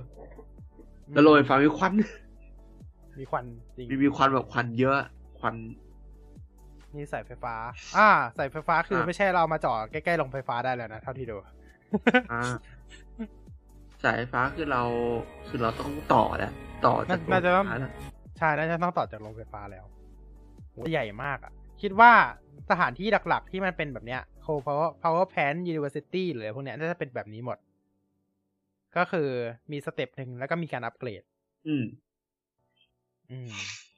ส่วนที่เหลือน่าจะต้องรอ DLC ใช่อันนี้ pollution นะครับ pollution บอกพื้นที่ที่ได้รับผลกระทบมาจากมลพิษส่วนเราอะไรลงมอดno pollution no pollution กักกัน pollution ไว้นะครับทุกอย่างผ่าน EIA หมดแน่นอนโอเคนี่ไฮเวย์เนี่ยถ้าสังเกตนะตรงนี้เป็นคันดินแสดงว่ามันสามารถเลือกได้ว่าจะให้พื้นที่เนี้ยยกระดับหรือเป็นคันดินหรือจะเป็นทางลาดแบบเป็นคอนกรีตเดาว่าเลือกได้แน่เลยรถไฟปะมีรถไฟแต่รถไฟดูไม่ค่อยต่างจากเดิมเท่าไหร่นะแต่ว่ามันเหมือนเชื่อมจุดได้ใกล้ขึ้นแล้วนะมันเชื่อมไม่ได้ใกล้ขนาดนี้เราว่าระบบโหนดทิ้งไปแล้วแน่เลยโอเควงเวียนรถรางอันนี้มันแบบแรกเมื่อกี้เนี่ยนะใช่โอเคอันนี้คืออะไรตำรวจมีบอก average time probability ด้วยใช่ว่าอัตราการเกิดแบบความเป็นไปได้ที่จะเกิดอาชญากรรม29ตอนนี้มีอาชญากรรมไม่มีคนร้ายกี่คนมีคดีต่อเดือนเท่าไหร่แล้วก็เฮ้ย F จับไม่ได้ 45.9% มีโจรอยู่ในคุกอยู่ประมาณ6คนเองแต่คดีมี305คดีเลยนะอันนี้คุกอันนี้เหมือนเจลกับพริสตันอันนี้เหมือนเป็นเขาเรียกอะไรมันแยกกันแยกกันน่าจะเป็นอันนี้น่าจะเจลน่าจะที่สถานีตำรวจขังที่สถานีส่วนอันนี้น่าจะขังที่เรือนจำเป็นคุกที่เรือนจำกับคุกที่สถานีน่าจะแยกกันเนี่ย police building กับ prison แล้วก็มี police van กับ police car แสดงว่าตรงเนี้ยอัตราการเกิดสูงเพราะแต่ดูแถบด้านข้างเนี่ยเพียบเลยนะอันนี้คืออะไรก่อนกล่องข้อความนี่คืออะไรก่อนนั่นน่ะสิโอเคทราฟฟิกวอลลุ่มความหนาแน่นของรถทราฟฟิกโฟล์เดิมมันจะโชว์แยกแต่ตอนนี้รู้สึกน่าจะโชว์รวมแล้วอันนี้น่าจะติ๊กเปิดปิดได้น่าจะเปิดได้ทีละอันใช่เพราะไม่งั้นสีปนกันใช่มีมีเป็นกราฟให้เลยนะว่าช่วงกี่โมงถึงช่วงกี่โมงเนี่ยอัตราการโฟลว์มันเท่าไหร่บอกละเอียดขึ้นว่ารถติดตรงหน้าด่านนะฮะตอนนี้ด่านอโศก3นะฮะรถติดหนักมากใช่เปิดได้ทีละอันอันนี้คือความหนาแน่นของอันนี้นะครับความหนาแน่นฟุตทราฟฟิก เฮ้ยนี่ไงเอ้า Industry Industry มาเนี่ยอยู่ในแท็บไหนเนี่ยอ๋ออยู่ในแท็บนั้นเลยอยู่ในแท็บโซนเลยเอ้ยแต่ว่าเหมือนไอคอนการ์ตูนขึ้นไอคอนการ์ตูนมากเลยเอาจริงๆเฮ้ยแต่ดูดีนะดูดีนะโอเครับโอเคเลยมีปศุสัตว์เนาะฟาร์มข้าวเกษตรเกษตรมีข้าวเกษตรอะไรอ่ะคัตตันวะคัตตันอุตสาหกรรมไหมแร่ไม้เหล็กหินเหล็กแร่ถ่านหินเชื้อเพลิงน้ำมันปะน้ำมันปิโตรเลียมเนี่ยดูตรงนี้ก็ได้เนี่ยนะอ๋อนี่ไงต้องมี Industry Hub น่าจะเหมือนเดิมเหมือนแต่คิดว่าคงไม่มีแบบเป็นโซนสีเหลืองแปะลงไปอย่างเดียวแล้วอ่ะน่าจะต้องแบบกำหนดโซนแบบชัดเจนแล้วอ่ะเหมือนใน Industry DLC อย่างเดียวอ่ะคิดนะอันนี้บอกเลยนะว่า require forest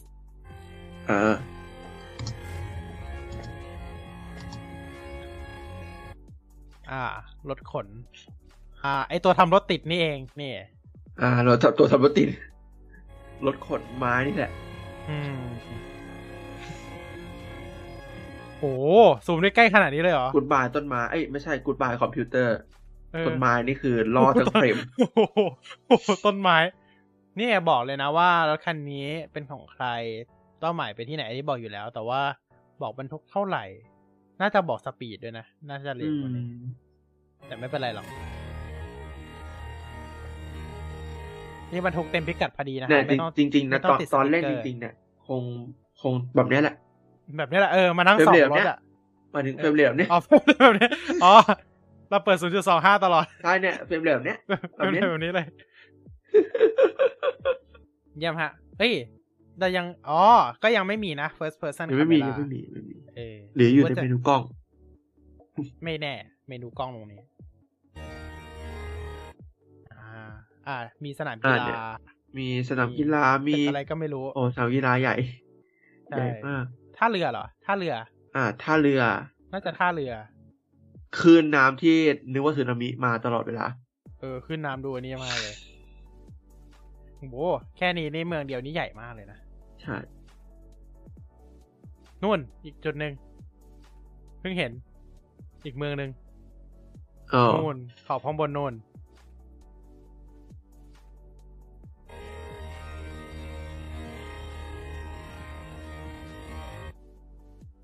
ตรงนู้นอีกอันหนึ่งเหรอโหเดี๋ยวบอกนะว่าอันนี้คือเหมือนทำประเทศเลยคิดว่าคงทำประเทศอ่ะแบบสร้างอะไรทำเป็นเมืองแล้วมารวมกันแต่ที่ยังไม่เห็นคือสนามบินใช่ใช่ไม่เห็นสนามบินนี่อันนี้ขับรถไฟแน่ๆครับแน่นอนมีฤดูกาล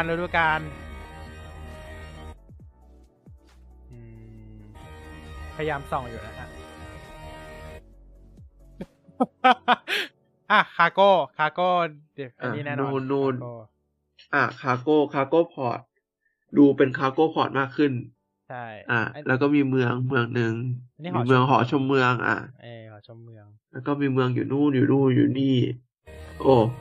เยอะเลยอยู่มันตัดแล้วแน่เลยน่าจะตัดแหละอยู่เดลอีกไม่ใช่สิยูดูมยูคอมพิวเตอร์อ๋อยูเมกซิตี้เฮ้ยรันเวย์ปะเดี๋ยวนะสายล่างไม่เห็นมืดสายล่างดูกันมืดไปไม่เห็นดูกันเดี๋ยวนะปิดเฟรมอ๋อถูกต้องรันเวย์ปะมันดูเหมือนรันเวย์มากเลยอะตอนเนี้ยรันเวย์กำลังคิดว่าเราจะได้สร้างสนามบินเองหรือว่ามันจะเป็นพรีเซตมาเหมือนแล้วค่อยอัปเกรดวะแต่นะถ้าให้เดาน่าจะเป็นพรีเซตแล้วค่อยอัปเกรดน่าจะเป็นแบบเหมือนรอเดียวสิน่าจะเป็นแบบนั้น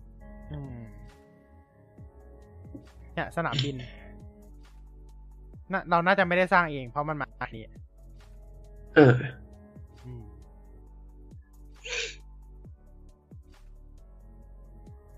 สรุปได้วิเคราะห์จริงด้วยนะครับ City Skyline แล้วเรียบร้อยครับ people are coming up and asking อุ้ยอันนี้มันไม่ใช่ซีนิมาติกเหรอมันน่าจะซีนิมาติกหรือเปล่าอันนี้เท่าที่ดูตรงนี้น่าจะเป็นซีนิมาติกแล้วล่ะโอเคน่าจะไม่มีอะไรละตรงนี้ว้าว City Skyline นะครับ2ว้าวตื่นเต้นมากตอนนี้มันน่าจะStarfield อยู่เนาะโอเคมาดูสิถ้ามีเป็นรูปเราน่าจะรู้รายละเอียดมากขึ้น